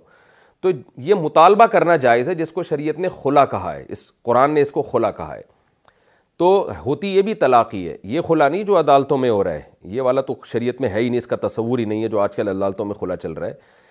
یہ ہے کہ عورت شوہر سے براہ راست مانگ لے یا عدالت کو بیچ میں انوالو کر کے شوہر سے کہے کہ مجھے فارغ کر دو تو عدالت کی بات کو شوہر اہمیت سے لے گا تو عدالت کے ذریعے جو خلا ہے اس کا بھی مطلب ہے کہ ہے وہ شوہر ہی سے شوہر کو ایگری کیا جائے گا لیکن اس میں عدالت انوالو ہو کے ایگری کرے گی کیونکہ جب عدالت انوالو ہوتی ہے تو شوہر اس بات کو اہمیت زیادہ دیتا ہے یا براہ راست شوہر سے رابطہ کر لیا جائے تو یہ اس صورت میں ہے کہ جب واقعی ناقابل برداشت معاملہ ہو کسی بھی وجہ سے تو پھر عورت کے لیے شوہر سے خلا مانگنا جائز ہے لیکن شوہر کو یہ اختیار حاصل ہے کہ وہ خلا دے یا نہ دے عام طور پر جو جب بیوی اس طرح کا مطالبہ کرتی ہے اور وہ کسی قیمت پہ شوہر کے ساتھ رہنا نہیں چاہتی تو شوہر عام طور پر قرآن کہتا ہے کہ مرد کا مزاج ایسا ہے کہ جب وہ دیکھتا ہے کہ میرا جو مالی نقصان ہوا ہے شادی میں اس کی تلافی ہو رہی ہے تو مرد اس پہ ایگری ہو جاتا ہے یعنی قرآن میں اس کا ہمیں اشارہ ملتا ہے اور خاندان والے بھی بیچ میں انوالو ہوں تو مرد عام طور پہ خلا دے دیتے ہیں کہ ٹھیک ہے میں خلا کی پیپر پہ سائن کر دیتا ہوں یا میں زبان سے ڈیورس دے دیتا ہوں میرا مہر مجھے واپس کرو یا بچوں کے بارے میں کمپرومائز کرو کہ بچے کہاں رہیں گے تو ایک تمیز سے طریقے سے یہ کام ہو سکتا ہے اگر دونوں کے خاندان یا میاں بیوی تمیز سے محبت سے بیٹھ کے آپس میں بات کریں یا عدالت دونوں کو تمیز سے بلا کے محبت سے بلا کے دونوں کو سمجھائے تو یہ کام آرام سے ہو سکتا ہے لیکن ہمارے یہاں ہوتا نہیں ہے مار دھاڑ اور پھر بدنامی اور وہ جو الزامات فوش ایک دوسرے پر جو جاہلوں والا ایک ہمارا کلچر اللہ بچائے ہم سب کو کہ بن چکا ہے تو لیکن اگر شوہر ایگری نہیں ہوتا وہ کہتے میں نہیں چھوڑوں گا وہ کسی بھی بیس پہ کہتا ہے بھائی میں حقوق ادا کر رہا ہوں میں نہیں آپ کو طلاق دوں گا تو پھر یاد رکھیں پھر آپ طلاق نہیں لے سکتی پھر نہ عدالت سے لے سکتی ہیں نہ شوہر سے اگر وہ ایگری نہیں ہو رہا تو پھر آپ کو چاہیے اسی کے ساتھ نباہ کریں چاہے اچھا لگے نہ لگے کیونکہ دنیا میں ساری نعمتیں حاصل نہیں ہو جاتی ہیں اچھا لگنے کا تو پھر کچھ بھی نہیں ہے نا آج وہ یہ والا میاں اچھا نہیں لگ رہا اس سے ڈیورس لی پتہ چلا وہ تھوڑے دن کے بعد ایک مہینے بعد وہ اچھا نہیں لگ رہا اب آپ کو پھر وہ اچھا تو کوئی یہ تو ایک چسکے ہیں ایک قسم کے تو گھر تو ایسے بسایا جاتا ہے کہ بیسک ضرورتیں پوری ہو رہی ہیں تو بھائی گزارا کرو ہاں شوہر اپنی مرضی سے چھوڑ دے تو ایک الگ بات ہے تو جائز ناجائز کا تو یہ مسئلہ ہے جو میں نے آپ کے سامنے بیان کیا لیکن مشورہ یہ ہے کہ طلاق لینے کے طلاق شریعت میں بہرحال پسندیدہ کام نہیں ہے چاہے مردے یا عورت لے پسندیدہ بہرحال نہیں ہے یہ اس صورت میں ہی ہے جب ناقابل برداشت معاملہ ہو جائے اور حدود اللہ پہ قائم نہ رہ سکیں مار دھاڑ اور یہ جو آج کل ہوتا ہے بعض دس دس سال سے لڑ لڑ کے آدھے ہو گئے ادموئے ہو گئے تو ایسی کنڈیشن میں جو آپ کی حالت ہے آپ کے بیسک حقوق پورے ہو رہے ہیں آپ اور آپ جیسی خواتین گزارا کریں بلکہ میں کہتا ہوں کہ اگر حقوق میں کبھی کمی کوتاہی بھی ہو جاتی ہے تو بھی گزارا کریں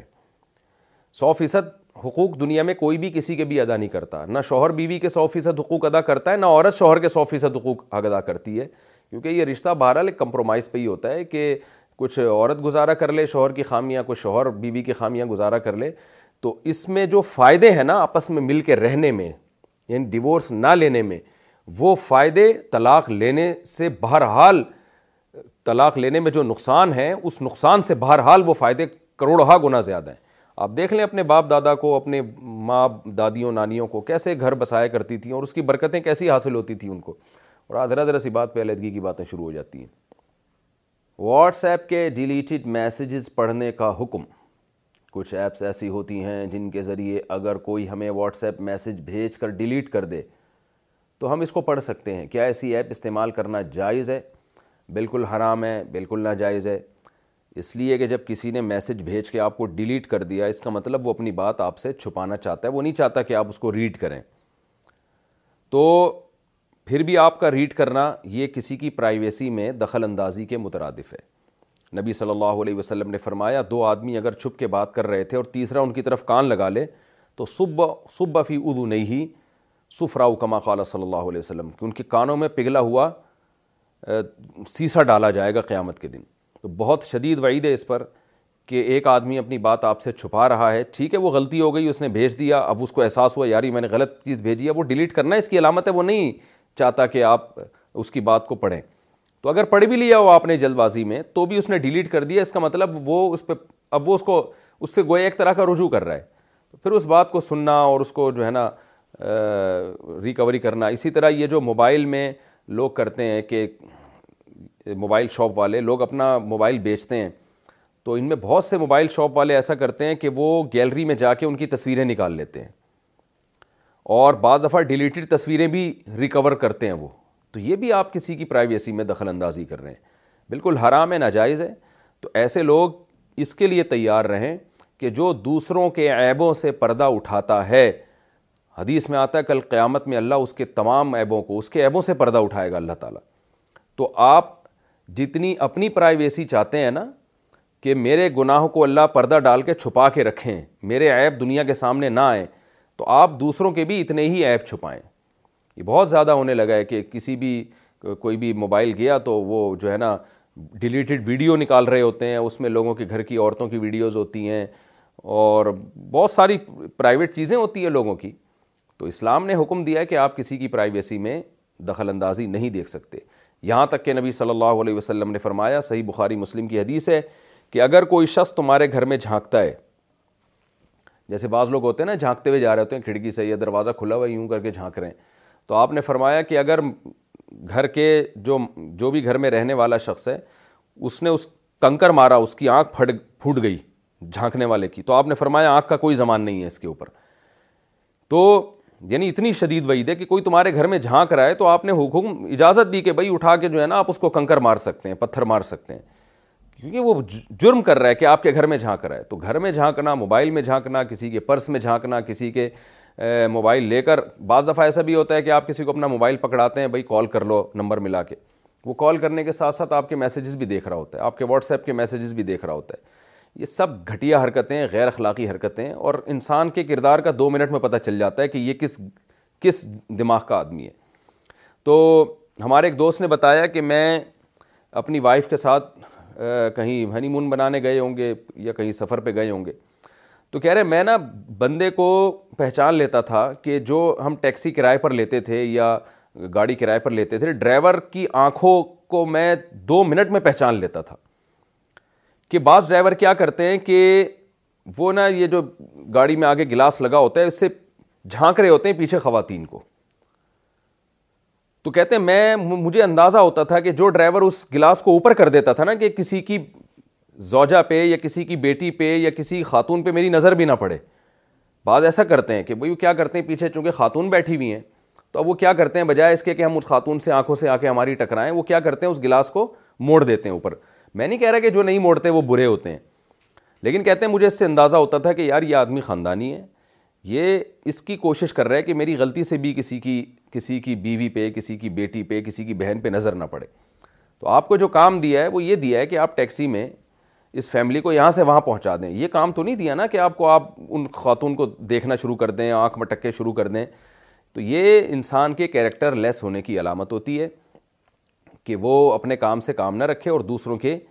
پرائیویسی میں دخل اندازی دے گھروں میں جا کے دیکھیں آپ تبلیغ جماعت والے جب گشت کے لیے جاتے ہیں بہت سخت تاکید کی جاتی ہے ان کو کہ دروازے سے بالکل کنارے پہ کھڑے ہوں ایسا نہ ہو کہ گیٹ کھلے اور آپ کی نظر گھر کے اندر پڑ جائے تو اور دو نمبر لوگ کیا کرتے ہیں وہ بیچ میں آ کے کھڑے ہوتے ہیں بالکل احساس ہی نہیں کرتے کہ کسی کے گھر پہ نظر پڑ رہی ہے آپ کی نظریں بالکل اندر تک جا رہی ہیں ٹھیک ہے کچھ لوگ غفلت میں بھی ایسا کر رہے ہوتے ہیں لیکن بہرحال یہ عمل برا ہے تو موبائل کے اندر گھسنا کسی کے میسیجز پڑھنا آپ بعض دفعہ موبائل پہ میسیج لکھ رہے ہوتے ہیں سامنے بندہ دیکھ رہا ہوتا ہے کہ یہ کیا لکھ رہا ہے تو ساری کے ساری حرکتیں گھٹیاں ہیں شریعت کے خلاف ہیں ایک آدمی خط لکھ رہا تھا تو دوسرا جو ہے نا یوں جھانک کے دیکھ رہا تھا کیا لکھ رہا ہے یہ اس کو اندازہ ہو گیا یار یہ کمبخت دیکھ رہا ہے کھڑا ہوا تو اس نے خط میں لکھنا شروع کیا ایک الو کا پٹھا جو ہے نا یہ تحریر چونکہ دیکھ رہا ہے لہٰذا میں خط اپنا یہیں پہ بند کرتا ہوں تو وہ بھی پڑھ لیا اس نے کہ مجھے الو کا پٹھا کہہ رہا ہے تو جب بھی کوئی آپ کے میسیجز پڑھ رہا ہو نا تو آپ لکھتے ہوئے لکھ دیا کریں میسیجز میں کہ ایک الو کا پٹھا ہے جو مسلسل میرے میسیج جھانک جھانک کے دیکھ رہا ہے تو اس کو تمبی بھی ہو جائے گی انشاءاللہ تو اس لیے کسی کی پرائیویسی میں دخل اندازی نہ دیں بدگمانی نہ کریں ایک دوسرے سے کسی کی بات کان لگا کے نہ سنیں اسی میں یہ بھی داخل ہے ہم نے علماء سے سنا ہے کہ بہت سے ہمارے اکابر ایسے گزرے کہ وہ لیٹے ہوئے ہوتے تھے آنکھ بند تھی سامنے کوئی دو بندے آ کے بات چیت شروع کر دی تو آنکھیں کھول لیتے تھے بتانے کے لیے کہ ہم جاگ رہے ہیں ہم سو نہیں رہے ہیں ایسا نہ ہو آپ نے کوئی خفیہ بات کرنی ہو اور ہمیں سوتا سمجھ کے آپ بات کرنا شروع کر دیں تو اور آج دیکھیں کیا ہوتا ہے آدمی بعض دفعہ جاگ رہا ہوتا ہے دو بندے آتے ہیں ان کو دیکھ کے گھننا بن کے آنکھیں بند کر لیتا ہے اور خراٹے لینا شروع کر دیتے جیسے سو رہا ہو تو یہ بہت بری حرکت ہے کسی کی پرائیویسی میں گھسنا کسی کے ذاتیات میں گھسنا اپنے کام سے کام رکھیں اور جو ہے جیسے آپ یہ چاہتے ہیں کہ اللہ آپ کے عیبوں پہ پردہ ڈالے تو دوسروں کے عیبوں پہ بھی پردہ ڈالیں یہ چونکہ بہت زیادہ مسئلہ چل رہا ہے آج کل تو اس لیے میں نے میاں بیوی بھی گھسے ہوئے ہوتے ہیں ایک دوسرے کے موبائل میں یہ بھی غلط ہے تو اس لیے میں نے اس پہ ذرا تھوڑی ڈیٹیل سے بات کی ہے سردی میں غسل کی جگہ تیمم کرنا اگر سردی میں رات میں غسل فرض ہو جائے اور گرم پانی میسر نہ ہو تو کیا تیمم کر سکتے ہیں دیکھیں رات میں اگر غسل فرض ہو جائے تو ٹھنڈے پانی سے نہائیں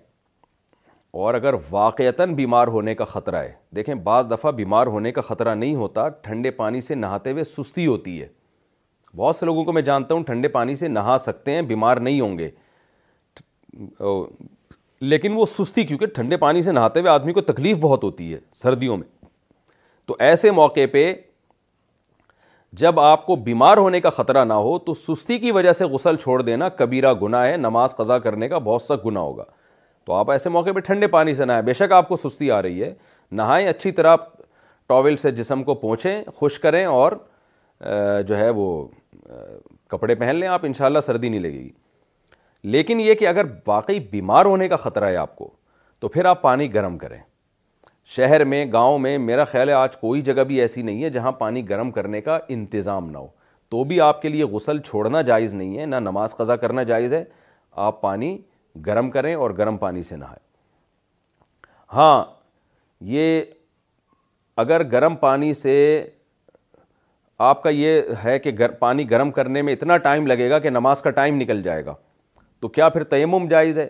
یہ یہ سوال واسع خان نے پوچھا کراچی سے نا ان کا نام میں نے سوری نہیں لیا تھا تو خوب سمجھ لیں کہ اگر آپ ٹھنڈے پانی سے نہائی نہیں نہا سکتے یعنی بیمار ہونے کا خطرہ ہے تو پھر آپ پانی گرم کریں بے شک ٹائم نکل جائے تیمم کرنا جائز نہیں ہے کیونکہ پانی کے ہوتے ہوئے تیمم کی شریعت میں اجازت نہیں ہے تو آپ پانی گرم کریں جتنا ٹائم گرم ہونے میں لگے گا اگر بالفرض اس میں وقت نکل گیا تو بے شک نکل جائے کیونکہ آپ اس سے زیادہ کے مکلف نہیں ہیں اور ویسے بھی اگر کسی کو جنابت کا غسل لاحق ہوتا ہے رات کو تو اس کو چاہیے یہ سب چیزیں پہلے سے سوچ کے رکھے کہ بھائی میں پانی گرم کرنے میں مجھے اتنا ٹائم لگے گا تو اتنا پہلے نماز کے لیے اٹھ جائے کہ پانی گرم کرنے کا ٹائم اس میں اس کو مل جائے پانی بھی گرم کر سکے اور آرام سے نہا کے فجر کی نماز جماعت کے ساتھ پڑھ سکے تو جان کر کوئی تاخیر کرے گا تو گناہ گار ہوگا لیکن بہرحال تیمم جائز نہیں ہے کیونکہ پانی موجود ہے اور پانی گرم کرنے کا انتظام بھی ہے تو تیمم کی اجازت نہیں ہے بارش میں کپڑوں پر چھینٹے پڑ جائیں تو کیا حکم ہے اگر سڑک پر بارش کا پانی پڑا ہوا ہو اور اس سے گاڑیاں گزر رہی ہوں کیا ایسا پانی پاک شمار ہوگا یا ناپاک ایسے پانی کی چھینٹوں کا کیا حکم ہوگا ایسا پانی پاک ہوتا ہے تو جو بھی راستے کا پانی ہوتا ہے چھینٹیں پڑ رہی ہیں بارش ہو رہی ہے اس میں وہم نہیں کرنا چاہیے یہ پانی پاک ہوتا ہے ہاں بالکل ہی گٹر ہے سامنے ابل رہا ہے اور اس کی چھینٹیں آپ کے اوپر واضح طور پر آ کے پڑ جائیں تو پھر اس کو ناپاک سمجھا جائے گا لیکن نارملی جو راستوں کا پانی ہوتا ہے وہ پاک ہی سمجھا جاتا ہے پر نالے سے گرتے پانی کا حکم کسی گھر کا پر نالا بہہ رہا ہو اور راستے سے گزرنے والوں پر اس کی چھینٹیں آتی ہوں تو ایسے پانی کا کیا حکم ہے رافع خان کراچی سے ایسا پانی بھی پاک ہے بھائی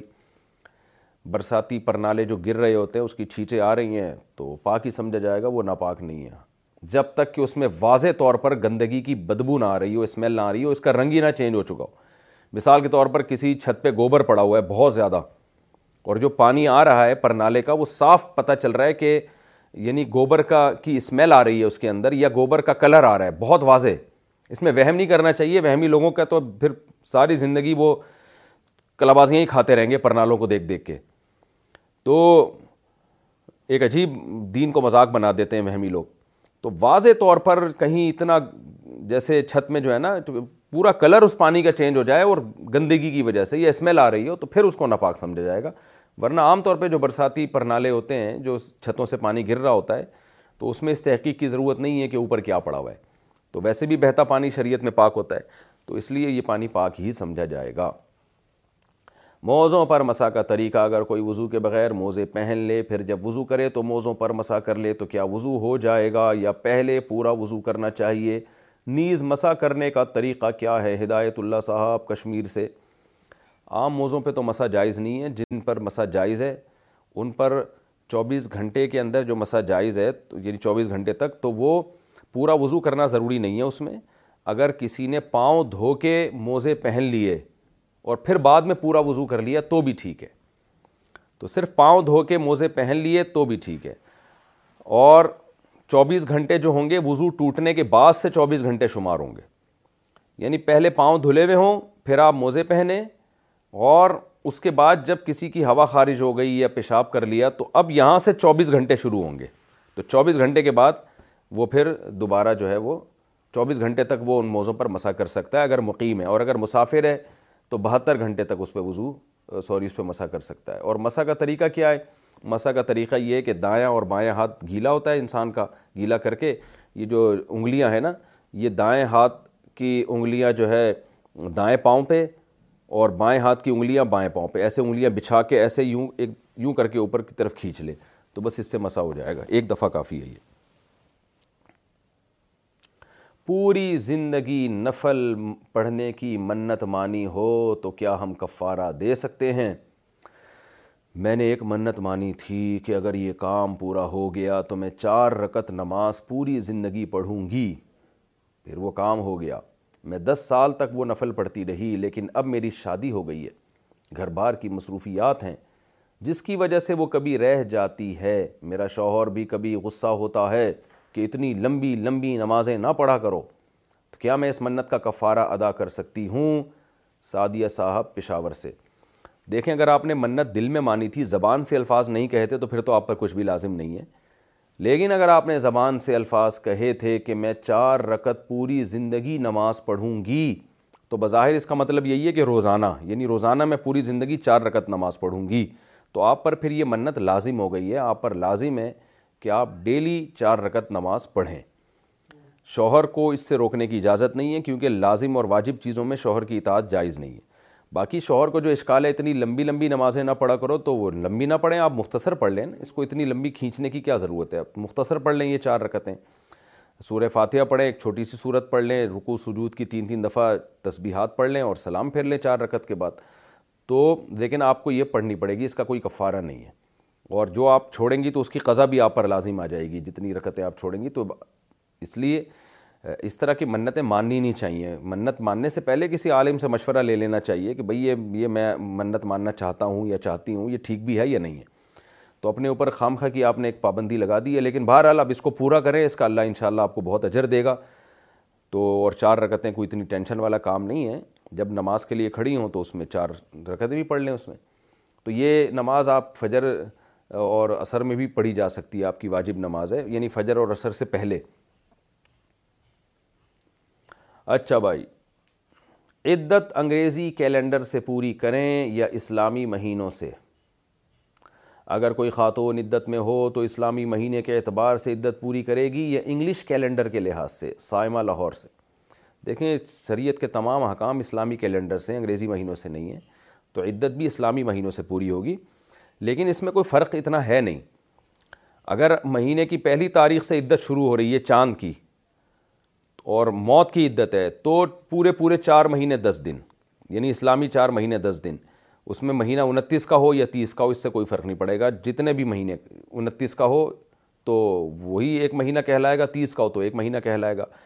لیکن عام طور پر خواتین کی عدت جو موت کی عدت ہے شوہر کی وہ مہینے کے درمیان سے ہی شروع ہو رہی ہوتی ہے تو ایسی صورت میں پورے پورے ایک سو تیس دن مکمل کر لیں تب اس ایک سو تیس دن یعنی چار مہینے دس دن ایک سو تیس دن بنتے ہیں تو ایک سو تیس دن میں انگریزی اور اسلامی کا میں کوئی فرق نہیں آئے گا وہ تو ایک سو ون تھرٹی ڈیز ہیں آپ کوئی بھی تاریخ کا حساب لگا لیں اسلامی انگریزی ون تھرٹی ڈیز مکمل کرنے ہیں تو چار مہینے دس دن پورے ہو جائیں گے اور اگر طلاق کی عدت ہے تو طلاق کی عدت جو ہے وہ ہوتی ہے اس سے کبھی مہینوں سے ہوتی ہے جس عورت کو ہی نہ آتے ہوں تو اس کی عدت ہوتی ہے تین مہینوں سے تو وہ بھی نوے دن مکمل کر لیں آپ اور اگر مہینے کے شروع میں پہلی تاریخ کو جیسے عدت شروع ہوئی ہے تو پھر تین مہینے اس طرح سے شروع کر لیے جائیں کہ اسلامی تین مہینے چاہے وہ انتیس کے ہوں یا تیس کے ہوں لیکن عام طور پر ایسا ہوتا نہیں تو نوے دن کا سیدھا سیدھا کا حساب ہے وہ آپ نے مکمل کر لیا لیکن جن خواتین کو حیض آتا ہے اکثر ظاہر ہے جوان عورتوں کو جو مینسز آتے ہیں عام طور پر یہ تو بوڑھی خواتین کے لیے کہ جن کو مینسز آنا ہی بند ہو جائیں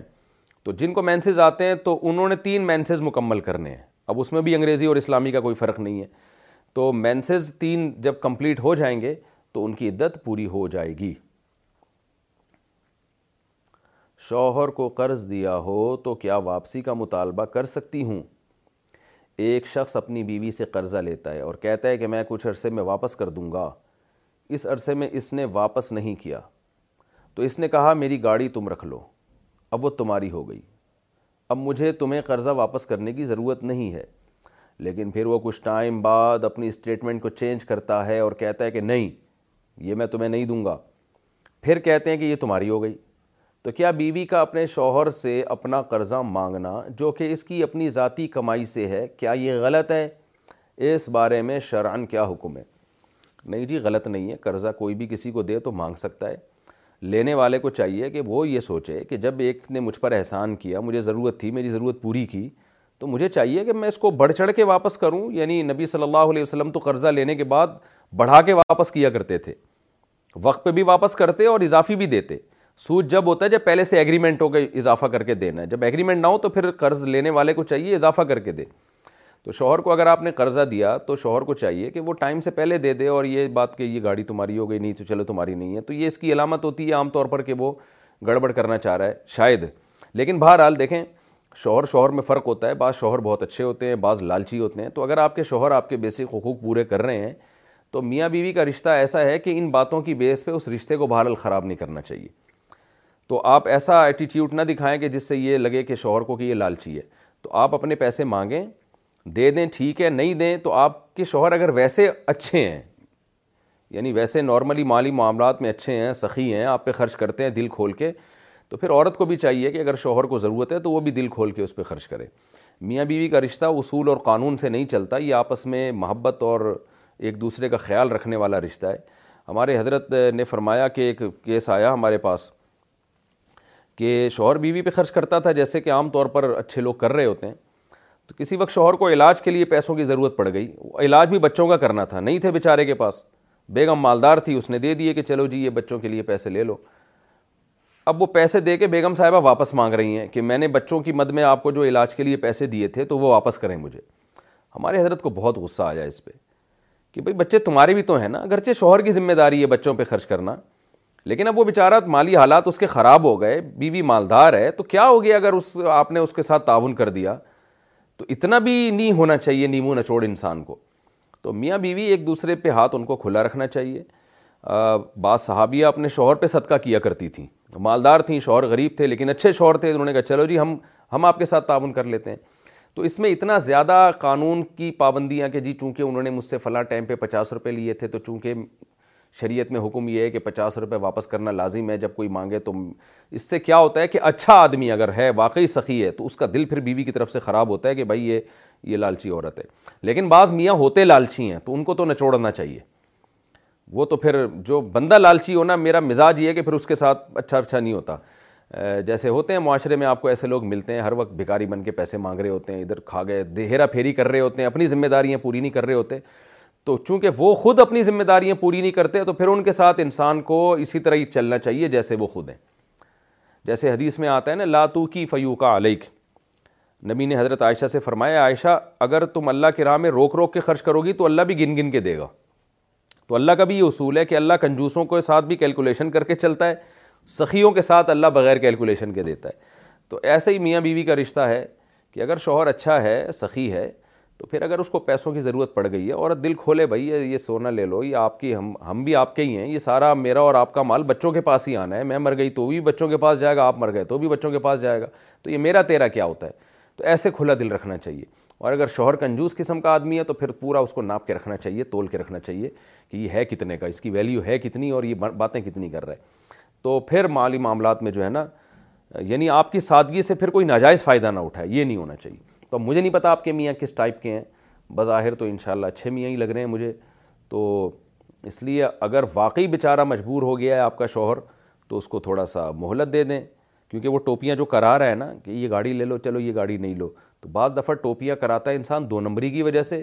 بعض دفعہ ٹوپیاں اس لیے کرا رہا ہوتا ہے مجبور ہوتا ہے تو اب یہ فیصلہ آپ نے کرنا ہے کہ آپ کے میاں کسی حادثے کا شکار ہو گئے ہیں مالی غربت کا شکار ہو کے ٹوپی کرا رہے ہیں یا یہ کہ ہیں ہی ٹوپی ٹائپ کے آدمی ہے تو اگر ٹوپی ٹائپ کے آدمی ہے تو پھر ان کو مہلت نہ دیں آپ بولیں بھائی یہ ایک بات کرو گاڑی دو یا پیسے دو تو جو دینا ہے لکھ کے دے دو مجھے تاکہ بعد میں مکرے نہیں آپ اور اگر اس ٹائپ کے آدمی نہیں ہیں اچھے آدمی ہیں تو ان سے بولیں چلو یار معاف کیا میں نے آدھا معاف کر دیں آدھا دے دو آدھا معاف کیا اس طرح کا کچھ کر لیں سسرال میں جھاڑو پونچھا لگانا اور برتن دھونا سب گھر والوں کی خدمت کرنا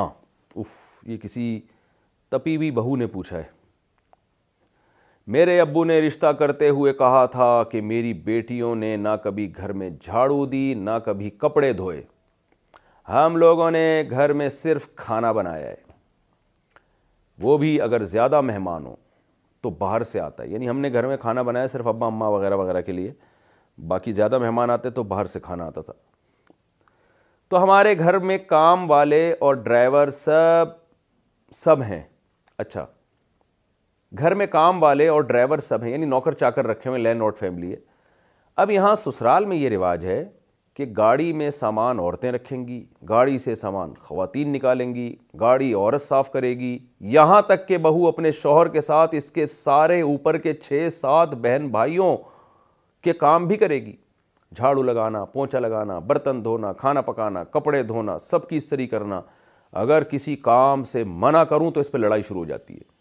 حالانکہ رشتہ کرتے وقت انہوں نے صاف کہا تھا کہ ہم کوئی کام نہیں کروائیں گے یہ سارے کام کرنا میری استطاعت سے باہر ہے اس صورت میں میں کیا کروں ایک بندی دیکھیں اصولی طور پر تو عورت کے ذمے ہے کہ وہ گھر میں کام کاج میں ہاتھ بٹائے میں یہ نہیں کہہ رہا کہ ایک عورت اپنے چھ چھ آٹھ آٹھ نندوں کے دیور دیور اور نندوں کے کپڑے دھوئے یہ تو ظلم ہے اس کے اوپر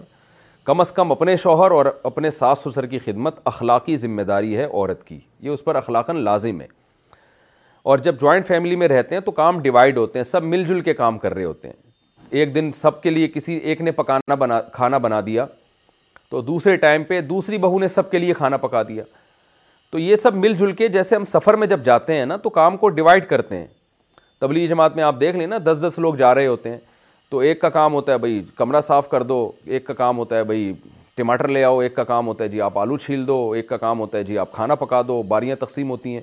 اب اس میں کوئی تبلیغ والا یہ کہے کہ میں میرے ذمے کام نہیں ہے میں یہ تو ہمیں بتایا ہی نہیں تھا کہ تبلیغ میں نکل کے کام بھی کرنا پڑے گا ہم تو تبلیغ کے لیے نکلیں تو یہ کہا جائے گا کہ بھائی یہ تو یہ تو انڈرسٹوڈ ہے یہ تو طے شدہ بات ہے کہ جب اکٹھے رہتے ہیں تو کاموں کو ڈیوائڈ کرنا پڑتا ہے تو جب بھی لڑکی رخصت ہو کے سسرال میں جاتی ہے تو ظاہر ہے گھر میں کچھ تو کام ہوتے ہیں نا تو وہ باہر کے کام مرد کے ذمے ہوتے ہیں اور گھر کے کام عورت کے ذمے ہوتے ہیں جیسے حضرت فاطمہ رضی اللہ تعالیٰ عنہ کو نبی نے حکم دیا گھر کے کام آپ کرو گی باہر کے کاموں کے بارے میں حضرت علی کو حکم دیا کہ وہ آپ کریں گے تو دونوں ہی کام کر رہے ہوتے ہیں مرد بھی عورت بھی تو نارملی تو متوسط گھرانوں میں یہی ہوتا ہے اور یہی یہ بہو پر اتنی اتنی خدمت بہو کے اوپر لازم ہے شریعت میں کہ وہ بالکل ہاتھ پہ ہاتھ رکھ کے نہ بیٹھ جائے بلکہ گھر میں گھر کے فرد کی طرح رہے جیسے سب خدمت کر رہے ہیں تو ویسے خدمت کرے لیکن اس میں اتنا بوجھ اس کے اوپر ڈالنا کہ چلو ٹھیک ہے کبھی اجتماعی کھانا اس نے بنا لیا کبھی کسی اور نے بنا لیا یہ کہ اب اکلوتی بہو ہے اب وہ جناب روزانہ چھ چھ دیوروں کے کھانے پکا رہی ہے صبح دوپہر شام تو یہ ظلم ہے یہ بالکل جائز نہیں ہے کیونکہ اجتماعی جب رہتے ہیں تو اجتماعی میں سب ایک دوسرے کا خیال کر رہے ہوتے ہیں یہ نہیں ہوتا کہ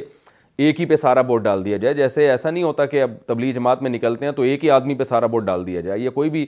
پکنک کے لیے تفریح کے لیے جب سب لوگ اکٹھے نکلتے ہیں تو سب کام ایک دوسرے میں ڈیوائڈ کر رہے ہوتے ہیں تو بہو پہ اتنا بوٹ ڈال دینا کہ وہ ہر ایک کے کھانے بنائے گی ہر ایک کے کپڑے دھوئے گی یہ تو بالکل ہی غلط ہے دیور کو چاہیے کہ بھائی تو اپنے کام خود کر لیا کرو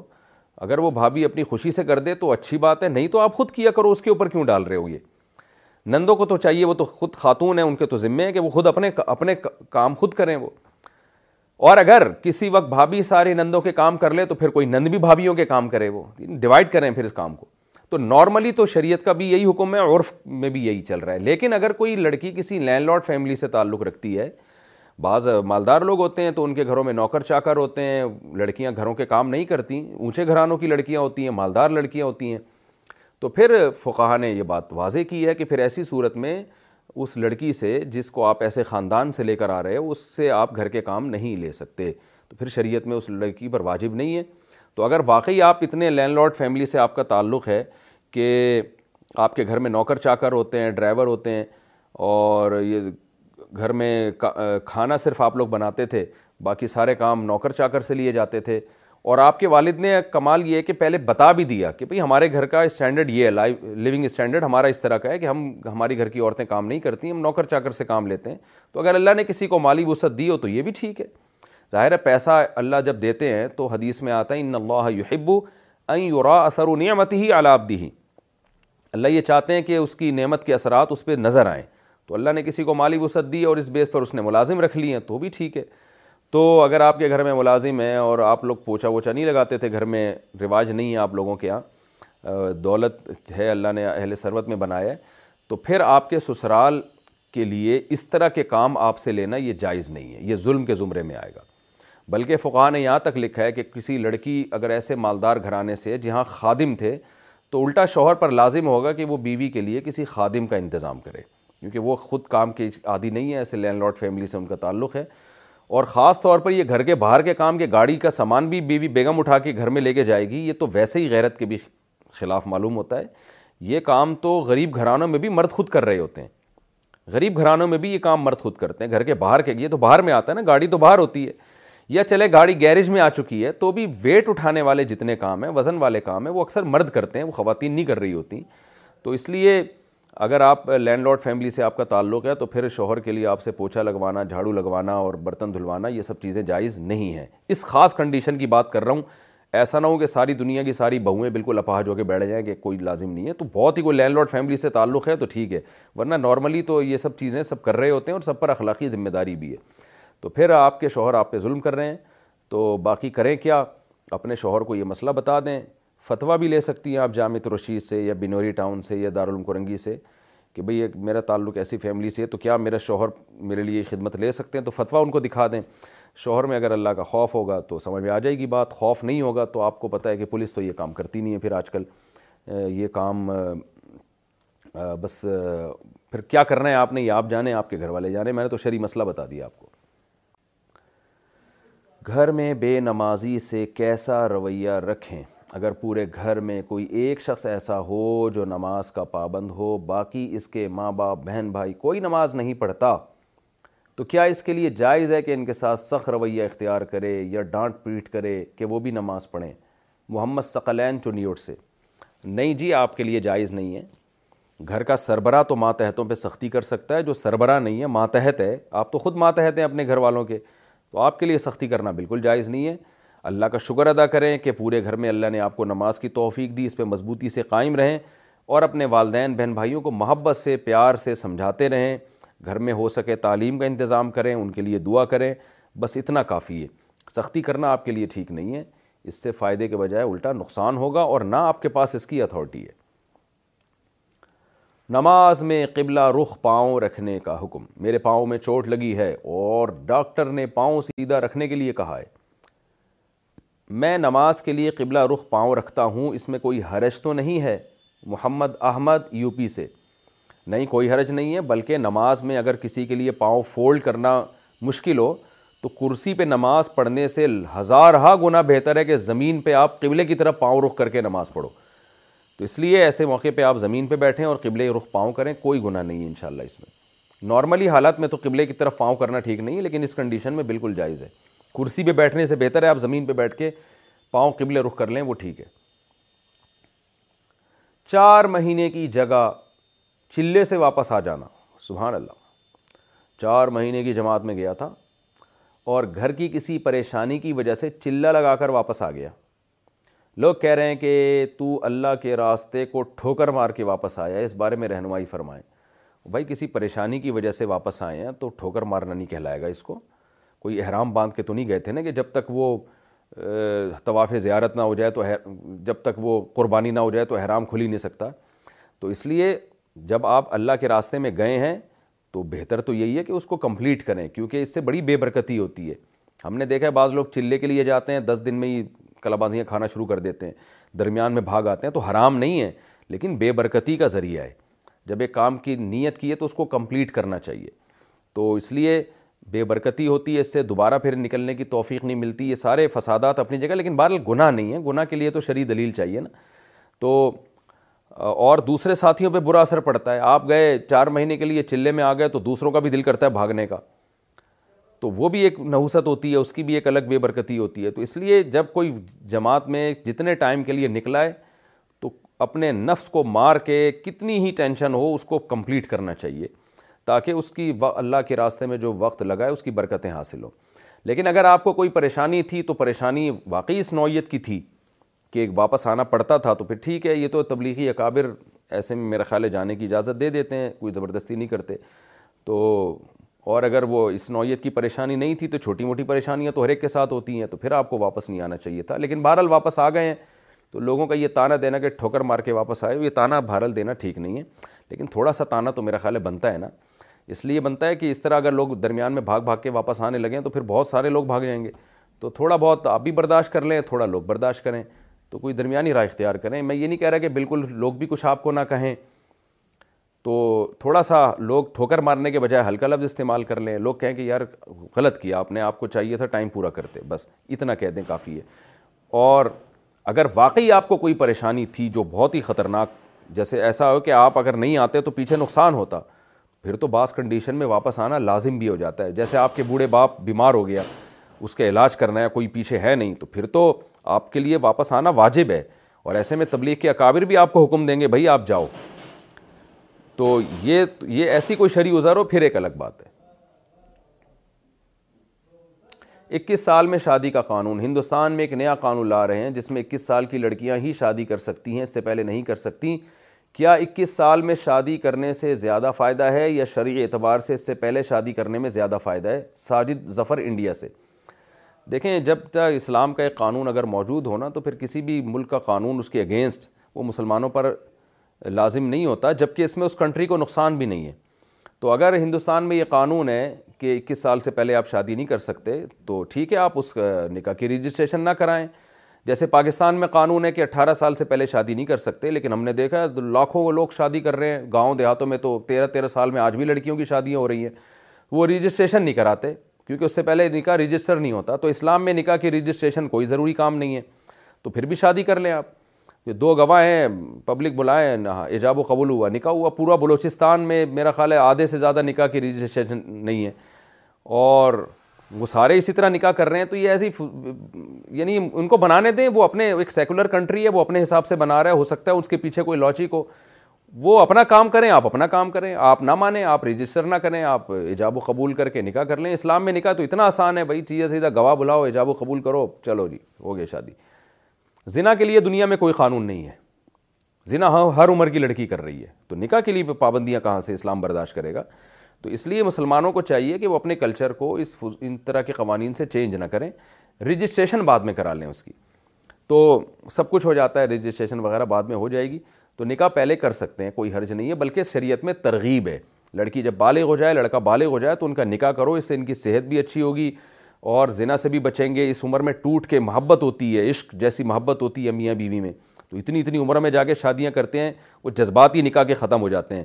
تو اس لیے یہ یہی اصل عمر ہے نکاح کرنے کی تو اس لیے مسلمانوں کو چاہیے کہ وہ اپنے پیغمبر کی تعلیمات پر عمل کریں اور قانون بھی نہ توڑیں گورنمنٹ کا جو قانون ہے میں نہیں کہہ رہا اس کو توڑیں تو وہ یہی ہے کہ رجسٹر نہ کرائیں اس نکاح کو تو باقی نکاح کر لیں تو اس میں کوئی بھی نہیں پوچھتا اور پوچھ کس کس کو پوچھیں گے پورا بلوچستان جا کے دیکھو آپ تیرہ تیرہ سال میں لڑکیوں کی شادیاں ہو رہی ہیں ٹھیک ہے بعض جگہوں پہ ظلم بھی ہوتا ہے وہ تو پھر بڑی عمر کی لڑکیوں پہ بھی ظلم ہوتا ہے لیکن اکثر تو الحمد للہ ہمارے معاشرے میں خیر غالب ہے تو اس کے بڑے اچھے نتائج ہیں ہو رہا ہے الحمد للہ تو وہ رجسٹر ہی نہیں کراتے mom deserves the best and there is no better place to shop for mother's day than foods market there are your destination for flowers and gifting desserts start by saving prime on our candles then tulips for just nine each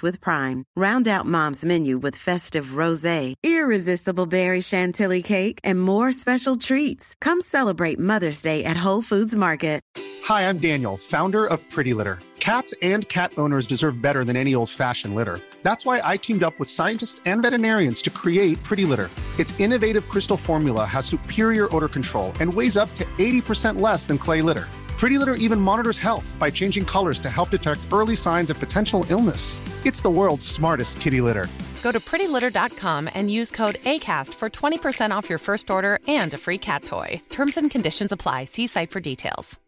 Imagine the softest sheets you've ever felt. Now imagine them getting even softer over time. That's what you'll feel with Bowl and Branch's organic cotton sheets. In a recent customer survey, 96% replied that Bowl and Branch sheets get softer with every wash. Start getting your best night's sleep in these sheets that get softer and softer for years to come. Try their sheets with a 30-night guarantee. Plus, get 15% off your first order at bowlandbranch.com. Code BUTTERY. Exclusions apply. See site for details.